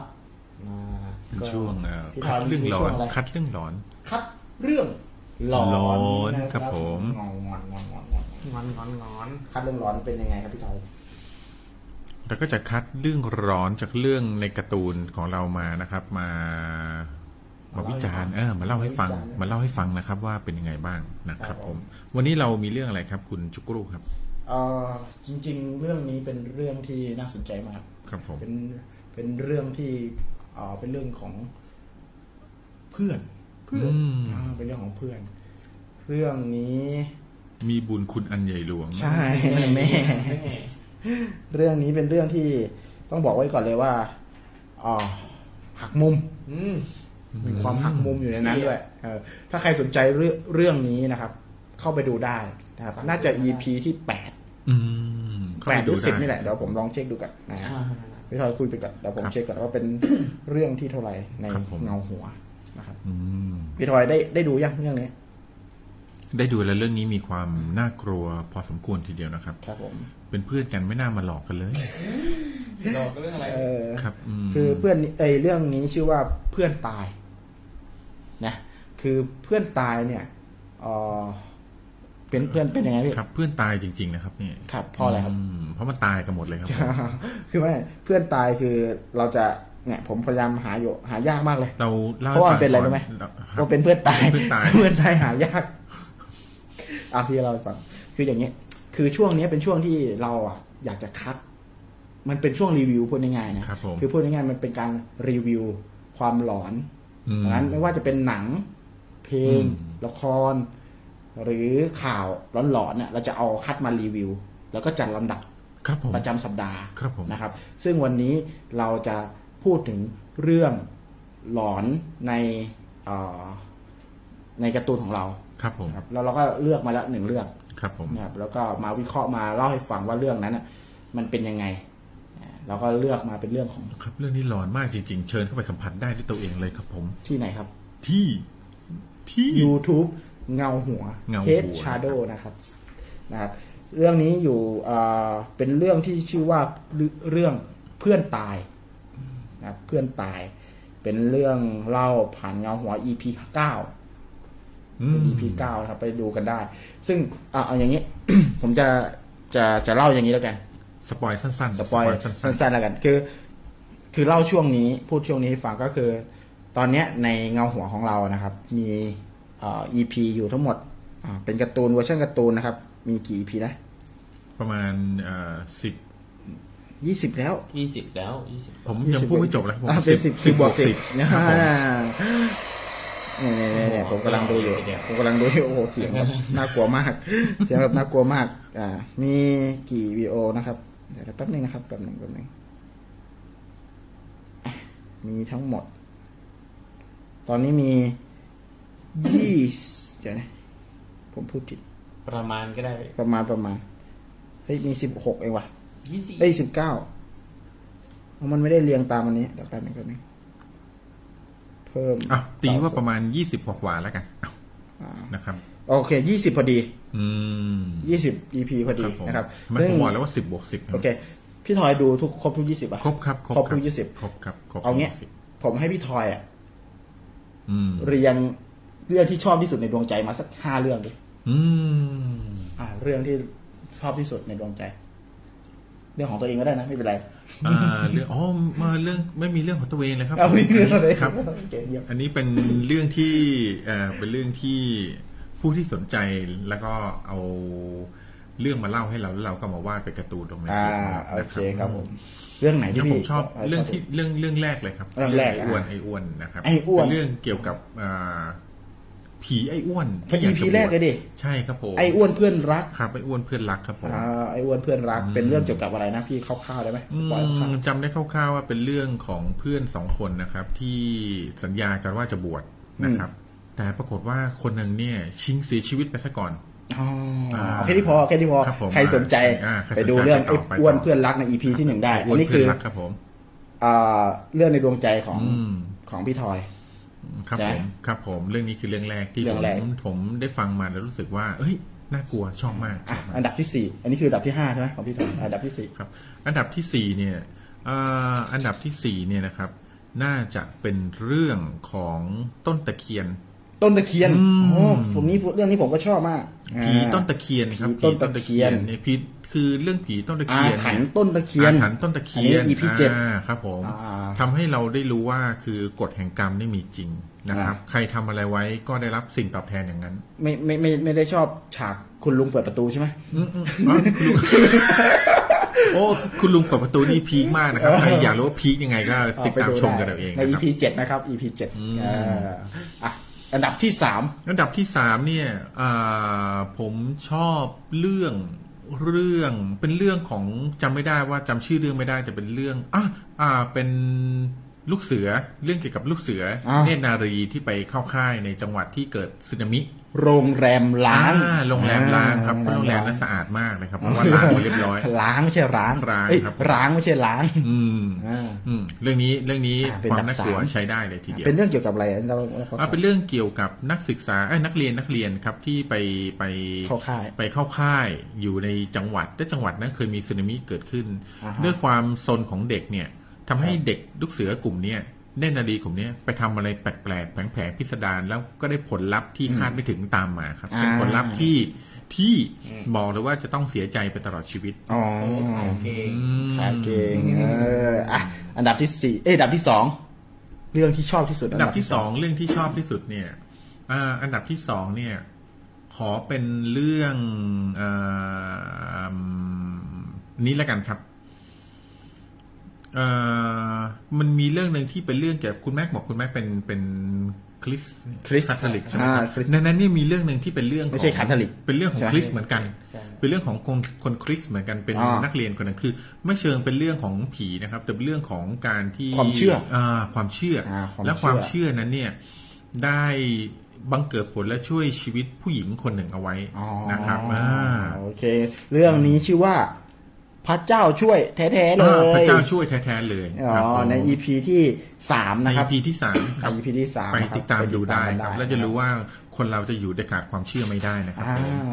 โอเค เพราะว่าความเชื่อ เพราะว่าความเชื่อเป็นบริสแลมความเชื่ออ่าความงมงายเป็นอย่ากล้าอย่ากล้าเล่นเอ้ยได้ได้อะอันดับที่หนึ่งที่พี่ทอยอันดับชอบที่ที่หสุนึ่ดงอันดับคืที่อหนึ่งผมชอบที่สุดคือเรื่องงูของใคร งูของใครเอองูของใครครับเป็นผม EP ที่หกอันนี้ชอบมากครับ อันนี้อันนี้ได้ได้ฟังเรื่องนี้มาแล้วรู้สึกว่าอุ้ยเรื่องนี้แบบชอบมากเอ้ย EP ของใครนี่เอ้ยงูของใครนี่เป็น EP ห้าอืมอ่า EP ห้าอ๋อปีห้าใช่ไหมฮะครับ คือมันมีสองอันจะมันเป็นเรื่องคนละมุมกันนะครับอ่า EP ครับผมหกคือเรื่องเรื่องเล่านางงูขาวอ๋อครับ ผมชอบอันไหนชอบอันไหนระหว่างเรื่องเล่านางงูขาวกับชอบ งูของใคร ผมชอบเรื่องงูของใครมากกว่างูของใครเพราะมันแสดงให้เห็นถึงความความน่ากลัวควมมันไม่เชิงน่ากลัวนะครับเป็นความเมตตาของสัตว์โลก ด้วยความที่ผู้ชายคนหนึ่งเนี่ยเห็นเห็นงูใกล้จะตายเนี่ย แล้วเขาก็ ไปช่วยโดยที่ไม่คิดอะไรอ๋อแต่การเข้าไปช่วยงูโดยที่ไม่คิดอะไรของเขาเนี่ยกลับได้สิ่งตอบแทนที่เขาคาดไม่ถึงอ๋อเป็นเรื่อง18บวกด้วยครับเรื่องนี้อ่าครับเรื่องนี้18บวกครับบอกเลย บอกเลยว่า18บวก18ถ้าอยากรู้บวกว่าเรื่องราวมันบวกยังไงก็เชิญมาติดตามครับชมดู EP เป็นที่เท่าไหร่นะครับอันนี้ EP ที่ห้า EP ที่ห้าอ่าครับ EP ผมที่ห้ากับครับงูของผมใครอ่าพี่พี่พี่ทอยลืมไล่เรียงมาได้มีอะไรบ้างอันดับแรก อันดับแรกนะครับ อันดับที่หนึ่งใช่ไหมใช่อันดับที่อ่าก็มีเรื่องงูของใครงูของใครบอ่าอันดับที่สองเรื่องพระเจ้าช่วยพระเจ้าช่วยกล้วยทอดแท้ๆอ่าครับพระผมเจ้าช่วยอันดับที่สามเนี่ยเขาเป็นเรื่องของอ่าโรงแรมล้าง โรงแรมล้าง โรงแรมล้างอ่ามีอะไร อันดับที่สี่เนี่ยเป็นเรื่องตะเคียนตะเคียนต้นตะเคียนนะครับอ่าอันดับที่ห้าก็เป็นเรื่องไอ้อ้วนไอ้เพื่อนอ้วนรักเพื่อนรักอ๋อนะครับเอออ่อะแม็กมีไหม ได้ดูไหมเออเออเพิ่งเข้ามายังไม่เราได้ดูเรายังไม่ได้ดูงั้นเดี๋ยวผมบ้างของผมบ้างของผมอันดับที่ อันดับที่ห้าอันดับที่ห้าผมชอบแรกแย้มอืมเออ แรกแย้ม แรกแย้มเป็น spoil นิดหนึ่งครับอ่า spoil นิดนึงก็คือเป็นเรื่องของอ่าคนที่เป็นโสเภณีใช่ไหมอืมเออ เป็นเรื่องของคนที่เป็นโสเภณีที่อยู่ในอ่าอะไรแบบเนี้ย อ่า เราไปดูกันได้ไปดูได้ไปดูได้ แรกแย้มนี่อยู่ใน EP ที่นะครับ เดี๋ยวสักครู่นะครับ แรกแย้ม แรกแย้มอยู่ไหนนะ แรกแย้ม แรกแย้ม แรกแย้ม แรกแย้มอ่า EP นี้เป็น EP ที่ที่ตอนนั้นมีมีเด็กมาช่วยกันอ่าทำพอดีนะครับ แล้วเขาก็เอ่อทำมันออกมาได้ค่อนข้างดีนะ เป็นเรื่องเล่าครับของผมเด็กฝึกงานด้วยอืมอ่านะครับ แรกแย้มเดี๋ยวไปดูอีกทีนะครับว่าครับว่าว่าโอ้ EP ไหนนะครับ อันนี้คืออันดับที่ห้าอ๋อ EP ที่สิบเอ็ด EP ที่สิบเอ็ดนะครับแรกแย้มไปดูได้แรกนะครับ แย้มอันนี้ก็สิบแปดบวกเหมือนกัน ครับผม18บวกเหมือนกัน18บวกเหมือนกันอ่า ครับผม EP ที่เอ่อเรื่องที่สี่ครับผม อ่าเรื่องที่สี่ที่ที่รู้สึกว่าชอบก็คือแบบเดียวกับพี่ทอยเลย อืม แต่ไม่ใช่ งูของใครนะ อืม แต่เป็นเรื่องเล่านางงูขาวอื มโอ้มันมีสับแสงที่เขาเรียกว่า เอ่อดูแบบเป็นอภิมหานะใช่ไหมอภิมหาจักรจักรวงศ์เอออภิมหาลิเกอภิมหาลิเกออภาคภาคยากมากเรื่องนี้ครับผมนะเรื่องนี้ภาคครับเรื่องนี้ภาคยากมากเราไปดูได้เข้าไปติดตามดูได้ดีแล้วจะเป็นเรื่องที่เป็นมุมมองคนละมุมมองของครับกับเรื่องงูของใครงูของใครอ่าใช่ครับเป็นเรื่องว่าเรื่องเล่านางงูขาวเป็นอีกมุมหนึ่งเป็นมุมของครับผีว่าไงครับอ่าอันนั้นเป็นมุมของคนอ่าอันนี้เป็นมุมของผีละอันนี้เป็นมุมมองของผีเป็นมุมของผีครับผมอันนี้เป็นเรื่องของอ่า EP ที่หกครับผมนะครับเป็น ระดับที่สี่ที่ผมชอบครับ ส่วนระดับที่สามส่วนระดับระดับที่สามเนี่ยผมชอบอ่าบ้านในสวนอืมบ้านและสวน บ้านในสวนอ๋อบ้านและสวนบ้านในสวนนี่มีเอ่อตอนต่อด้วยนะ แต่ยังไม่มีตอนต่อลงไปครับ ผม คือเราได้เห็นว่าเฮ้ยมันมันเหมือนชีวิตบ้านนอกแหละมันเป็นแบบแบบนั้นเลยนะครับ อันนี้คือน่าสนใจมากคือเรื่องที่สามครับผมเอ่อเรื่องที่สี่อันดับที่สองเยอันดับที่สองอัอันนดัดับบที่ที่สสอองงของผมที่ผมชอบก็คือเรื่องเพื่อนอืม เรื่องเพื่อนครับผมกับเรื่องเพื่อนมีการหักมุมก็ที่เราพูดถึงเมื่อกี้เนี่ยที่เราจะเอาหยิบมาพูดกันเนี่ย เพราะว่าเพราะว่าเดี๋ยวอีไออีพีต่อไปของรายการไลฟ์ของเราเนี่ยจะพูดของเรื่องพูดเรื่องผีเพื่อน ครับผมผีเพื่อนเราก็เลยดึงคำดึงเรื่องเพื่อนมาพูดก่อนนะครับ อ่าอันดับที่สองที่ผมชอบที่สุดก็คือเรื่องเพื่อน แต่อันดับที่หนึ่งเนี่ยครับนะครับ อันดับที่หนึ่งเนี่ย ผมชอบเรื่อง จริง ๆ ชอบหลายเรื่องนะแต่ว่า เรื่องนี้เป็นเรื่องที่สั้นกระชับได้ใจความ ได้ใจความได้ใจความได้ใจความเป็นแต่คนว่าที่ไหนครับเนี่ยคือต้องต้องบอกว่าเนื้อเรื่องเนี่ยถ่ายทอดออกมาดี แต่ว่าภาพละครการเล่าเนี่ยยังยังไม่ยังไม่ชอบเท่าไหร่ แต่ชอบแก่นของมัน แก่นของมันครัก็บคือผมเรื่องของเรื่องเพื่อนเหมือนกันอืมเรื่องเพื่อนเหมือนกันให้เดาว่าเรื่องเพื่อนเรื่องอะไร อืมเพื่อนกินหาง่ายอ่าเพื่อนตายยากไม่ใช่อะไม่ใช่ไม่ใช่ไม่ไม่ใช่ไม่ใช่เรื่องเพื่อนไม่ใช่เรื่องเพื่อนไม่ใช่เรื่องเพื่อนเป็นอีพีที่แปดครับผม ที่ชื่อว่า ลืมตาย ลืมตายเคยว่าลืมตายเอลือมเหมือนตายใช้ชีวิตอยู่ในห้องคนเดียวอ่าอยู่ดีๆก็มีแม่เปิดเข้ามาก็ตาย อืมเออจริงให้ไปติดตามดูเองให้ติดตามดูว่าตายยังไงๆตายยังไงเพราะอะไรนะครับ โอเคครับผมเราไปดูได้นะครับอะทีเนี้ยมาดูที่ว่า ห้าเรื่องของผมกับห้าเรื่องของพี่ทอย มีอะไรบ้างที่ซ้ำกันอืมมีเรื่องไหนบ้างที่ซ้ำกันไม่มีครับ ไม่มีไม่ซ้ำกันไม่มีซ้ำกันเลยครับผมรสนิยมคนละรสนิยมนะคนละรโอสเคนิยมกันดังนั้น เดี๋ยวเราจะมาให้ทุกคนตัดสินครับผม เราจะเอาสิบเรื่องเนี้ยทำเป็น list เอาไว้ให้ทุกคนมาโหวตครับผมอ่าว่าสิบเรื่องที่อยู่ใน list ที่พวกเราเลือกมาเนี่ยอืมคุณชอบเรื่องไหนบ้าง แล้วถ้าโหวตเรื่องไหนแล้วเรื่องไหนเป็นคนเป็นเป็นเรื่องที่ชนะ เราจะสุ่ม แจกรางวัลครับผมผู้ที่โหวตเรื่องนั้นครับนะอืมรางวัลจะเป็นรางวัลปลุกเสกครับ เป็นกุมารปลุกเสกนะครับ เป็นกุมารปลุกเสกนี่นี่เป็นกุมารอันนี้มารแท้ๆเป็นเลยกุครับมารผมที่สั่งตรงจากญี่ปุ่นเลยครับ เป็นครับตัวผมฟิกเกอร์นะครับ เราจะใช้เวลาในเล่นการเล่นกิจกรรมครั้งนี้ที่เพจเอ่อเงาหัวครับเป็นเวลาสองอาทิตย์ เราจะรอดูโหวตสองอาทิตย์นะครับ ว่าใครบ้าง ที่จะได้รางวัลกุมารปลุกเสกนี้ไปนะครับ เป็นกุมารปลุกเสกนะครับอ่าอันนี้ก็อยู่แล้วอันนี้ครับอ่าเป็นปีศาจนะครับ ในเรื่องอะไรสักเรื่องหนึ่งในการ์ตูนนะครับ แล้วก็มันน่ากลัวมากผมเอามา ก็ยังหาที่มาที่ไปไม่ได้ว่ามันชื่ออะไร แล้วมันน่ากลัวครับดูดิข้างหลังก็มีตาข้างหน้าก็มีตาเลยนะครับโอ้โหเหมาะสมสำหรับการเป็นของรางวัลในรายการของเราจริงๆเลยนะครับ ครับผมอ่าผมเรียนว่ากุมารปลุกเสกนะครับ ใครชนะจะได้เรื่องนี้ไป เรื่องนี้มีมูลค่าอ่าประมาณแปดร้อยกว่าบาทแปดร้อยกว่าบาท ผมซื้อมาจากญี่ปุ่นนะครับซื้อมาญี่ปุ่นแล้วมันน่ากลัวมาก ซื้อมาหรือขโมยมาซื้อมาซื้อมาซื้อมาเนี่ยอันนี้น่ากลัวครับ ใครรู้ว่ามันเป็นตัวมาจากเรื่องอะไรก็ก็ส่งคอมเมนต์กันเข้ามาได้นะครับ แล้วก็เดี๋ยวเราจะเล่นเกมนี้ในเพจของเงาหัว อืมแล้วก็ถามกันเข้ามาได้ แล้วก็ เอ้ยไม่ใช่เข้าไปโหวตกันที่เพจของหัวเดี๋ยวเราจะทำโพสต์ให้ นะครับว่าครับมีเรื่องอะไรบ้างที่เข้ารอบสิบเรื่องเรียงเรียงเรียงเรียงครับนะครับ โอเค แล้วเจอกันในเพจนะอะอืมโอเค ทีเนี้ยมาถึงเราจะมาสปอย EP ต่อไป กันด้วยการวิเคราะห์อืมการ์ตูนเรื่อง เพื่อนครับผมเพื่อนตาย เพื่อนตาย อ่า เพื่อนตาย ทีเนี้ย พี่ทอย เพื่อนตายครับตายตายไปให้หมด ยกเป็นกู เพื่อนตายพี่ทอยดูแล้วเป็นไงบ้าง โอ้โหดีโอ้ยดีครับโอ้โหดูด้วยปวดคลี่เลยครับโอ้ผโหมอูจมูกเงาหัวเหมือนกันเออคนบอกว่าอยู่กันสี่คนเหรอคะ อ๋อเงาเงาครับอยู่กันสามครับ ครับผม อีกหนึ่งไม่ใช่คน เป็นเป็นนักแสดง stand-in ที่เราจ้างมา จะมาเบิกค่าตัว อะเดี๋ยวเรามาวิเคราะห์เรื่องเพื่อนอืมเพื่อนตายกันก่อนเพราะว่าเดี๋ยว EP ต่อไปเราจะพูดถึงเรื่องเพื่อน ใครมีผีเกี่ยวกับเรื่องเพื่อนอะ เตรียมตัวไว้เลยเพราะ EP ต่อไปในวันจันทร์หน้า เราจะมาเล่าเรื่องผีที่เกี่ยวกับเรื่องเพื่อนกันนะครับผม วันนี้เราก็เลยเอาเรื่องของเพื่อนในการ์ตูน เงาหัวมาวิเคราะห์กันว่าเรื่องนี้มันน่ากลัวตรงไหนบ้างครับ เพื่อนนี้แสนดีหนักหนา เพื่อนสนิทกันได้แต่อย่าผูกพันนะครับผมทำไมครับโป๊ะไม่งั้นมันจะมีอะไรตามมาแบบนี้อันนี้คือ spoil เกริ่นเข้าเรื่องเพื่อนตายครับใช่ไหม spoil spoil ครับอะเพื่อนตายนี่เป็นยังไงพี่ทอยดูแล้วรู้สึกยังไงอืมมดูแล้วรู้สึกว่าเออกูไม่น่ามีเพื่อนเลยอะทำไมครับ มันหลอนนะครับผมมันร้อนครับมันร้อน ก็คือมันเป็นเรื่องของผู้ชายคนหนึ่งที่บินมาจากต่างประเทศ นะครับบินมาจากต่างประเทศแล้วก็อ่าแล้วดีก็ กรีความหลอนเนี่ยคือแบบอย่าสปอยหมดครับดีโอกเค รีความหลอนเนี่ยบอกเลยว่าโคตรโคตรนะครับโคตรหลอนครับ แล้วก็มีการหักมุมเล็กน้อยครับผม ไม่เล็กน้อยลองไปดูได้ครับก็คือเป็นเรื่องของเพื่อนที่ที่แบบคิดถึงเพื่อนอะ คือไปเรียนอยู่ต่างประเทศนาน แล้วก็คิดถึงเพื่อนก็กลับมาก็เลยชวนเพื่อนไปสังสรรค์กันกว่าจะไปรวบรวมเพื่อนในแต่ละที่ที่ได้เนี่ยอืม ใช้เวลานานแต่สุดท้ายก็จะไปเซอร์ไพรส์อืม อ่าไปเจอเซอร์ไพรส์ที่แบบ อยู่ดีๆก็ ครับยายอะอย่าเพิ่งอ่า spoil เลยไม่ spoil ไม่ spoil เดี๋ยวเราไปเอางี้สำหรับผู้ที่สนใจก็เข้าไปดูเรื่องนี้ได้ก่อนเก็บรายละเอียดให้ได้เยอะที่สุดนะครับ เดี๋ยวอาทิตย์หน้าเราจะมีคำถามเกี่ยวกับในเรื่องนี้มาถาม อ่าเราก็มีรางวัลมาให้ด้วย มีรางวัลมาให้ด้วยนะครับ ท่านที่ตอบได้นะครับ จะมีรางวัลให้วันจันทร์สามทุ่มครึ่งนะครับ อ๋ออ๋อสวัสดีครับพี่สนุกเกอร์ดีเจสนุกเกอร์นะครับ ครับสวัสดีครับผมเข้ามาอยู่กับเราด้วยนะครับสวัสดีครับผมสวัสดีนะครับพี่สวัสดีครับ อ๋อเหมือนเล่าเรื่องผีไม่เก่งไม่เป็นไรที่นี่เราไม่มีใครเก่งเลยครับพี่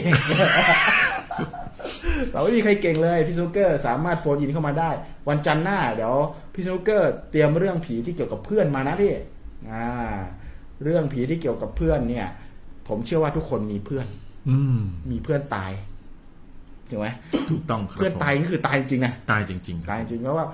สำหรับผมเนี่ยก็หลายศพละกว่าจะอืมอายุเท่านี้เลยเพื่อนก็ค่อยๆทยอยงั้นผมโรขออนุญาตเลิกเป็นเพื่อนตอนนี้เลยเพราะพี่ไม่ได้เพื่อนผม พี่เจอพี่พี่เป็นพี่ก็โชคดีไปครับอ่าโชคดีโชคดีไปโชคดีครับโอเคพี่เคยมีเพื่อนตายไหมโอ้เยอะแยะฮะ ตอนนี้อ่าตายเพราะจนจนถึงปัจจุบันนี้ตายไม่ใช่คือร่วมปัจจุบันนี้เพื่อนผมตายไปประมาณสองคนแล้วสองคนเองเหรอครับผมนี่พี่ทอยอายุหกสิบแล้วตายไปสองเองอืมตายไปสองเองครับผม แม็กมีเคยมีเพื่อนตายไหมเคยมีเพื่อนตายไหมเคยมีเพื่อนตายไหมเคยเออเป็นเป็นแค่ความรู้สึกสมัยสมัยเรียน แต่ว่ามันยังไม่ถึงขั้นนั้น เพราะตอนนี้ไม่เหลือเพื่อนอ๋อตายก็คือไม่มีใครครบแล้วใช่คือเพื่อนเลยเขาตายไปหมดแล้วหมายถึงว่าเพื่อนสนิทตายออกไปจากความรู้สึกเราแล้วอ่าจริงๆใช่ไหมอาจจะไม่ได้ตายจากตายใช่ครับตายแบบร่างกายตายแบบชีวิตเสียชีวิต อาจจะตายจากความรู้สึกเราลืมขั้นไปแล้วโอ้โหกลายเป็นเรื่องดราม่าเลยเหรอวะเนี่ยกลายเป็นดราม่ากลายเป็นเรื่องซึ้งได้ไงวะเนี่ยกลายเป็นศิลานีไปได้ไง คือเอาง่ายๆถ้าใครจะแถอย่างนั้นก็มาเล่าก็ได้ อืมครับผมนะแบบคือเพื่อนผมอะรักกันมากเลย ตอนนี้มันตายแล้วครับทำไมโอ้โห เศร้ามากเลยเสียใจด้วยนะไม่ต้องเสียใจมาหรอกครับ มันตายออกไปจากความรู้สึกของผม นี่คุณจะเล่าอะไรแบบนี้ก็ได้มา spoil แบบนี้ใครจะกล้าเล่าต่อแล้วครับเนี่ยใช่ไหมใช่ไหมเออก็ฝากด้วยนะเดี๋ยวเตรียมเรื่องได้เรื่องได้นะครับครับผมเรื่องได้เอาเลยแล้วครับก็เรื่องของใครน่าสนใจที่สุดอ่าแล้วเดี๋ยวเราจะมีรางวัลครับผมเดี๋ยวครั้งหน้าเราจะไลฟ์แล้วมีรางวัลทีเนี้ยอันนี้เป็น EP แรกนะครับเป็น EP แรกที่เราเริ่มต้นแล้วก็ทดลองในการไลฟ์ครั้งแรกใช่นะครับ แล้วก็เริ่มเป็นวันจันทร์นะครับอ่า ถ้าฟีดแบ็หรือความเขาเรียกว่าการเรียกร้องจากผู้ชมอะมีเยอะ เราจะเพิ่มรอบเพิ่มรอบเราจะเพิ่มรอบเราจะขายบัตรเพิ่มรอบเราจะมีมากกว่าวันจันทร์ครับนะครับ ก็ฝากกันเดี๋ยวเราจะทำแบบสอบถามแบบสอบถามแล้วกันแบบสอบถามแบบสอบถามว่าดีอยากให้รายการของเราอะเอ่อมาในช่วงไหนที่ทุกคนชอบที่คนอยากเดี๋ยวเราจะเปลี่ยนแปลงได้ อาจจะไม่ใช่วันจันทร์ก็ได้นะครับ หรือมากกว่าหนึ่งวันก็ได้ในหนึ่งอาทิตย์นะครับอันก็ ขอบคุณมากตอนนี้ที่สำคัญก็กดติดตามด้วยอะกดติดตามไว้กดติดตามกดกระดิ่งไว้ด้วย